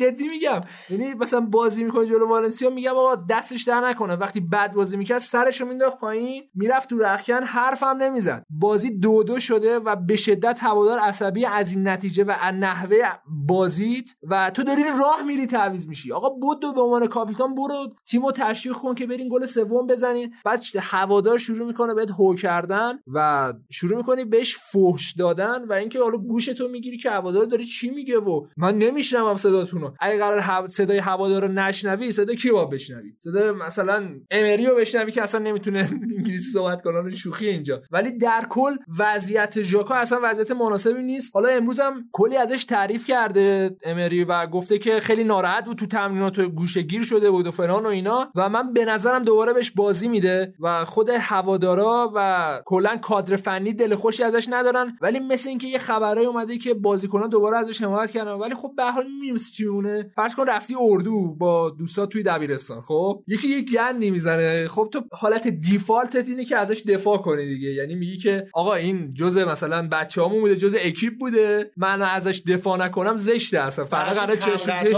بشه. آره هم قطاره و هوادار آرسنال نیاز داره که یکم بیشتر بهش احترام داده بشه. من فکر میکنم شما مدت هاست تعصب توی تیمتون از بین رفته، یعنی بازیکنایی که میدیدی سرشون رو میذاشتن جلوی توپ تو آرسنال، واقعا الان دیگه نسلشون منقرض شده و دیگه اصلا تعصبی روی باشگاه وجود نداره. می‌بینی که بازیکنایی هم که انقدر باشگاهو دوست داشتن دیگه، فکر می‌کنم آخریش رمزی بود که رفت و با گریه هم رفت، میتونستن نگهش دارن. واقعا اگه این فصل شما رمزی رو داشتین، من فکر می‌کنم برای سهمیه امیدتون دیگه 100% بود. حالا الانم زیاد بعید نیست، ولی خب این نحوه کلا مدارا کردن با هواداری روند خوبی نیست، روند سالمی نیست اصلا. حالا بر حسب اعتیاد، من هنوز شاید باورتون نشه ولی آرسنال فن تیوی میبینم، یعنی خود ادیتور سعی میکنه گوش نده آرسنال فن تیوی، ولی من دنبال میکنم و هم موقع که میاد اتفاقا نوتیفیکیشنش برام میاد و میبینم یکی از هوادارهای آرسنال بعد بازی در مورد ژاکا بسیار با متانت، یعنی متانتش حتی منم بیشتر بود، در مورد وضعیت ژاکا صحبت کرد که اصل صحبتش این بودش که آقا شما فرض کن یه جا داری کار میکنی، کارمند یه جایی هستی، و این تیکه رو به ژاکا انداخت که انقدر پول دوستی و دنبال پولی و دنبال جایگاهی و اینا، پس من بذار اینجا به عنوان کارمند حسابت کنم. خب وقتی میای یه بی احترامی رو به اعضای اونجایی که داری کار میکنی یا حتی مشتریت میکنی، چه برخوردی باهات میشه؟ خب قطعاً حالا توبیخت میکنن و اگه شرطش باشه حتی اخراجت هم میکنن و خود اون مشتری ترجیح میده دیگه نبینتت. پس من اگه مشتریتم و میام یه مبلغی رو میدم که هر بازی بیام این عمل کرده از تو ببینم، پس انتظار ندارم بیای به من بی احترامی کنی و اگه همچین اتفاقی بیفته دفعه بعدی سر فروشگاه میزنم و انتظار دارم تو اخراج شده باشی. حالا من حرفاشو توی کانال تلگرامم میذارم، به نظر من حرفاش خیلی وارده، من تقریبا با 100% حرفاش موافقم. یکی از اکثر جاهاست که من توی آرسنال فن تیوی وقتی دیدم گفتم اوکی، یکی اومد که حرف درست داره میزنه. یه سری دیگه هم من به امری بزنم و حالا پرونده آرسنال رو ببندم. این هفته زیاد مشتاق نیستم در موردش صحبت کنم. او مشتاق نیست یالا. نه دلم پر آخه. مشتاق نیستی خیلی. بحث من اینه که من خودم معتقدم که باید به مربی وقت داد و هواداره آرسنال حداقل اونایی که بیشتر از 10 سال دارن تیمو دنبال میکنن، حالا خیلی بیشتر، اینو میدونن که صبر چیه و صبر کردن چیه و باید دنبال کرد روند باشگاه رو. ولی بحثی که هست اینه که سه حضرت ایوب آرسنالی بوده میگن روایت‌ها مختلف، ولی بحث اینه که ببین وقتی حتی کلوب یا اکثر مربیایی که ساب کردن وارد یه تیم میشن، به هر حال یک فلسفه‌ای دارن و سعی می‌کنن اون فلسفه رو دنبال کنن. خب این فلسفه دنبال کردن گهگاهی حتی به قیمت اخراج شدنشون هم رفته. خیلی از مربیای بزرگ، حتی مورینیوی منچستر هم بابت اینکه فلسفه خودش داشت و حتی داشت با باشگاه مقابله می‌کرد، پای فلسفه‌اش وایساد. ولی امری حتی فلسفه هم نداره، یعنی 1.5 سال گذشته از حضور امری تو باشگاه آرسنال و هنوز نتونسته به فلسفه برسه که بگیم که آهان آرسنال داره این ترکیب رو دنبال می‌کنه، آرسنال داره دفاع صرف بازی میکنه. اصلا ما نمیتونیم در مورد آرسنال اینجوری صحبت کنیم، ولی فعلا وضعیت باشگاه اینجوریه. حالا کلی حواشی پیرامون باشگاه هست طبق معمول که توی تحریریه بهش میپردازیم، ولی الان بهترین کار اینه که هوادار حمایتشو بکنه، اعتراضشو بکنه. من نمیگم ساکت بمونه، مترسک ما اینجا پرورش نمیدیم، ولی در عین اینکه اعتراض داره میکنه بدونه که حمایت خیلی مهمه. اونجوری که حالا مثلا بعدش اومدن جلوی ماشین اوبامیان شروع کردن بهش فوش دادن، اوبامیان تنها بازیکنیه که داره رختکن نگه می‌داره برای آرسنال، گندوزی تنها بازیکنیه که داره زحمتشو برای این تیم میکشه. نه با اینا رو یادمون بره و وقتی که از این اصلا طوفان خارج شدیم خب اینا میمونن دیگه، اینا میمونن و ما میمونیم کارایی که کردیم. یه ترول جالبی هم من اتفاقا امشب دیدم، حالا جالب بود در موردش صحبت کنم. نوشته بود خیلی‌ها میگن که گندوزی آینده آرسناله، خیلی‌ها میگن ویلوک آینده آرسناله، خیلی‌ها میگن نایلز آینده آرسناله، ولی بیاین خودمونی باشیم. با این وضعیت اصلا آرسنال آینده نداره. مرگ به نظر من اصلا آینده‌ای وجود نداره. همین که بگی گوندازی آینده آرسناله یعنی مرگ آینده آرسنال. آخه حالا جالبیش اینه که با شناختی هم که از آرسنال داریم، اینا اگه بازیکن خوبی هم بشن احتمال زیاد فروخته میشن. اینا هم هست. نه البته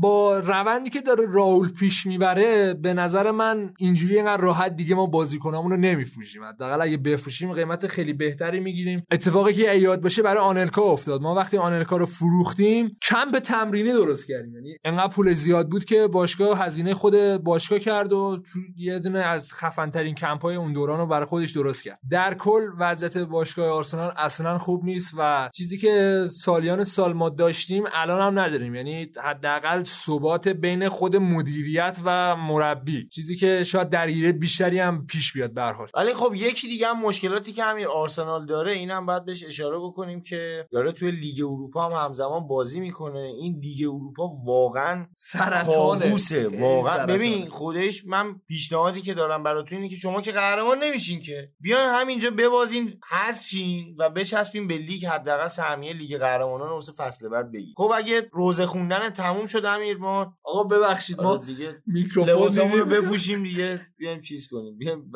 بقیه شام الان میاد انگلیس. آره بقیه لیگ انگلیس و قبل شام امیر دیگه الان صبحونه ساعت 2:09 صبح امیر.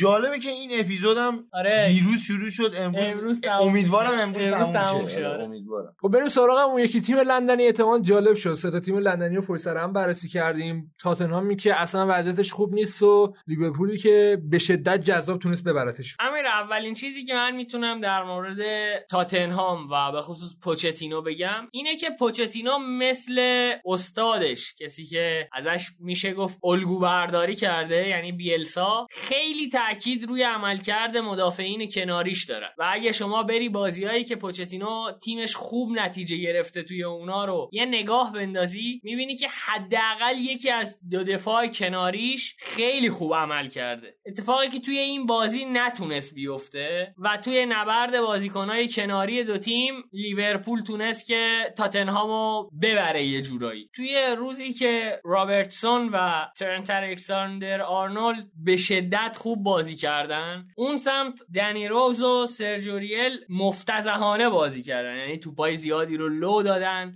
به شدت توی نفوذها پشت سرشون فضای خالی ایجاد شده بود که مدافعین مرکزی هم نمیتونستن پرش کنن یا پوشش بدن و شاید اگر نبود دروازه‌بان گمنام آرژانتینی که آقای خیابانی هم فکر میکرد اسپانیایی اولش، تاتنهام با یه فضاحت عجیب و غریبی این بازی رو میباخت. خب ببین پوچتینو با یه ترکیب عجیب و غریبی تو این بازی اومده بود، ترکیبی که کلا تمرکزش این بودش که بازی رو تخریب کنه. یعنی وقت‌کشی‌های الکی تو نگاه کن، نیمه اول دو تا از بازیکن‌های تاتنهام بابت وقت‌کشی کارت زرد گرفتن و وقتی دید گل اولو تونست بزنه، حالا اون توپی که سون زد و بعدش حالا توپ به کین رسید و چه آدم واقعا خوب جایگیری کرده بود، قشنگ شروع کردن بازی رو تخریب کردن. نوع کثیفش که حالا ما ایرانی‌ها یه اصطلاح داریم که اینجا نگیم بهتره، ولی در کل به نظر من پوچتینو از نظر تاکتیکی به پایان رسیده توی تاتنهام و سعی میکنه از کیفیت بازیکناش استفاده کنه و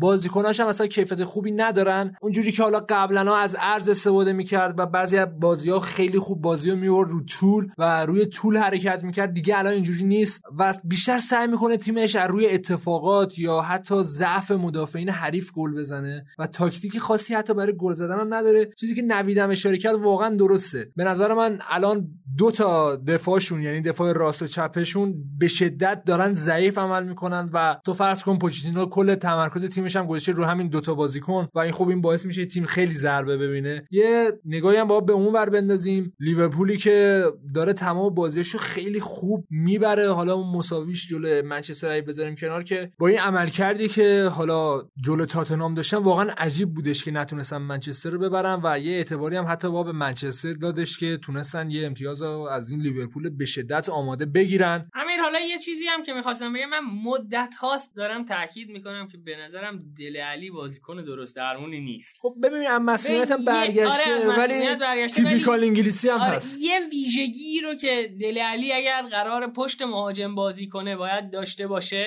و هرگز نداشته، حرکت توی عرض و اضافه شدن به کناره هاست. یعنی اون چیزی که تو این بازی خیلی به چپ اضافه می‌شد، دقت می‌کردی اگر وقتایی هم که اضافه می‌شد مؤثر کار نمی‌کرد. یعنی بیشه از هم که با توپ بازی کنه، خیلی لاس میزنه با توپ. من واژه پوچتینو خودش معتقده که به هر حال ما باید ضد حمله خیلی سریع داشته باشیم، یعنی وقتی توپو از حریف میگیریم سریع با تبدیل به گلش کنیم و دلعلی همچین بازیکنی نیست. اتفاقا به درد تیمایی میخوره که از نظر هجومی عجله خاصی ندارن، یعنی سعی میکنن که حالا بیشتر تمرکزشون بذارن رو خط دفاعی، هر موقع هم شد تبدیل به گلش کنن. یه مثال خیلی خوبش حتی میتونم به بارسا اشاره کنم. بارسا اهل ضد حمله زدن نیست، قشنگ با پاسکاریای زیاد با تمرکز روی خط دفاعیش توپو راحت میگیرن، چون میگن پخش کردن و دلعلی حتی تو اون تیم خیلی میتونه بیشتر جواب بده تا تاتنهامی که پوچتینو مد نظرشه. و از طرفی هم خط هافک لیورپول خب جالب بود. هوادارهای لیورپول، من داشتم حالا چک می‌کردم، نیمه اول هر چی که امکانش رو داشتن به هندرسون گفتن، ولی نیمه دوم هندرسون نیمه اولش واقعا نبود، خیلی تغییر کرد، خیلی موثرتر بود و بعد مدت‌ها تونست دوباره توی آنفیلد گلزنی کنه و تونست روند بازی عوض کنه. یه جوری هم نبید پنالتی گرفتنای مانه که همه پنالتی گرفتناش هم درسته، یعنی نمیگیم که غلطه، دایوه داره تبدیل به دژاوو میشه. دقت کردی؟ یعنی با یه سمت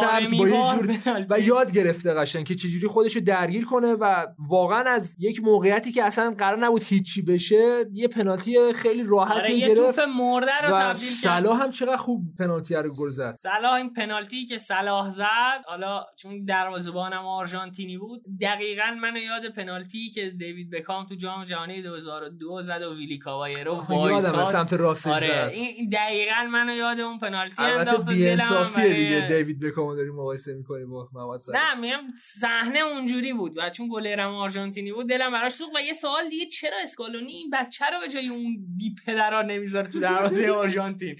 ما گلرمون یه برنده آرمانی همین دیگه، هیچ چیزی نمیشیم توی این مسابقات ملی، ما بذاریم بچه رو بذار تو گل. چقدر شجاع بود واقعا، چه توپایی رو گرفت. و اینکه وضعیت تاتنهام اصلا خوب نیست. از طرفی هم گفتیم دیگه وضعیت لیورپول هر روز داره بهتر میشه و یه روند خیلی خوبی هم گرفته و فلسفه کلوب جا مونده تو این تیم و حتی اگه برم به نظر من با بازیکنایی که خریده و این سبکی که داره پیاده میکنه تا سالها میتونه لیورپول حتی برای کسب جام دوباره تلاش کنه. حالا امسال هم خیلی احتمالش هست که حتی قهرمان هم بشه. البته من میگم امیر بیا احتیاط کن و ننویس جامو برای لیورپول. حالا فارغ از شوخی‌های رایج، تیم گواردیولا این فصل دوم زنده میشه و اون هیولایی میشه که همه انتظار دارن. اتفاقا بریم سراغ بازی منسیتی، اونجا هم خیلی میشه صحبت کرد. به نظر من در حال حاضر منسیتی داره از لیورپول هم بهتر بازی میکنه، مخصوصا نیمه دومش. این نیمه دوم عجیب و غریبی بودش که 45 دقیقه کامل توپو در اختیار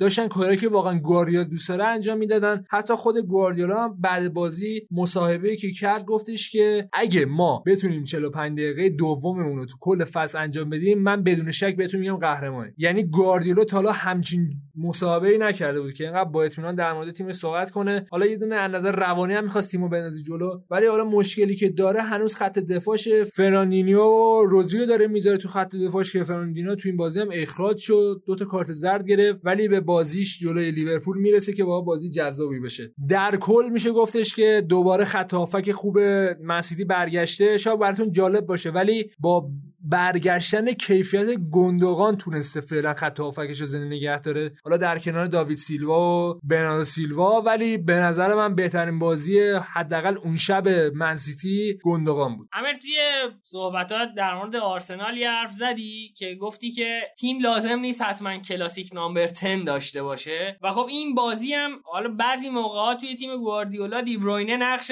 بازیکن شماره 10 رو بازی میکنه، ولی توی این بازی دیدیم که یه تیم میتونه بازیکن شماره 10 نداشته باشه و پدر تیم حریف رو هم از نظر تملک توپ و هم از نظر بازی سازی و خلق موقعیت در بیاره. آقا سال قبل لیورپول بدون کلاسیک شماره 10 قهرمان چمپیونز لیگ شد دیگه، از این مثال واضح‌تر حالا اینکه یه بازی من دارم میگم قهرمان چمپیونز لیگ شدن اینا. حالا بازی آخری که میخوام بررسی کنیم بازی اون یکی تیم شهر منچستریه، یعنی منچستر یونایتدی که به نظر میادش که یه روند خیلی خوبی گرفته، بهتر بازی میکنن ولی نه اونجوری که هنوز مد مد نظر حتی هوادارهای لیگ انگلیس باشه و اون انتظاری که هم منچستر داشته باشیم، ولی شادابترن با عوض شدن جای رشفورد، یعنی اون فشار گلزنی از رشفورد برداشتن و اصلا کلا رشفورد بلد نیست مهاجم نوک بازی کنه. این فشاری که روش هست واسه اینی که خب مهاجم شیش دونگی نیست و تو انتظار داری تمام توپاشو گل کنه، خب این انتظار بیجاییه. تو این بازی یکم متمایل به چپ بازی که اگه حتی به راست زد و این خیلی تاثیرگذار بود. چه پاس گل قشنگی هم به مارسیال داد، اگه دیده باشید با پشت پا انداخت برای مارسیال، مارسیال هم خیلی خوب توپو تبدیل به گل کرد. تو این بازی هم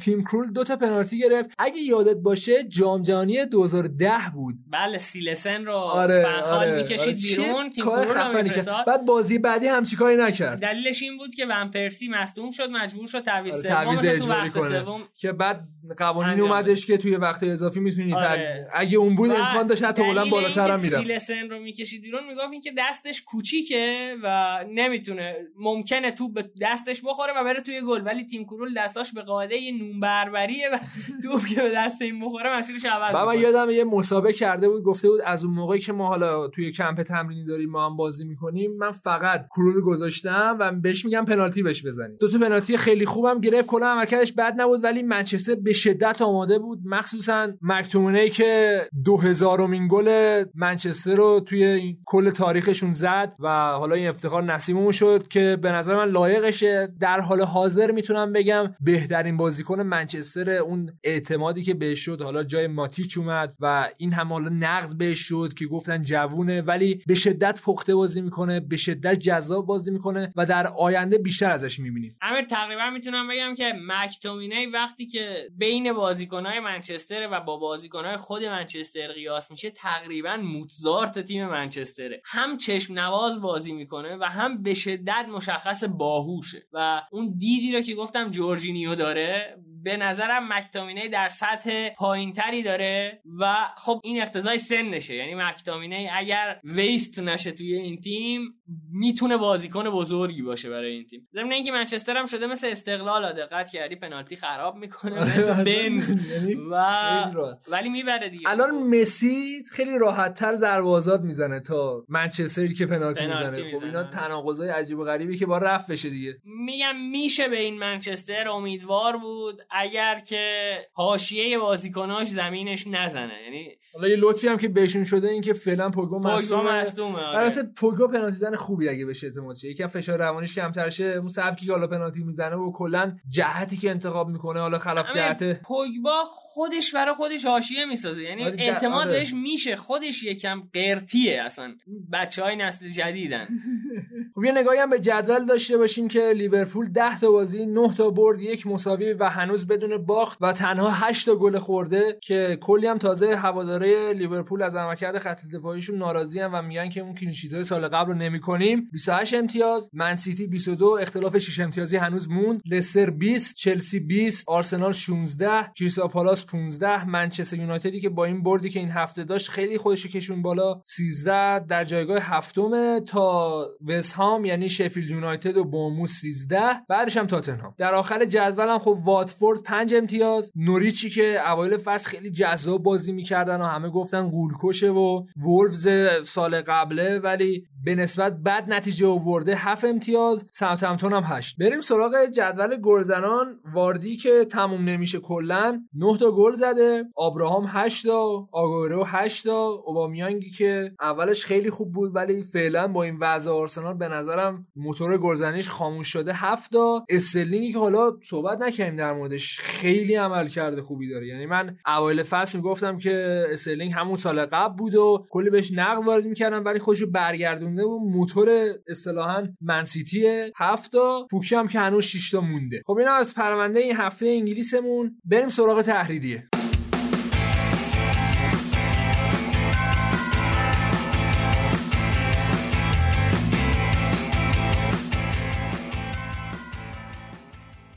خب تحلیلیه هفتمون رو با خبرهای پیرامون باشگاه آرسنال شروع کنیم که تو این هفته خیلی سر و صدا کرد از مربیایی که پیشنهاد شدن به آرسنال رو یا حتی مثلا لینک شدن. از عجیب ترین لینک هفته به نظرم شروع کنیم مورینیو که قشنگ من خودم باورم نمیشد، نه اینکه مخالف باشم، خب اصلا نمیتونم تصور کنم مورینیو که سالها باش جنگیدیم و اومد یقه و کروات ونگر رو گرفت بیا سرمربی آرسنال شه، ولی من معتقدم در حال حاضر، حالا دور از آرسنال، مورینیو هر تیمی رو قبول کنه بدون شک میره برای قهرمانی و اصلا اون عقده‌هایی که پیدا کرده تو این چند سال خالی میکنه. یکی دیگه از مربیایی که حالا خیلی از رسانه‌ها به لینک کردن با آرسنال تنهاخه که اینم به نظر من گزینه محتملی برای آرسنال نیست، چون که خودش اول گفته بود که اصلا من اگه قراره تیم دیگه برم خب میرم بایر مونیخ، یعنی خودش لینک کرده بود خودشو. از طرفی هم وضعیت تو آژاکس وضعیت خوبیه و اون آرامش اونور خب قطعا ترجیح میده به بلبشوی اینور. لیونبرگ هم خیلی جا صحبت شده که امکان داره جایگزین امری بشه که اولا که به شدت آدم دوست داشتنیه، همین الانش هم که حالا کمک مربی امریه خیلی پر جنب و جوشه، ولی به نظر من از تاکتیکی هنوز اونجوری نرسیده که بتونه تیمو کمک کنه. البته گزینه‌هایی که لینک میشن با آرسنال زیادن، یکیشون یه شخص بسیار دوست داشتنی به اسم رافا بنیتز. آقا من با رافا بنیتز اصلا مشکلی ندارم، یعنی این مشکل توئه نداره. امیدوارم مربیتون بشه، بفهمی ما چی کشیدیم، یعنی واقعا امیدوارم این بشه مربیتون، واقعا هیچ حرف دیگه نه، فقط خدا میخوام این بشه مربی آرسنال، من 2 هفته بعد بیام اینجا قیافت نگاه کنم. اگریسیو توری اومد. یه خبر دیگه هم که اومد این بودش که باشگاه ساوثهمپتون بعد از حالا اینکه 9 گل از رسر خوردن گفتش که حقوق اون روز دوستان ساوثهمپتونی من دادم به خیریه که دست اینا فقط نرسه چون حرامه، یعنی انصافا من میریخت تو جوب، جلو چششون من میریخت تو جوب، یعنی آتیش میزد، یعنی جوکر بود. از طرفی هم حالا خبر اومد برای منچستریا که پوگبا به مدت 1 ماه مسئولیتش طول میکشه، حالا خیلی معتقد بودم برمیگرده، ولی جوری که سوشال مسابقه اینجوری که مثل این که مسئولیتش خیلی طولانی تر از این حرفاست و قراره ادامه دار بشه. و هست دیگه خبر بیل هم هستش که به تمام تیمای لندنی و منچستری و حتی بندر لیورپول دنیا داره لینک میشه و حتی 2-3 جا اومد که اومده حتی توی فرودگاه لندن و حالا نمیدونیم فیکش بود اصلش بود، ولی خب هست، یعنی این حواشی همیشه پیرامون بیل هست. توی تحریریه اسپانیا بچه‌ها در مورد صحبت کردن. یه بحثی هم که حالا چند وقت هستش که داره توی رسانه‌های انگلیسی مخصوصا تلویزیونا در موردش صحبت میشه، وی ای آر خب توی انگلیس خیلی مشکل داره و حالا به قول یکی از بچه‌ها یه حرف جالبی میزد، اینجوری بودش که آقا زور انگار، یعنی گفتن که بیاین این لطفو شما به فوتبال بکنید و وی ای آر رو بذارید توی لیگتون و اینا، گفتن که باشه و الان دارن کلی منت میذارن که دیدین ما مثلا وی ای آر رو گذاشتیم، حالا یه سری نقصا داره که تقصیر خودتونه اینا. نه، نحوهی که داره وی ای آر توی لیگ جزیره پیاده میشه، حالا توی اکثر لیگای مشکل هست ولی توی لیگ انگلیس خیلی قوتش بیشتره. حالا فراد اینجا نشسته، ولی یه مثالی که میشه زد این گلی که اینتر زد خب خیلی آفساید بود، وی ای آر هم رفت ولی وی ای آر گفت اوکی. کجا آفساید بود؟ آفساید بود دیگه، گل سوم تا دست آفساید بود. آقا کجا آفساید بود؟ خط کشیدن شما، خط هم تا دست آفساید بود دیگه. یا حتی اون خطایی که روی چمبرز شد، من اینجوری میگم خطا رو چمبرز شد چون خطا رو چمبرز بود، ولی داور معتقد بود که چمبرز خطا کرد، در حالی که حتی با پنالتی میداد، نه اینکه بره وی و گل مردود کنه. یا اتفاقاتی از این دست که باعث شده که یکم اون روند خوبی که وی یار حتی تو جام جهانی داشتش که خیلی مستحکم خیلی قوی پیش میرفت و تو این لیگ حداقل نداشته باشه. یه اتفاقی هم که افتاد این بودش که تو این هفته اولین تاثیر مستقیم وی ای آر،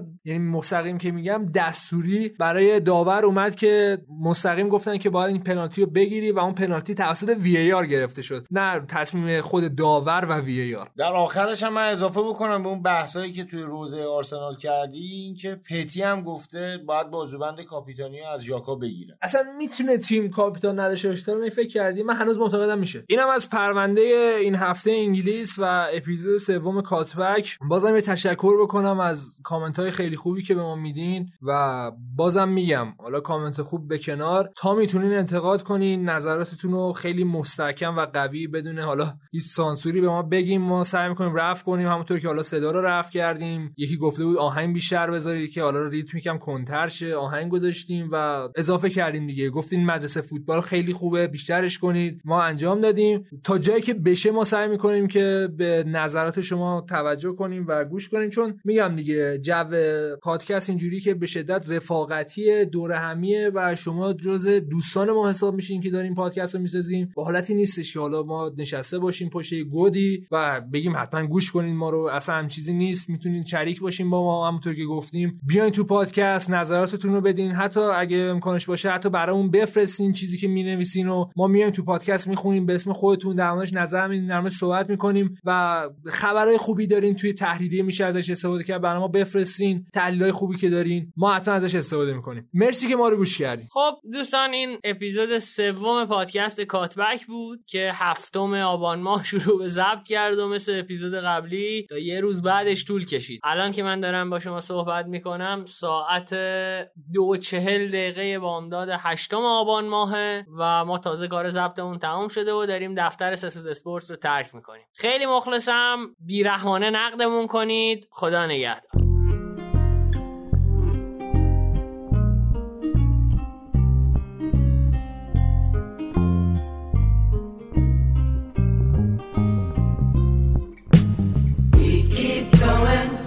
Stop running, they keep selling, we don't want it, so close to it, almost found a way. 2 steps closer, they keep coming, we keep yelling, we don't want it, almost better, this thing's bound to break. Why don't you make yourself available? Sit back. She told me that she wanted it free.